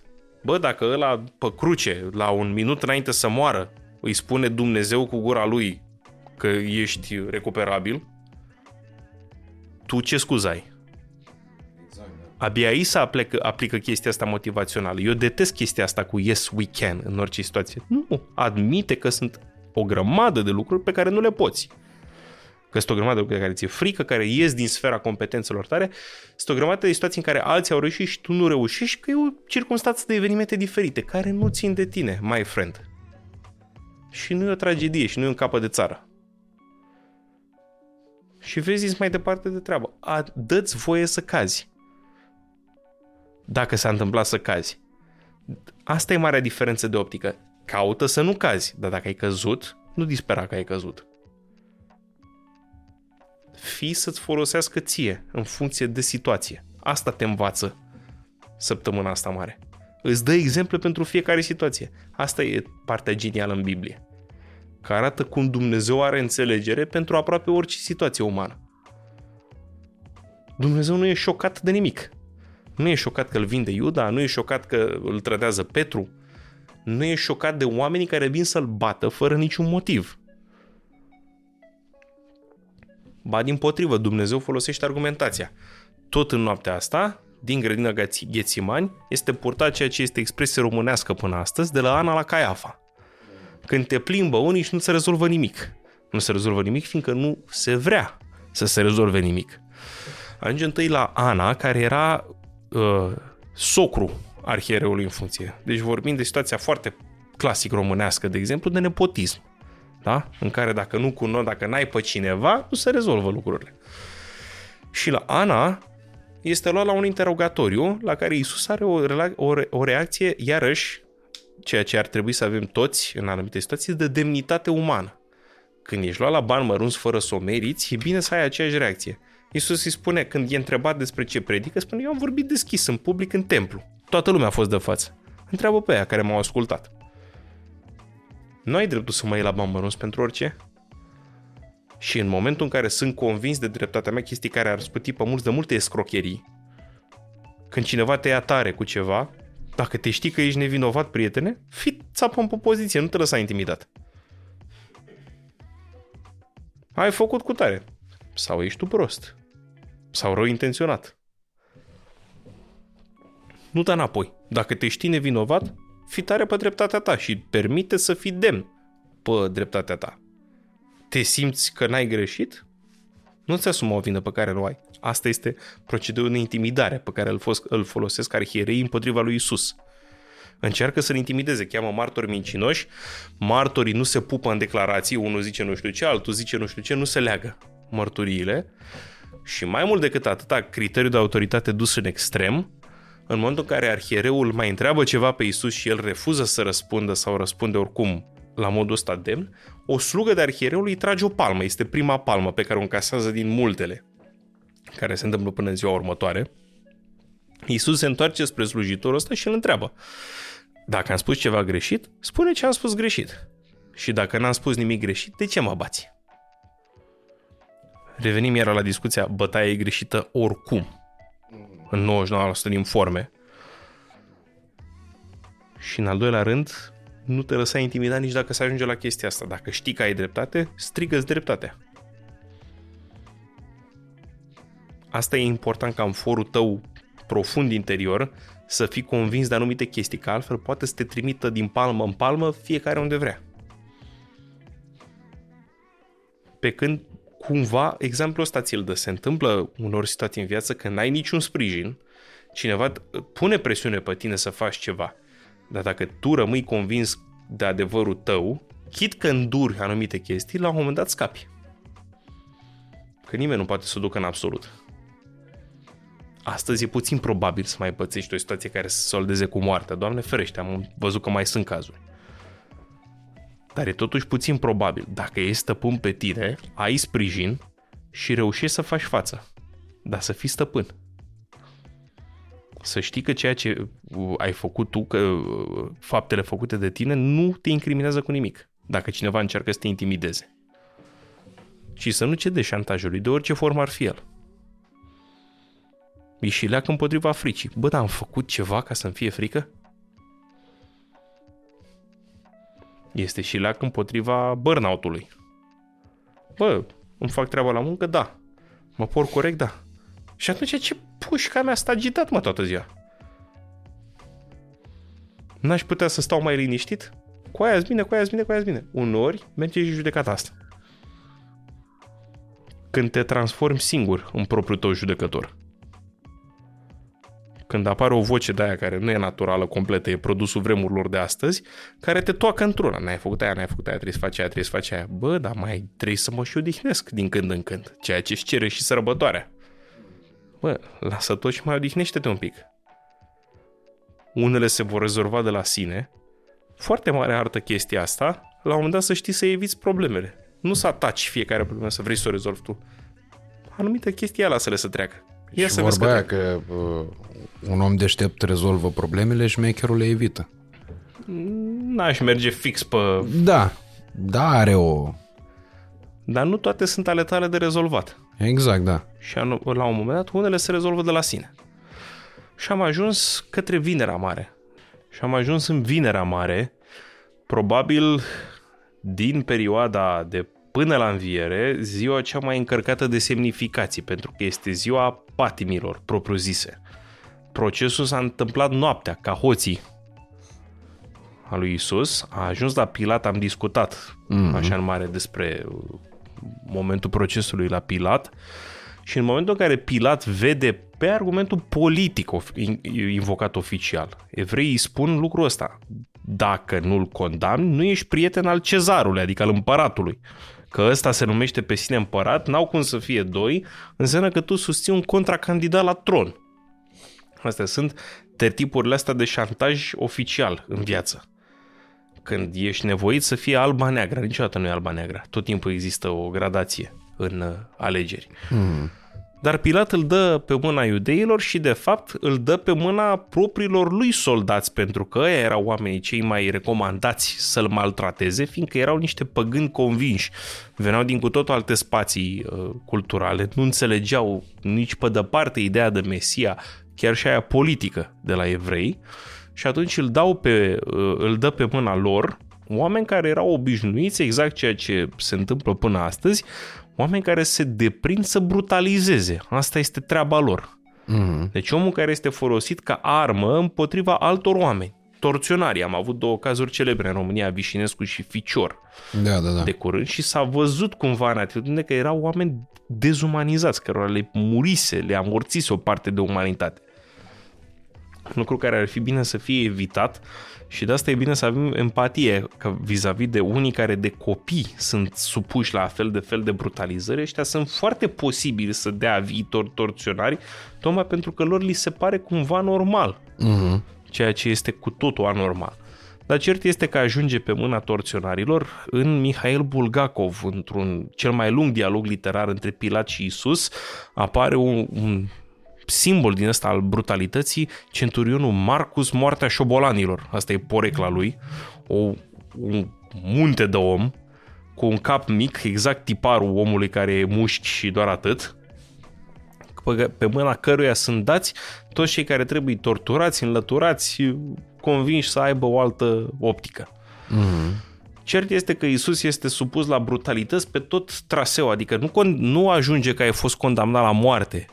Tot uh, procesul uh, punerii în practică al sentinței respective trebuie făcut un exemplu. Ideea în sine de lege pare bună. În ideea creezi ceva atât de crud încât descurajezi pe toți ceilalți să o facă. Istoria umanității ne învață că asta este cea mai mare tâmpenie imaginabilă că tu poți să ajungi la cruzimea cea mai rafinată cu putință și oamenii tot or să facă lucrurile care i-ar putea condamna. Niciun stat unde există pedepsa cu moartea, pedepsa cu moartea nu a exclus Categoric, infracțiunile care te predispun la pedepsa cu moartea, pentru că nu asta este calea de a scăpa de infracțiunile alea. Dar cert este că romanii caută să facă un exemplu din toată sentința dată lui Isus, îi pun curună de spin pe cap, îl îmbracă în ironic veșminte regale de aia poartă mantie roșie, hlamidă, cum se spune în textul scripturistic. Coroana de spini este, bineînțeles, o formă ironică de coroană de rege. Îi dau trestie în mână că pe post de sceptru pe cu care uh, îl și bat totodată. Bineînțeles, chinul grav este ăla pe care tot Mel Gibson îl reproduce cel mai uh, plastic, este biciuirea biciuire, o formă de pedeapsă care s-a folosit uh, inclusiv în secolul 20. De exemplu, în Congo belgian existau uh, în perioada colonială pedepse cu 100 de lovituri de bici care puteau să vină de multe ori cu moartea. Pentru că dacă te lovește cineva cu corzilale de piele împletită de 100 de ori cu simț de răspundere, riști, într-adevăr, să-ți lezeze organele interne, adică să te bagi direct în mormânt, aia nu mai e o pedeapsă. E, Isus foarte rezistent, exact, e replica dată, mi s-a părut una dintre cele mai mișcătoare din filmul lui uh, Mel Gibson. La un moment dat un centurion să uită așa, un soldat roman să uită foarte contrariat, robustissimus, adică țapă în tată, mm-hmm. nu cedează. Așa, e, e biciuit, după care, deci este deja un om care n-a dormit de o zi și o noapte, e bătut bine, după care îi se pune, am subliniat lucrul ăsta și cu alte ocazii, era imposibil fizic să-ți cari crucea condamnat, crucea întreagă. Pentru că piciorul vertical al crucii avea 3 metri spre 4. Nu știu cine a avut ocazia să care, să care măcar o placă de foaie de placaj, care e mai lungă de 2 metri, adică care să atinge de sol când tu încerci să o cari, că este aproape imposibil să o mai cari, fiindcă aia o pune rezistență. Dacă are și câteva zeci de kilograme, mult succes, poți să fii halterofil. Da. Și tot nu reușești să o duci. Este vorba de dimensiunile obiectului.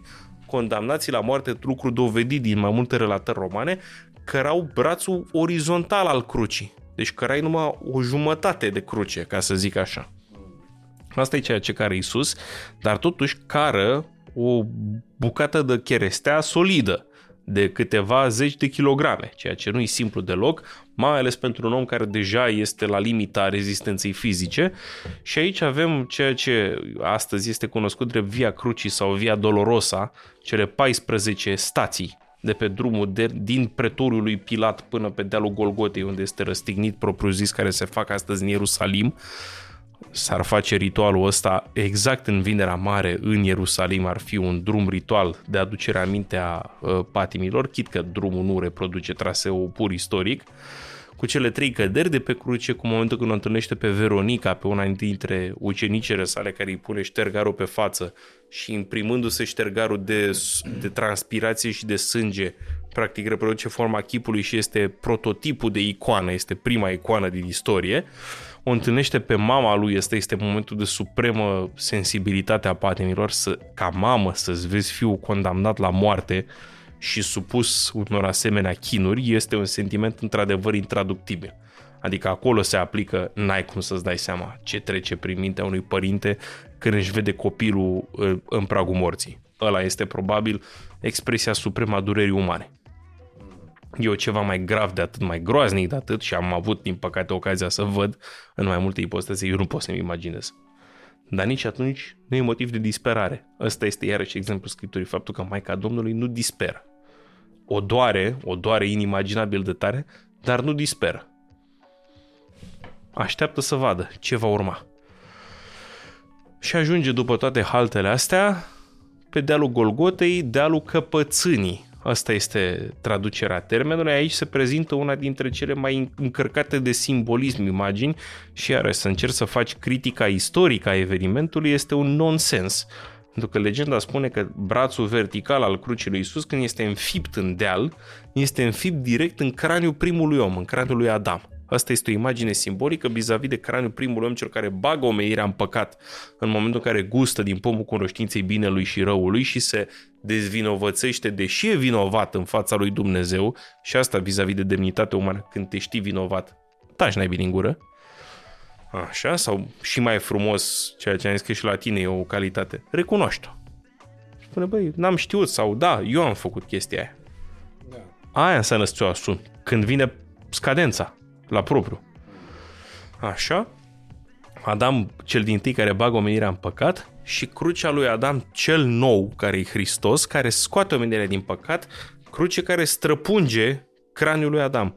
Până astăzi, aproape fiecare icoană a răstignirii din biserici are la picioarele crucii lui Isus ca un soi de mică grotă, așa, o nișă, în care apare ceea ce astăzi pare, zici că e steagul de pirat, zici că ești în Pirates of the Caribbean, mm. că e un craniu cu două oase încrucișate. De fapt, asta face trimiterea asta simbolică la craniul lui Adam, pentru că omenirea devine coruptibilă odată cu greșeala lui Adam și este scoasă din starea asta de către Isus. Este totul legat de voință. Iar revenind la simbolismul postului. Adam a făcut chestia asta de fraier. Nu pentru că n-avea de ales. Avea de ales. Putea să zică, nu gust, bă. Nu-mi trebuie ce mi oferi tu. Nu-mi folosește. Cum și Isus are varianta să nu pățească toate chestiile astea. Da, asta, dar să nu fie cum vreau eu omul, ci cum vrei tu, părinte, scena din grădina mai. Totul e o treabă de voință. Asta arată și până unde poate să ducă voința și cât de nașpa sau cât de bine poate să fie exercitată voința. E o treabă de alegere. De aici vine marea pedagogie creștină, că totul este în funcție de ce alegi. Nimeni nu-ți bată pe gât, nu-ți bagă pe gât, de-aia în ortodoxie nu există predestinare. De-aia e corect, chiar dacă e un pic trasă de păr, afirmația că norocul și-l face omul cu mâna lui. Totul e treabă de alegeri. Alegerile tale te-au adus acolo. Nu poți să bănuiești consecințele lor, dar dacă, cau, dacă tu faci un efort ca fiecare alegere a ta să fie aia corectă, rezultatul cu siguranță va fi pe măsură. Abia aici să leagă cu niște afirmații astea de clasici, cum spune Goethe, Arbeiter nur die, die Freude kommt von selbst. Tu doar lucrează, bucuria vine de la sine. Dacă vine o suită de alegeri corecte, va veni și bucuria, cu siguranță. E bine, alegerile astea l-au adus pe Hristos în momentul crucificării, dar tot faptul că a alege de bună voie să se sacrifice este gestul care cumva e greșit să o spui că răscumpără, că Dumnezeu nu are nevoie de plată, Dumnezeu nu este bancă sau IFN ca să-ți perceapă dobânzi. Mie îmi place foarte mult imaginea pe care o face Nicolae Steinhardt în jurnalul Fericirii, în care spune că Dumnezeu este mare boier, pe când dracu e cămătar. Dumnezeu de ce e mare boier? Că El îți iartă și unde n-ai crede că iartă lasă de la el de 10 ori cât ai avea tu să-i dai. Pă când dracu pentru atâta lucru își fa- îți face o chestie atât. Abia așteptă să-i dai un pretext ca să-ți o lungească. Cam asta e diferența de atitudine și cam asta, asta înseamnă într-adevăr boierie. Când ai tot dreptul să ceri și vis-a-vis de huiduma care alege să nu se bată, deși ar putea să câștige ușor. Boieria asta înseamnă să lași de la tine. Când îți permiți să lași, bineînțeles nu înseamnă să fii fraier. Dar dacă poți să lași, lasă de la tine. E un exemplu care clar se poate multiplica și care rămâne. Cert este că ajunge în ipostaza asta, este răstignit și moare foarte repede vis-a-vis de standardul epocii, pentru că dacă erai un torționar priceput la romani, reușeai să-l faci exact ca și tras în țeapă pe ăla care era pus pe cruce să reziste zile în chinuri, pentru că toată treaba asta se voia a fi demonstrativ. Deci exact cum arta cu trasul în țeapă presupunea să plimbi țeapa aia care știm toți presupun pe unde intra. Știm? Pe unde poate să intre Pe lucruri unul în dintre corp. orificiile naturale ale corpului. Da. Da. Prezent la toată lumea, indiferent de sex. Așa, dar toată arta era să plimbi vârful ascuțit al țepei în așa fel încât să eviți toate organele interne ca să nu cumva să moară fraierul din hemoragie, ci să-l lași să moară de deshidratare. Deci după ce că el avea înfipt un par în el, ideea era să moară chinuindu-se, strigând, făcând demonstrativ lucruri care să atragă atenția. De aia, majoritatea înclină să creadă că în ceea ce privește crucificarea se făcea mai rar prin pironire, prin bătaia de cuie Mhm. și de regulă erai doar legat de cruce, scopul fiind același, să mor prin deshidratare. Ceea ce, pe cât de blând sună față de pironire, e o moarte mai, mult mai groaznică. Da, da, da. Că e mai lentă. Că simți treptat cum te stingi. Tot aici vin explicațiile practice vis-a-vis de faptul că în momentul când se produce cu tremurul, când Isus stă trei ore pe cruce, de la ceasul al treilea până la ceasul al șaselea, că asta spun cântările bisericii, și era la ora șasea și s-a făcut întuneric peste tot pământul. Și s-a întunecat soarele și s-a rupt catapeteazma templului și strigând Isus cu voce mare a zis Părinte, în mâinile tale încredințez Duhul meu. Ăsta este primul cuvânt de pe cruce, este Părinte, iartele lor că nu știu ce fac. Al șaptelea este Părinte, în mâinile tale încredințez Duhul meu. Deci ăsta, pe de-o parte, arată, bun, sfârșitul a ceea ce este trup, dar pe de altă parte, arată clar că este o continuitate. Al cuvântul 6 poate să ne lămurească. Cuvântul 6 înseamnă săvârșitul sa. Adică, gata. Dar mai vine cuvântul ăsta de pe urmă, care spun credințez Duhul meu în mâinile tale. Deci mai e ceva după. De fapt, asta e lucru de care poți sau nu să fii convins în viața asta. De ce e exact? Nu că e greu, e imposibil. Și o explic cât de logic pot eu, cu cunoștințele pe care le posed. Toată suma cunoașterii noastre este dată prin prisma celor cinci simțuri. Văz, auz, miros, tactil și gust. Ne place sau nu, oricât de ființe intelectuale ne considerăm noi, toată realitatea noastră este structurată pe simțuri. Toate simțurile astea țin de corporal. Când dispare corpul, admiți că poate să mai fie o realitate, dar este o realitate pentru care tu nu ai niciun fel de instrument de măsurare în momentul de față.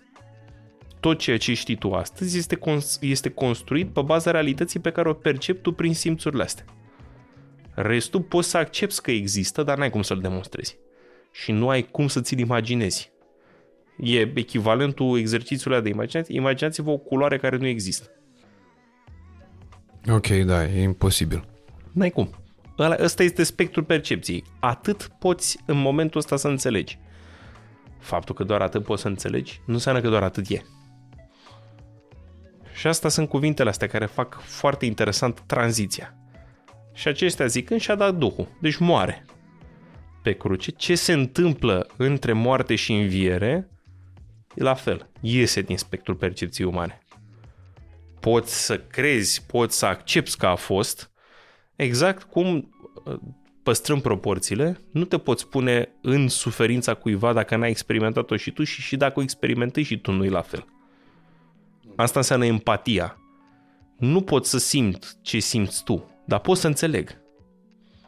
Pot să înțeleg că ți-e rău, că ți-e greu. Pot să-ți fiu alături. Pot să-ți fiu alături măcar ca prezență. Fără să fac ceva în concret, că nu am ce să-ți fac în anumite situații. Oricât aș dori să nu fie, e. Doar aleg să-ți fiu alături. Cam așa este și cu perioada asta din Vinerea Mare de la Denia Prohodului. Denia Prohodului este slujba de, este slujba de mormântare a lui Dumnezeu. Noi aia facem la Denia aia. Îl mormântăm pe Dumnezeu. De-aia începe, în mormânt viață, pus ai fost Hristos. E un oximoron. Primul vers al prohodului, al cântării alea pe care probabil mici am cântat-o toți în biserică, în mormânt viață. Ceva nu se pupă în afirmația asta. Că nu pui ceva viu în mormânt. Hristos în momentul ăsta, Dumnezeu în momentul ăsta, joacă, dacă vreau să vorbesc pe limba pescarilor, rolul de momeală. Dar este o balenă sub formă de râmă. E o râmă pusă în ac pe care vine să o înhațe moartea și el, de fapt, în esență, e o balenă, dar numai că se arată cât e de mare abia după ce e înghițit.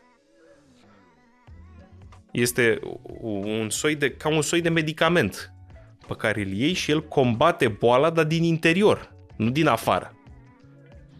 Asta e maximul de expresivitate pe care pot să o dau eu situației astea. Nu e nici pe departe descrierea propriu-zisă a situației, dar cam asta se vrea a fi.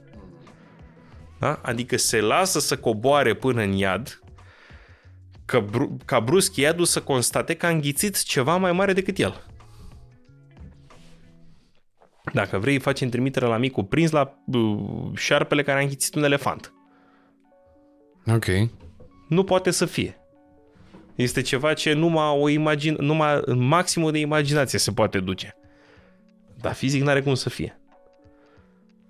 Da? Cam asta e momentul de la moarte, pogorârea la iad, care durează de vineri seară toată sâmbăta și se încheie sâmbătă spre duminică, la slujba de înviere.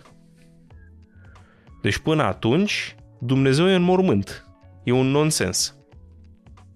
Sau dacă vrei să o iei altfel, este singurul sens valabil din punct de vedere al credinciosului vis-a-vis de Dumnezeu e mort. Da, Dumnezeu e mort de vineri până sâmbătă. Dumnezeu e mort, dar nu e mort. Dumnezeu e mormânt. Că ceea ce este sursa vieții n-are cum să fie mort. Aici am ajuns în sfera principiilor. Principiile nu schimbă substanța, sunt axiomatice. Ele sunt pentru că sunt. Este ceea de unde a plecat explicația Paștelui. Eu sunt cel ce sunt. Eu sunt principiul existențelor. Eu n-am cum să-mi schimb starea. Eu am creat toate stările. De la mine vine și principiul de a fi și de a nu fi. Eu sunt în afară de timp. Că uite, vis-a-vis de interpretarea literală a Bibliei, prima lecție, Cartea Afacerii, capitolul 1. Și a fost seară și a fost dimineață. Da, superb. Deci să înțelegem că Dumnezeu a creat lumea în șase zile calendaristice. Mhm. Dar soarele e făcut în ziua a patra, prieteni. Și până atunci, cum era seara și cum era dimineața dacă nu era niciun soare care să apună și să răsară? Cum măsori ziua? Da, o întrebare bună asta. Păi nu, dovada limpede că Biblia nu trebuie luată ad literam. Nu că ar fi imposibil pentru o putere care nu are margini să facă așa ceva și cu alt soare, sau că n-ar exista alți sori, că dacă te uiți pe cer noaptea, vezi că există alți sori. Dar Biblia îți dă chestia asta, paradoxul expresiei și a fost seară și a fost dimineață și soarele e făcut în ziua a patra, deci se repetă de trei ori expresia asta până apare soarele, încercând să spună exact chestia asta. Nu la totul motamo. Încearcă să prinzi sensul din spatele expresiei. Ceea ce îți fac toate slujbele astea din postul mare. Mai nimic nu este de luat la literă. Totul trimite la ceva mai mare, la o imagine simbolică nu strică, dincolo de ce ai putea să citești de pagina, ce ai putea să te uiți. Dacă tot ai ajuns la slujbă sau dacă vrei să te duci la slujbă, să o asculți. Caută în primul rând o slujbă care este pusă clar. Caută pe cineva care cântă limpede. Ăsta este motivul pentru care noi suntem învățați în școala de teologie. Muzica e frumoasă, dar caută să nu faci din muzică scopul principal. Că scopul tău principal este să transmiți cuvintele alea să le transmiți într-o formă frumoasă, da, care să facă, să nu treacă trei ore cu lectură. Că plictisești omul. Să ai ceva care să încânte, dar nu le face de neînțeles prin ceea ce intonezi tu acolo. Frazează în așa fel încât să se înțeleagă. Găsiți preferabil o biserică unde slujba este pe înțeles și fiți atenți la ce se cântă acolo.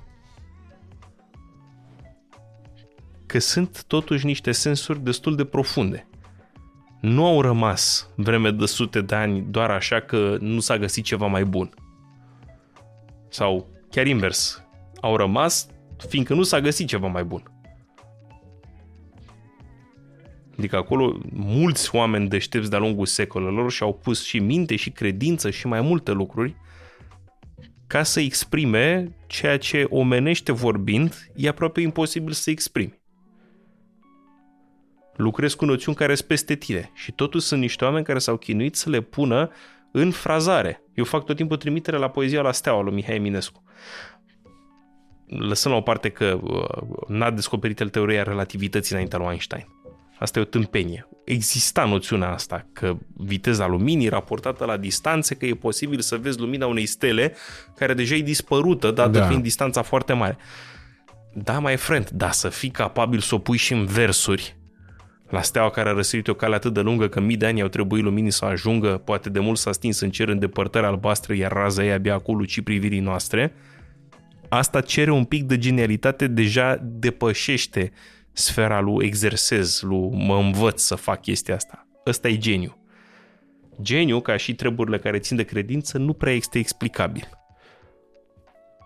Ne-am învățat noi să reproducem multe rase de performanță, cai pur sânge arabi, fel de fel de rase de câini, etc. Încă nu știm să reproducem genii. Nu există o rețetă genetică să spui pui asta cu asta, combin cromozomul X cu cromozomul Y și dă un geniu. Geniile apar.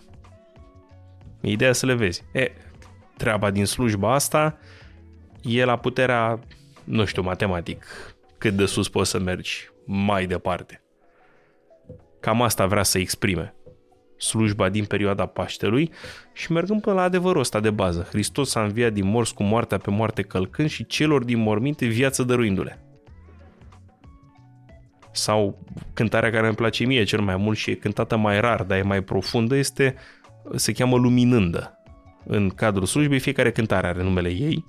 Luminânda este momentul când se iese cu lumânarea din altar este luminând a Paștelor care spune cu trupul adormind ca un muritor, împărate și doamne, a treia zi a înviat pe Adam din stricăciune mântuind și moartea pierzând-o, Paștile nestricăciunii nouă spre mântuire ne-ai dat.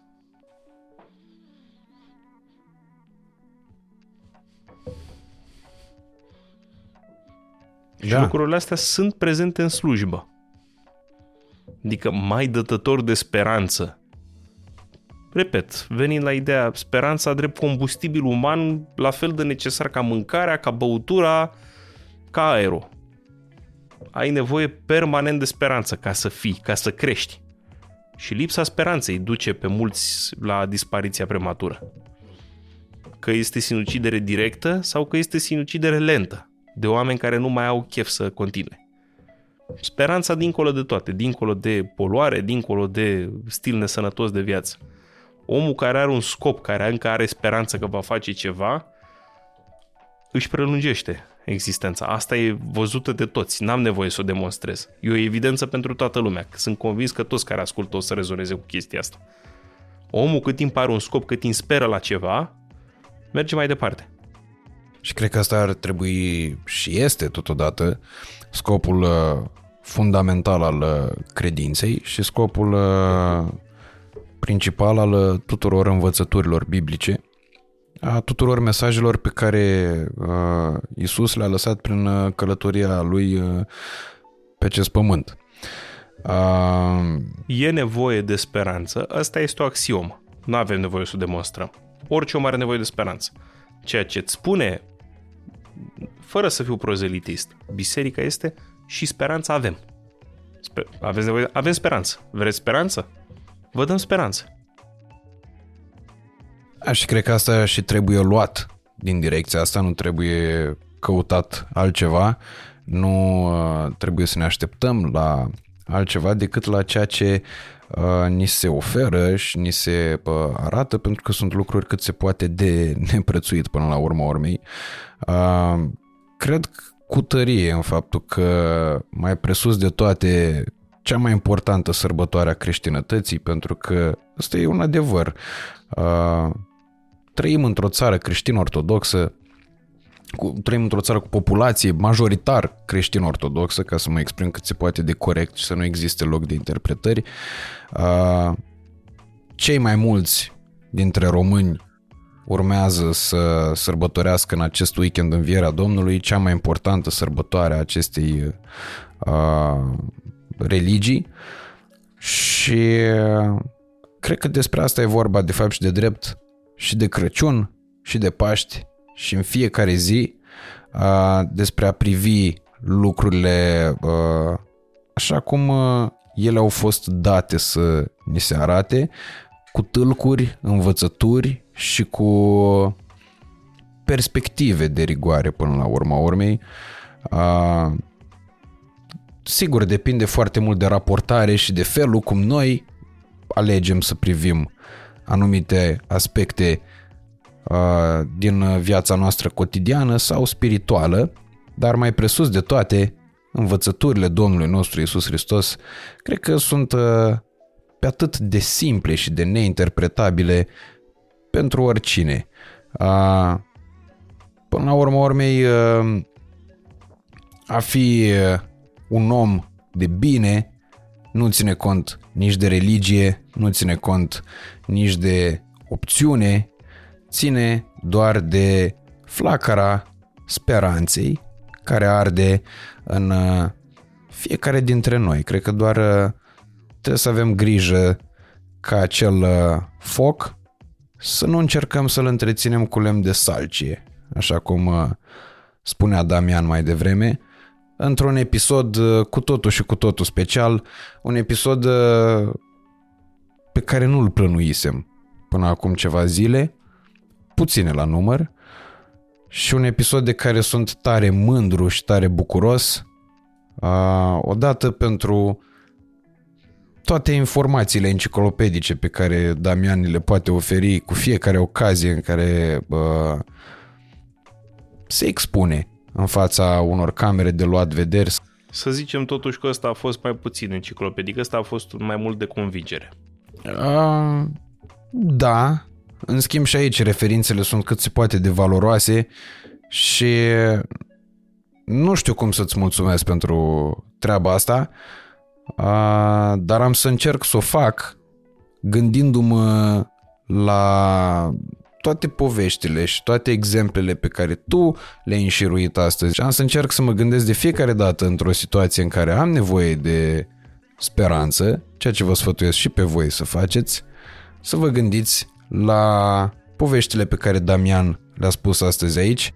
Într-un podcast lung ca o zi de post. Exact, dar uh, și aici e o chestiune de raportare. Poate să fie un motiv de bucurie că e așa lung. Vă poate umple mult mai mult din timpul pe care poate altfel nu reușeați să-l umpleți uh, cu folos. Ascultându-l pe el, desigur, nu pe mine. Uh, vă mulțumesc tare mult pentru faptul că ne-ați urmărit. Lui Damian îi mulțumesc teribil pentru episodul din seara aceasta. Uh, având în vedere că e joia mare și că poi mâine e Paștele, vă doresc tuturor să aveți parte de sărbători liniștite, că e cel mai important, să vă bucurați împreună cu cine considerați dumneavoastră că e cazul de acest prilej. Faceți o încercare să vă bucurați cu toată lumea.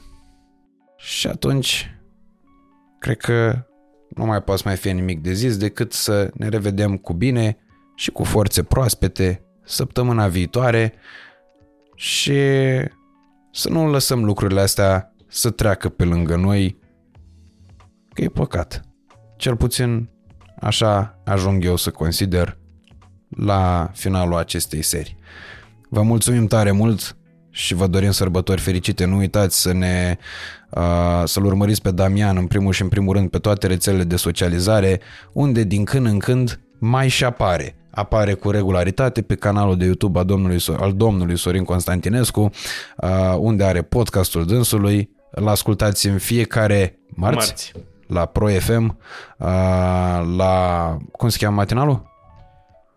What the Fun. What the Fun uh, cu Drăcea, Ralu și Bogdan. Și puteți să mă vedeți în seria de tururi din București, Bucureștiului Damian, seria de tururi tematice din cimitirul Belu pe categorii de personalități sau dacă vreți să mergeți mai departe cu mine, vă aștept pe 26 aprilie la turul din Istanbul.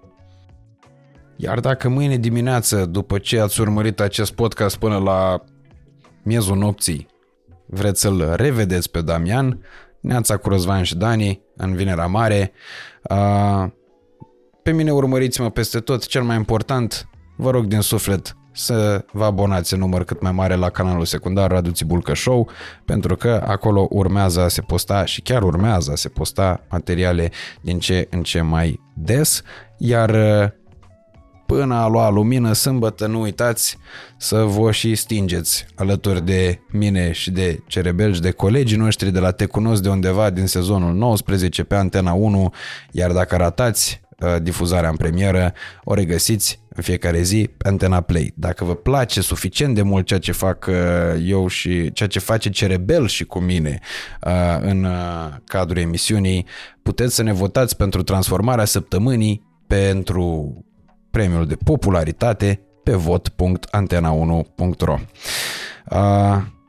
Acestea fiind zise, vă doresc sărbători minunate și Hristos a înviat!